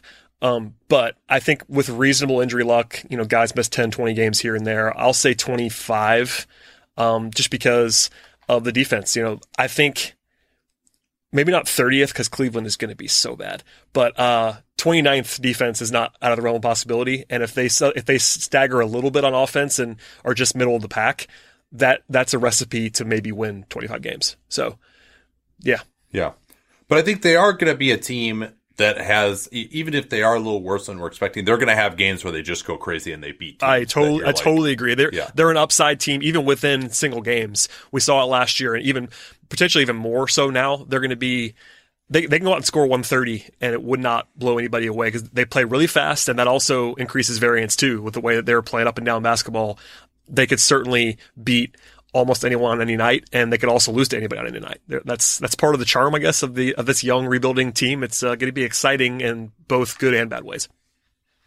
So I know you said you had to go soon. Are you good for one more question? Absolutely, let's go. Okay. It's now what is this year three of the Schlenk era? Yes. This is is this is his third summer in charge. Uh, he took yeah he, he took he took over his first draft was John Collins. So yes. What do you think of uh, the regime so far? It's interesting. Um, we talked about this a little bit earlier. I, Travis Schlenk clearly believes in himself, which is a good thing as a scout.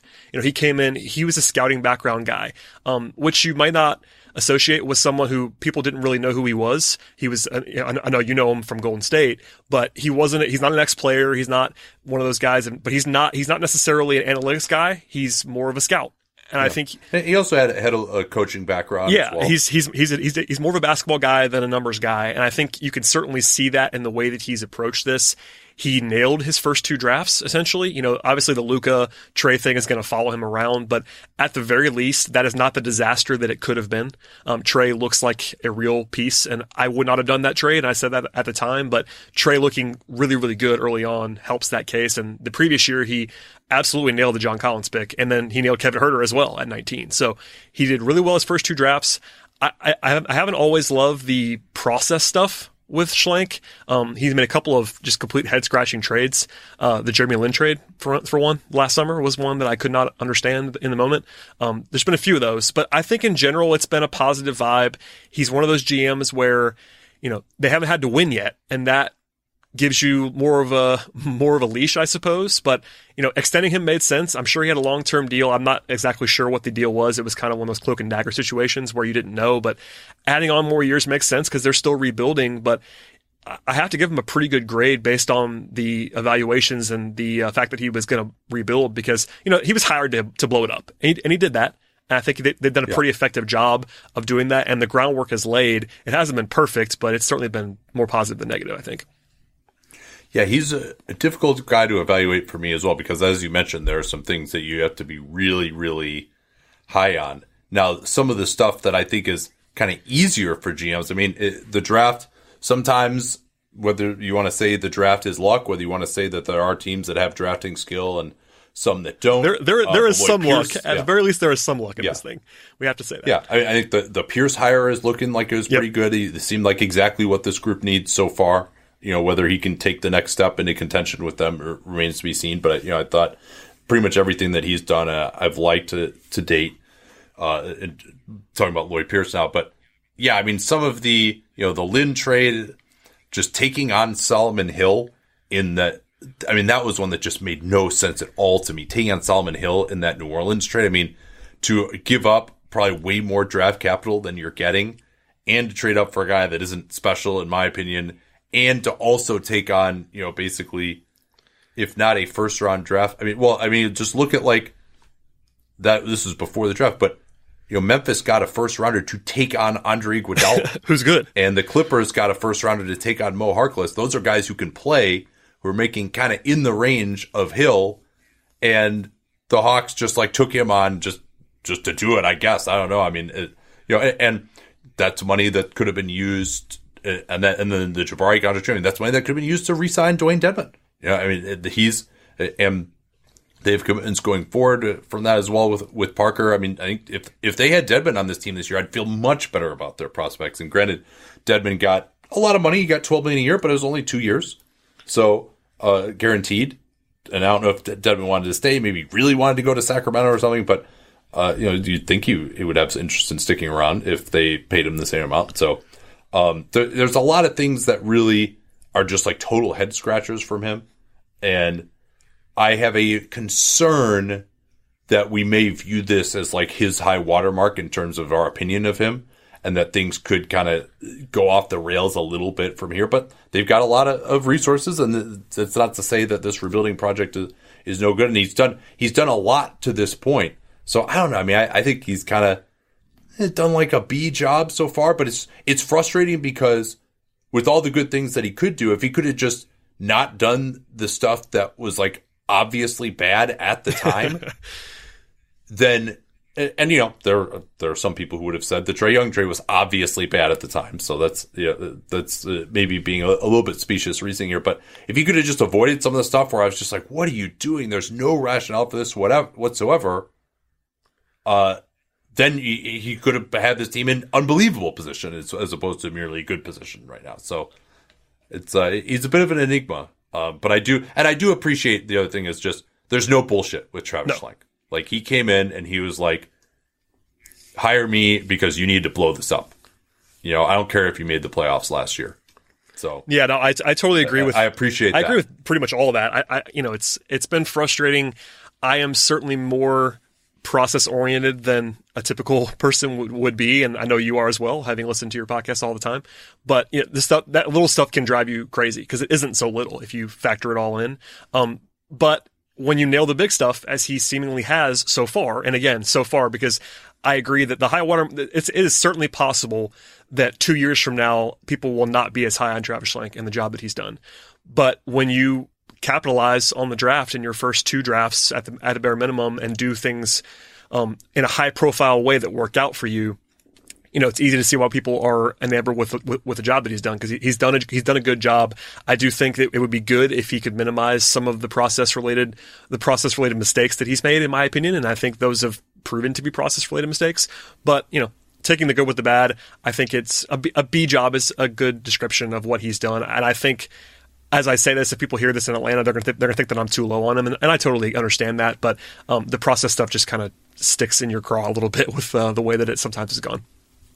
Well, and especially because it's just those draft picks could just be luck, right? I mean, we're yeah, we, it's a small mean, you, sample. You have, yeah, you have even twenty years of sample. Arguably, is not enough to determine like who is a quote unquote good drafter and who isn't. Well, the Spur the Spurs so, are the famous example, but people just ignore completely all of their misses, and they've sure. had a bunch of them. I mean, and they're regarded as being very, very good. But you know, Travis Schlenk is not going to bat a thousand on first round draft picks, and so far he's batting a thousand. So at some point he's going to miss on some picks, um, and that's okay. It's particularly if you are in the playoffs and you're missing on late first round picks instead of lottery picks. Or, but you know, we'll see. How, we'll see how this happens. But I, I do agree there is certainly a possibility where we look back on this regime and we say, man, it looked really good early on and it cooled off after that. That that is in play here.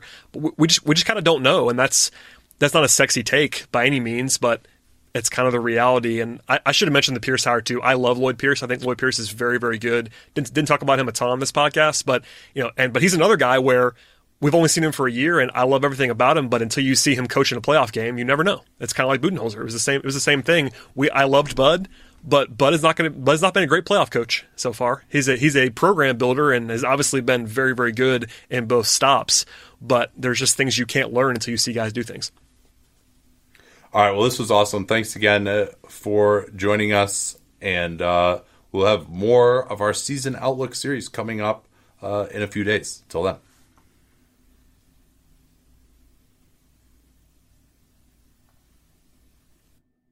At Bet365, we don't do ordinary. We believe that every sport should be epic. Every basket, every game, every point, every play. From the moments that are legendary to the ones that fly under the radar. Whether it's a three pointer at the buzzer to tie the game or a player that goes two for two at the foul line. Whatever the sport, whatever the moment. It's never ordinary at Bet365. 21 plus only. Must be present in Virginia. If you or someone you know has a gambling problem and wants help, call 1 800 Gambler. Terms and conditions apply.